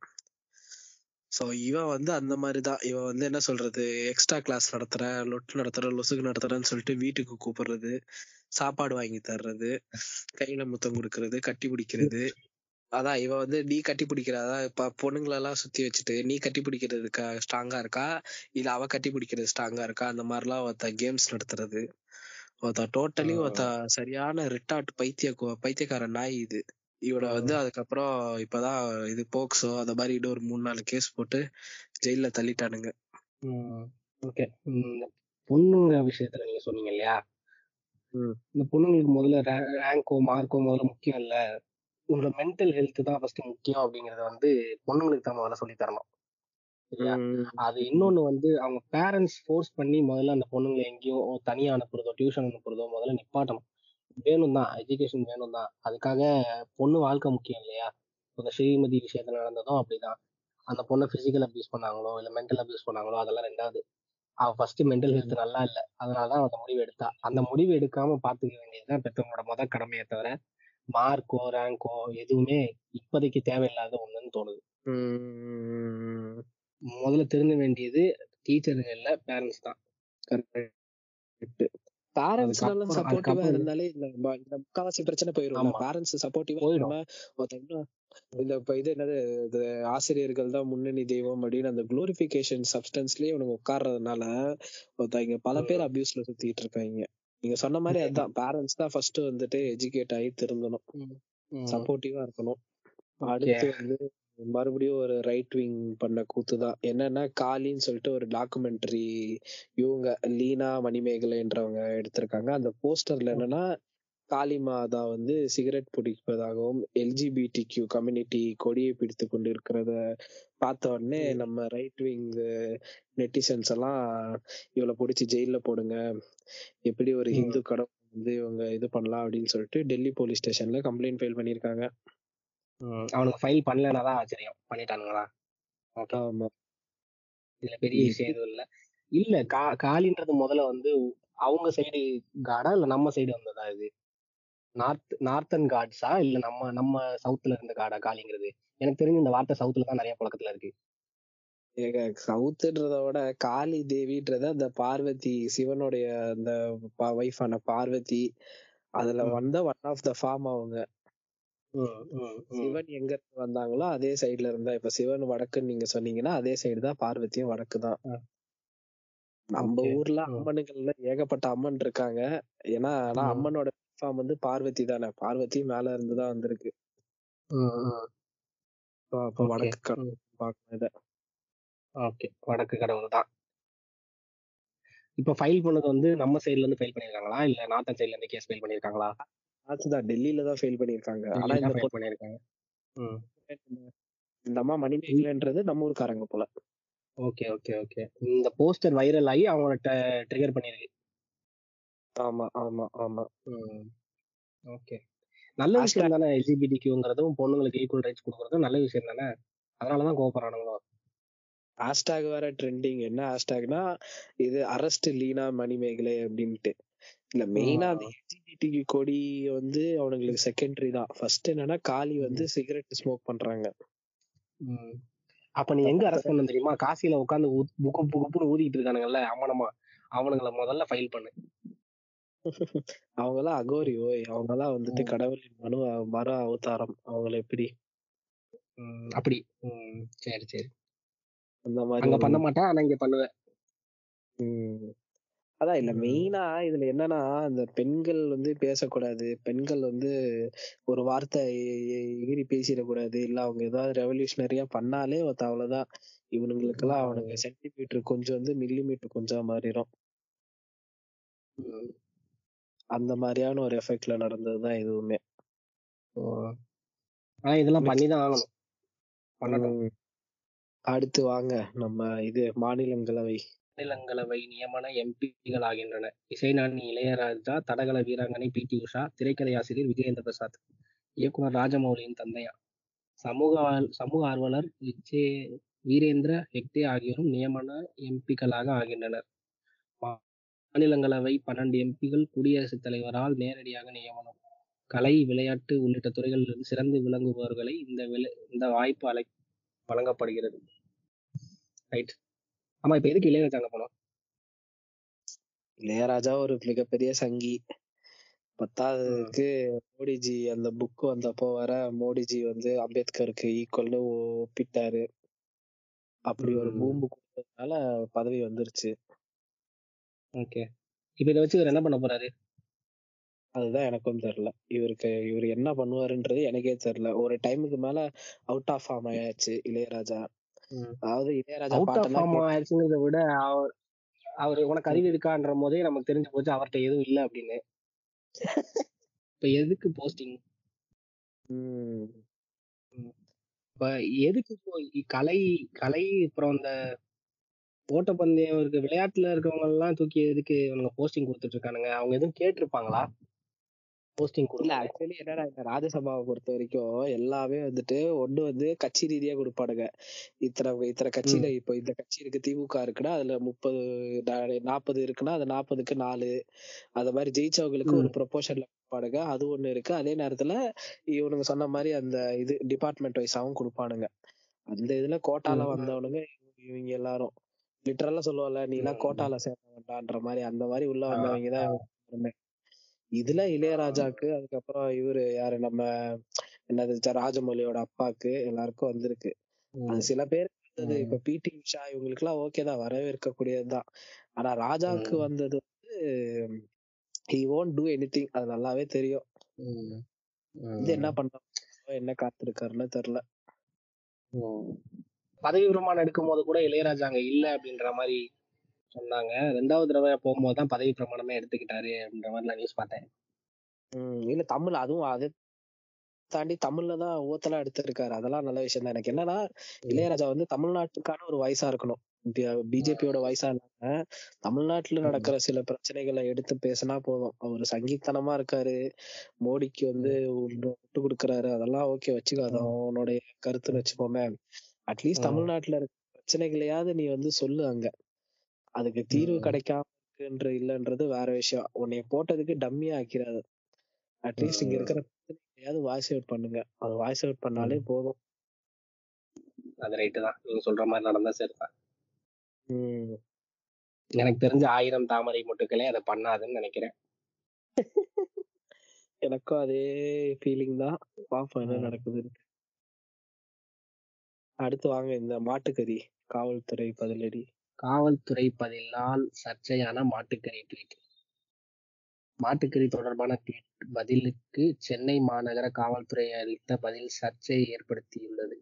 நாம் தமிழர் கட்சியின் அபூபக்கர் தனது ட்விட்டரில் மாட்டுக்கறி உணவு புகைப்படத்தை பதிவிட்டிருந்தார். அபூபக்கரின் ட்வீட்டுக்கு சென்னை மாநகர காவல்துறை இத்தகைய பதிவு இங்கு தேவையில்லை தேவையற்றது என பதிலளித்தது. இது யார் கொண்டு போய் அபூபக்கர் வந்து கிரேட்டர் சென்னை கார்பரேஷனை டேக் பண்ணியிருந்தாரா? அவன் டேக் எல்லாம் பண்ணல தல. சும்மா ட்வீட் போட்டிருக்காரு. அவர் சும்மா ட்வீட் போட்டிருக்காரு. அது இந்த ரீட்வீட் ரீஷேர்ன்ற மாதிரி ஆயிருக்கும்ல. அந்த. மாதிரி ஏதோ ஒரு ஃபார்மேட்ல வந்து இங்க போயிடுச்சு போல. போலீஸ் இதுக்கு போயிடுச்சு போல. கிரேட்டர் சென்னை போலீஸ்க்கு. இவன் என்ன நினைச்சுக்கிட்டான்? போலீஸ் ட்விட்டர் ஹேண்டில் என்ன நினைச்சுக்கிச்சு? நம்மள டேக் பண்ணி போட்டாங்க அப்படின்னு சொல்லிட்டு இவங்க வந்து பதிவு வந்து இங்க தேவையற்றது அப்படின்னு போட்டாங்க. அதுக்கப்புறம் தான் உள்ள போய் கீழே பார்த்தா வந்துட்டு இது வந்து தப்பா பண்ணிட்டோம். வி ஆர் சாரி சாரின்னுலாம் சொல்லல. இது வந்து தப்பாயிடுச்சு. எங்களுடைய மிஸ்டேக் தான் அப்படின்ற மாதிரி போட்டு விட்டு அதுக்கு ஒரு முட்டு கொடுத்துட்டாங்க. ஓகே இவங்க டேக் பண்ணிட்டாங்களோ அப்படின்னு நினைச்சு காவல்துறை வந்து அந்த ட்வீட்டை போட்டதா? அது என்னங்கிறது ஃபுல் ட்வீட்டை பார்த்தாதான் தெரியும். நேரம் இருக்கு அதுல எடுத்துட்டு பானுங்க. இல்ல இல்ல நான் அதான் கீழே ஸ்கிரீன்ஷாட் போட்டிருக்கேன் பாருங்க. வருத்தம் அளிக்கிறோன்ட்டானுங்க சாரி சொல்லிட்டானுங்க. ஆனா மேட்ரு என்னன்னா இத டக்குன்னு பார்த்த உடனே அவனுங்க என்ன சொல்றது டக்குன்னு ரியாக்ட் பண்ணிட்டானுங்க. அளவுக்கு கிளாரிபிகேஷன் கொடுத்ததுனால இந்த விஷயம் வந்து அதுக்கப்புறம் பெரிய இஷ்யூ ஆகல. இது வேற நாம் தமிழர் வேறயா? சும்மாவே சொல்லக்கூடாது. சின்ன பலூனா இருந்தாலும் ஒருத்தன் ஊதி ஊதி பெருசாக்கி உடைச்சிருவானுங்க. டக்குன்னு போலீஸ் இந்த மாதிரி வருத்தம் தெரிவிக்கிறோம் அப்படின்னு சொன்னதுனால விஷயம் தப்பிச்சிச்சு. இல்லைன்னா இதுவும் ஒரு பெரிய இஷ்யூ தான். அடுத்த நியூஸ் பாருங்க படிங்க ஃபுல்லா நியூட்டன் மீது ஆப்பிள் விழுந்தது ஃபேக் நியூஸ் பித்தாகரஸ் தேற்றம் நியூட்டன் மீது ஆப்பாயில் ஆப்பாயில்ன்ற பாருங்க ஆப்பிள் விழுந்தது எல்லாம் ஃபேக் நியூஸ் பித்தாகரஸ் நீங்களே இவ்வளவு தத்து தடுமாறி பேசுறீங்க. நாளா படித்தனா அவ்வளவுதான் முடிஞ்சிடும் இல்லைங்க சாப்பாடு ஞாபகத்துல ஆப்பாயில் வந்துருச்சுங்க. எனக்கு என்னன்னா வாய்ஸ் கட் ஆகிட்டே இருக்கா. அதனால நான் படிச்சேன்னா ஒரு மாதிரி தட்டக்கா முதக்கான்னு இருக்கும். தான் உங்களை படிக்க சொல்றேன். ஃபர்ஸ்ட்ல இருந்து வச்சிருக்கேன் சாரி பித்தாகரஸ் தேற்றம். நியூட்டன் மீது ஆப்பிள் விழுந்ததெல்லாம் ஃபேக் நியூஸ் பித்தாகரஸ் புவியீர்ப்பு குறித்து வேத வேத காலத்து கணிதத்தில் உள்ளது. கூகுளில் இது பற்றி தகவல் தரவுகள் உள்ளன. புதிய கல்விக் கொள்கை கர்நாடகா அமல்படுத்திய அம்மாநில அரசு அரசு அமைத்த குழுவின் அறிக்கையில் இவ்வாறு கூறப்பட்டுள்ளது. மாத்திட்டாங்களா? நான் உங்களோட இல்ல இவனுங்க அப்படிலாம் இல்ல. கர்நாடகாக்காரன் ஏன் இப்போ கிறுக்கு மாதிரி பண்ணிட்டு இருக்கான்னு தெரியல. நிறைய விஷயங்கள்ல இவனுங்க இன்வால்வ் ஆயிட்டே இருக்கானுங்க. இது ஒரு வரைக்கும் சயின்டிபிக்கா ப்ரூவ் ஆன ஒரு மேட்டர் நியூட்டன் பித்தாகரஸ் தியரத்தை போய் இவன் லூஸ் மாதிரி ஒருத்த ஃபேக் நியூஸ்னு சொல்லி சுத்திட்டு இருக்கான் பாத்தீங்களா மென்டலா இந்த விஷயம் நியூட்டனுக்கு தெரியாம பாத்துக்கோங்க. பாவண்டா நியூட்டன்.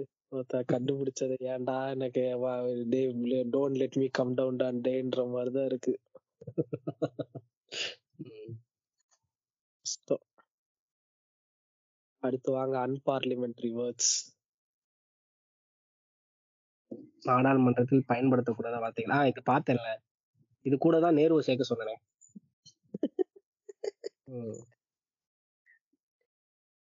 இது கூட நேரு ராகுல் காந்தி பப்பு போன்ற வார்த்தைகளை ஆட் பண்ணி கொள்ளவும் அதாவது ஸ்கூல் படிக்கிற காலத்துல டீச்சர்ஸ் எல்லாம் ஒரு சின்ன ஏதாவது ஒரு கெட்ட வார்த்தை சொல்லிட்டாலும் டோன்ட் டாக் அன்பார்லிமெண்ட்ரி வேர்ட்ஸ் அப்படின்னுவாங்க. எனக்கு அது புரியவே புரியாது. என்னடா இது அன்பார்லிமெண்ட்ரி வேர்ட்ஸ் ஒரு கெட்ட வார்த்தை தான் கெட்ட வார்த்தைக்கு இன்னொரு பேர் தான் அன்பார்லிமெண்ட்ரி வேர்ட்ஸ் அப்படின்னு நினைச்சிட்டு இருந்தேன்.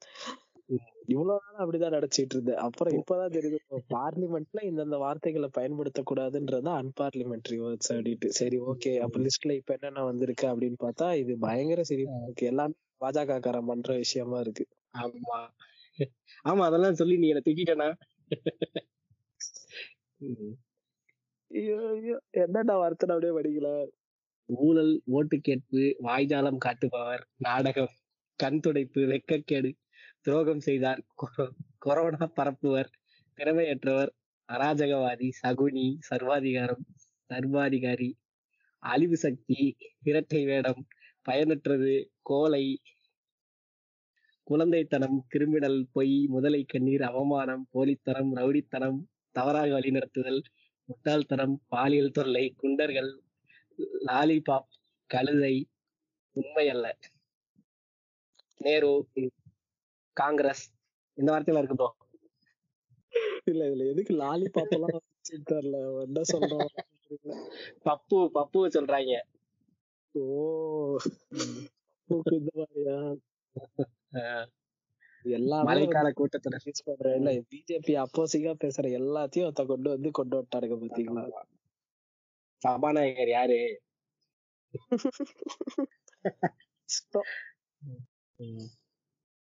அடுத்து வாங்க அடுத்து நம்ம கள்ளக்குறிச்சி மேட்டு இது இந்த விஷயம் எல்லாருக்கும் தெரிஞ்சதுதான். யாரும் தெரியாம. அது முன்னாடி சொன்ன மாதிரி தான் பிசிக்கல் அபியூஸ் இதெல்லாமே வந்து ஸ்டூடெண்ட்ஸுக்கு முதல்ல சொல்லி தரணும். அப்படி யாரும் பண்ணாங்க அப்படின்னா முதல்ல வீட்ல சொல்லுங்க அப்படின்ற மாதிரி சொல்லி தரணும். அதுக்கு முதல்ல கிளாஸ் எடுக்கணும். வேற ஒண்ணும் இல்ல. கள்ளக்குறிச்சியில அந்த பொண்ணு சூசைட் பண்ணிக்கிட்ட மேட்டர் தான் நியூஸா போட்டிருக்காங்க. அதை வந்து யூடியூப் இவனுங்கெல்லாம் வந்து பெரிய பிரச்சனை ஆகிட்டானுங்க யூடியூப் வாட்ஸ்அப் குரூப் ம், இவனுங்க பரப்புனதுதான் பெரிய விஷயமா போச்சு. அதுவும் இல்லாம அந்த கலவரத்துக்கு வந்து எக்ஸ்க்ளூசிவ் நியூஸ்னு கொண்டு வந்து கொண்டு வந்து அத ரொம்ப என்ன சொல்றது. ஆல்ரெடி பிரச்சனை தீயா போயிட்டு இருக்கு இவனுங்க இன்னும். வந்து எரிகிற தீயில வந்துட்டு எண்ணெயை ஊத்துவாங்கன்னு சொல்லுவாங்க பாத்தீங்களா? அந்த மாதிரியான சுச்சுவேஷன் இந்த மாதிரி. ஆமா. அதுவும் இல்லாம அந்த கலவரத்துல இருந்த எவிடன்ஸ் ஃபுல்லா அடிச்சிட்டானுங்க. ம் கரெக்ட் தேவையில்லாத வேலை. நம்மளே நம்ம குரூப்ல உட்காந்து வாட்ஸ்அப் குரூப்ல எவ்வளவு பேசிட்டு இருந்தோம் இந்த இஷ்யூ பத்தி? இப்படி நடந்திருக்கா அப்படி நடந்திருக்கா? அந்த இது இந்த. அது உள்ள இந்த காண்டம் இருந்த விஷயம்லாம் இன்னைக்கு வந்து எவிடன்ஸாவே அடிபடல. ம், மேபி இல்லாம கூட இருந்திருக்கலாம். அது அவனுங்களா கொண்டு வந்து போட்டதா கூட இருந்திருக்கலாம். ஆனா அது ஒரு மேட்டராவே எடுத்துக்க மாட்டாங்க பாருங்க.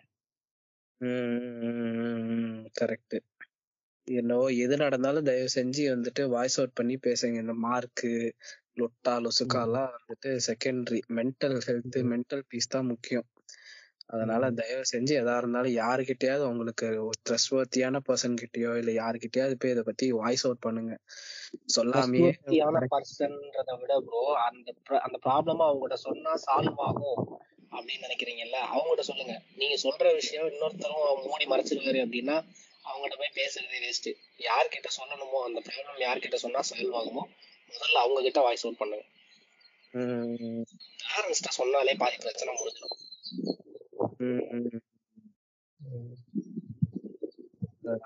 அந்த பிரச்சனையில வந்து அந்த பிரச்சனையில வந்து இருந்த அந்த யூடியூப் சேனல்ஸ் எல்லாம் பிளாக் பண்ணிருக்காங்க அப்படின்னு சொல்லி நியூஸ் வந்திருக்கு. வேற ஒண்ணும் இல்ல அதுல. ம். அடுத்து வாங்க நம்ம மென்டலான் ரஜினிகாந்த் சொன்ன டைலாக் சந்தோஷம் நிம்மதி பத்து பர்சன்ட் கூட பார்த்ததில்லை. அறிவு என்றால் புத்தி சிந்தனை நீ யார் எங்கிருந்து வந்தவன் சாதி எல்லாம் சேர்ந்ததுதான். சாதி அறிவுல வருமா? பணம் புகழ் பெயர் உச்சி பெரிய பெரிய அரசியல்வாதிகள் பார்த்தவன் நான். ஆனால் சந்தோஷம் நிம்மதி பத்து பர்சன்ட் கூட பார்த்ததில்லை. ஏனென்றால் அவை எதுவும் நிரந்தரம் கிடையாது. சென்னையில் நடைபெற்ற ஆன்மீக நிகழ்ச்சி ஒன்றில் ரஜினிகாந்த் பேச்சு. ஆன்மீக நிகழ்ச்சி தானே பேசலாம். தைரியமா பேசலாம். என்னன்னா சாதின்ற அந்த ஒரு வார்த்தையை தவிர மத்த எல்லாமே பாத்தீங்கன்னா அந்த அந்த ஹோல் இதுக்குமே அந்த அவன் சொல்லியிருக்கிற இந்த கருத்துக்கான மீனிங்கே வேற. ஆமா. கரெக்ட் தானே. ஆமா என்னதான் இவ்வளவு பேரு புகழ்னு என்னதான் இருந்தாலும் அஹ் சந்தோஷன்றது இல்லவே இல்லையே அப்படின்றத யோசிச்சிடலாம். இவன் சாதி ஒரு வார்த்தை போட்டதுனால அங்க பொடா மென்டல் கூதின்ற மாதிரி ஆயிடுச்சு. காக்கு சுபின் ரெட் ஐஸ்.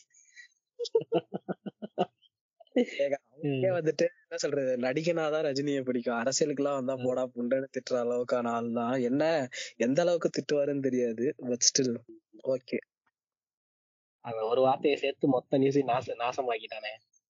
உம் ரஜினி ஒரு சங்கி தான் ஆனா அந்த அளவுக்கான சங்கி வெளிப்பாட்டை வந்து அவர் அவ்வளவா காட்டுனது இல்ல ஏன்னா அவருக்கான அந்த பாப்புலாரிட்டி இமேஜ் இருக்குன்றது தெரியும். அதனால கொஞ்சம் பொறுமையா தான் ஹேண்டில் பண்ணுவாரு. பட் ஸ்டில் இது பயங்கரமான இஷ்யூ ஆகி நிறைய பேர் இதுக்கு சொல்லிட்டு இருந்தாங்க. மீம்ஸ் ட்ரோல்ஸ் நிறைய இடத்துல இது பேசும் பொருளா போயிட்டு இருந்துச்சு ரஜினி வந்து தவிர்த்திருக்கலாம் அந்த சாதின்ற வார்த்தை தவிர. அடுத்து அந்த பாஜக காரங்க மெயின் வேலையை ஆரம்பிச்சிட்டான் பாருங்க அடுத்த நியூஸ்ல சத்தீஸ்கர் பாஜக எம்எல்ஏ கிருஷ்ணமூர்த்தி சர்ச்சை பேசி. சத்தீஸ்கர் மதுவை ஒழித்துவிட்டு கஞ்சா பாங் பயன்படுத்துவதை அரசு ஊக்குவிக்க வேண்டும். போதை தேவைப்படும் அவர்கள் கஞ்சாவை அரசு விநியோகம் செய்ய வேண்டும். மது அருந்திய அருந்துவதால் தான் பல குற்ற சம்பவங்கள் நடக்கின்றன. மதுபானங்களுக்கு மாற்றாக கஞ்சா பாங்கை பயன்படுத்துங்கள். நீங்க டிஸ்டோபியன் பேசிக்கிட்டு இருக்கீங்க. அவன் வாழ்ந்துகிட்டு இருக்கான். வந்து அந்த அந்த ஊர்ல இருக்கிற சீமான் மாதிரி எதுக்கு வந்துட்டு. சாரா சாராயம் எல்லாம் குடிக்கிறீங்க நாட்டு சாராயம் கல்லு இத மாதிரியான நாட்டு மருந்துகளை போங்க அப்படின்ற. மாதிரியான சேனல் இவன் எதுக்குதான். இப்படி எல்லாம் மெட்டல் மாதிரி சுத்திட்டு இருக்கானுங்களோ ஆனா இல்ல மெயின் பிசினஸே. இவனுங்களுக்கு இதான் வைங்களேன் கஞ்சா பாங்குன்றதெல்லாம் அந்த பிசினஸை. இவன் எலிவேட் ட்ரை பண்ணிருக்காரு போல நெட்டிசன்ஸ்க்கு அடிக்க ஆரம்பிச்சிட்டாங்க.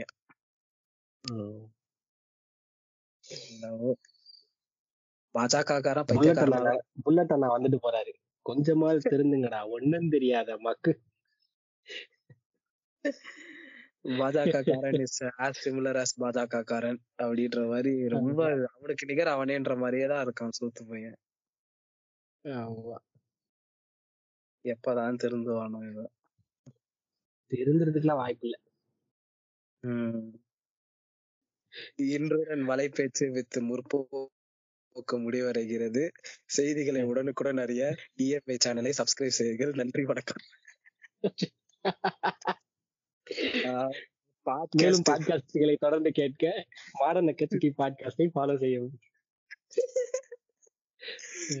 அதாவது பாட்காஸ்டுக்கு பல பேரை கொலாபு கூப்பிட்டுருக்கோம் ஆனா பாட்காஸ்ட்ல இருக்கிற ஒரு ஆளே கொலாபு கூப்பிட்டு நாங்க பண்றதுன்னா இது எங்க பாட்காஸ்டால தான் முடியும். அதனால வந்ததுக்கு டேட்டா ராக்கு நன்றி. எல்லாரும் எல்லாரும் பண்றத பண்ணா போர் அடிச்சிடும் ப்ரோ வித்தியாசமா பண்ணணும்.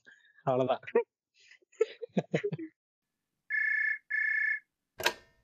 ஹலோ ராக்லி. சொல்லுங்க சொல்லுங்க ரிக்ஸான்ஸ் ஹலோ. என்ன என்ன இருமிட்டே பேசுறீங்க? என்னாச்சு? கூல் ட்ரிங்க்ஸ் எதுவும் குடிச்சிங்களா இல்ல ப்ரோ கொரோனா ப்ரோ எனக்கு சொல்லுங்க கொரோனால கூல் ட்ரிங்க்ஸ் இல்லாம வர்றானுங்க பீர் தான் வர்றாங்கன்னு கேள்விப்பட்டேன். சரி ஓகே ஐயோ கொரோனாயா எனக்கு கொரோனா பாதிப்பு உண்டாகி நான் இப்போ ஐசோலேஷன்ல இருக்கேயா ஏன் ஏன் இப்படி காமெடி பண்ற? காமிக்ஸ் தான் காமெடி எல்லாம். சரிங்க ஐசியூல இருங்க எங்க வேணாலும் இருங்க. இப்ப இது ஆகஸ்ட் 15க்கு ஒரு எபிசோடு வந்து நாங்க பிளான் பண்ணிருக்கோம் அது ரெக்கார்ட் பண்ணி முடிச்சாச்சு இதெல்லாம் பண்ணியாச்சு. ஆகஸ்ட் எயிட்டுக்கு ஒரு எபிசோட் இருக்கும் அந்த ஸ்லாட் இருக்கு. அதுக்கு ஏதாச்சும் ஒரு எபிசோட் ரெடி பண்ணுங்க. ஐயோ நானே கொரோனால பாதிப்படைஞ்சிருக்கேன்னு சொல்லிட்டு வீட்டுல இருக்கேன். நீ என்ன வீட்ல தானங்க இருக்கீங்க. ஆபீஸ் போனா தானங்க கேட்க கூடாது வீட்ல தானே இருக்கீங்க. ஏதாச்சும் ஒண்ணு பண்ணுங்க. இப்ப நானு இப்ப எனக்கு டைம் இல்ல. எனக்கு ரொம்ப டைட்டா போயிட்டு இருக்கு உம் காக்குசும் முடியலன்ட்டாரு.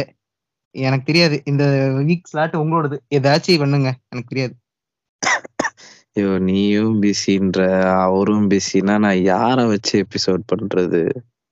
அது ஏன் பொறுப்பு இல்லைங்க. யாரையாச்சும் வச்சு பண்ணுங்க. எனக்கு எதுவும் தெரியாது. சரி ஓகே. எபிசோடு தானே. கையில வந்துரும். கவலைப்படாதீங்க. வரும். நானும் பிஸிங்கிறேன். காக்குசும் யாரை வச்சு பண்ணுவீங்க இப்ப அது வருங்க. வர்றப்ப கேட்டு பாருங்க. உங்களுக்கு எபிசோடு தானே தேவை. கண்டிப்பா வந்துரும். அது யாருன்றதெல்லாம் இப்ப சொல்ல முடியாது. தேதி பின்னர் அறிவிக்கப்படும்.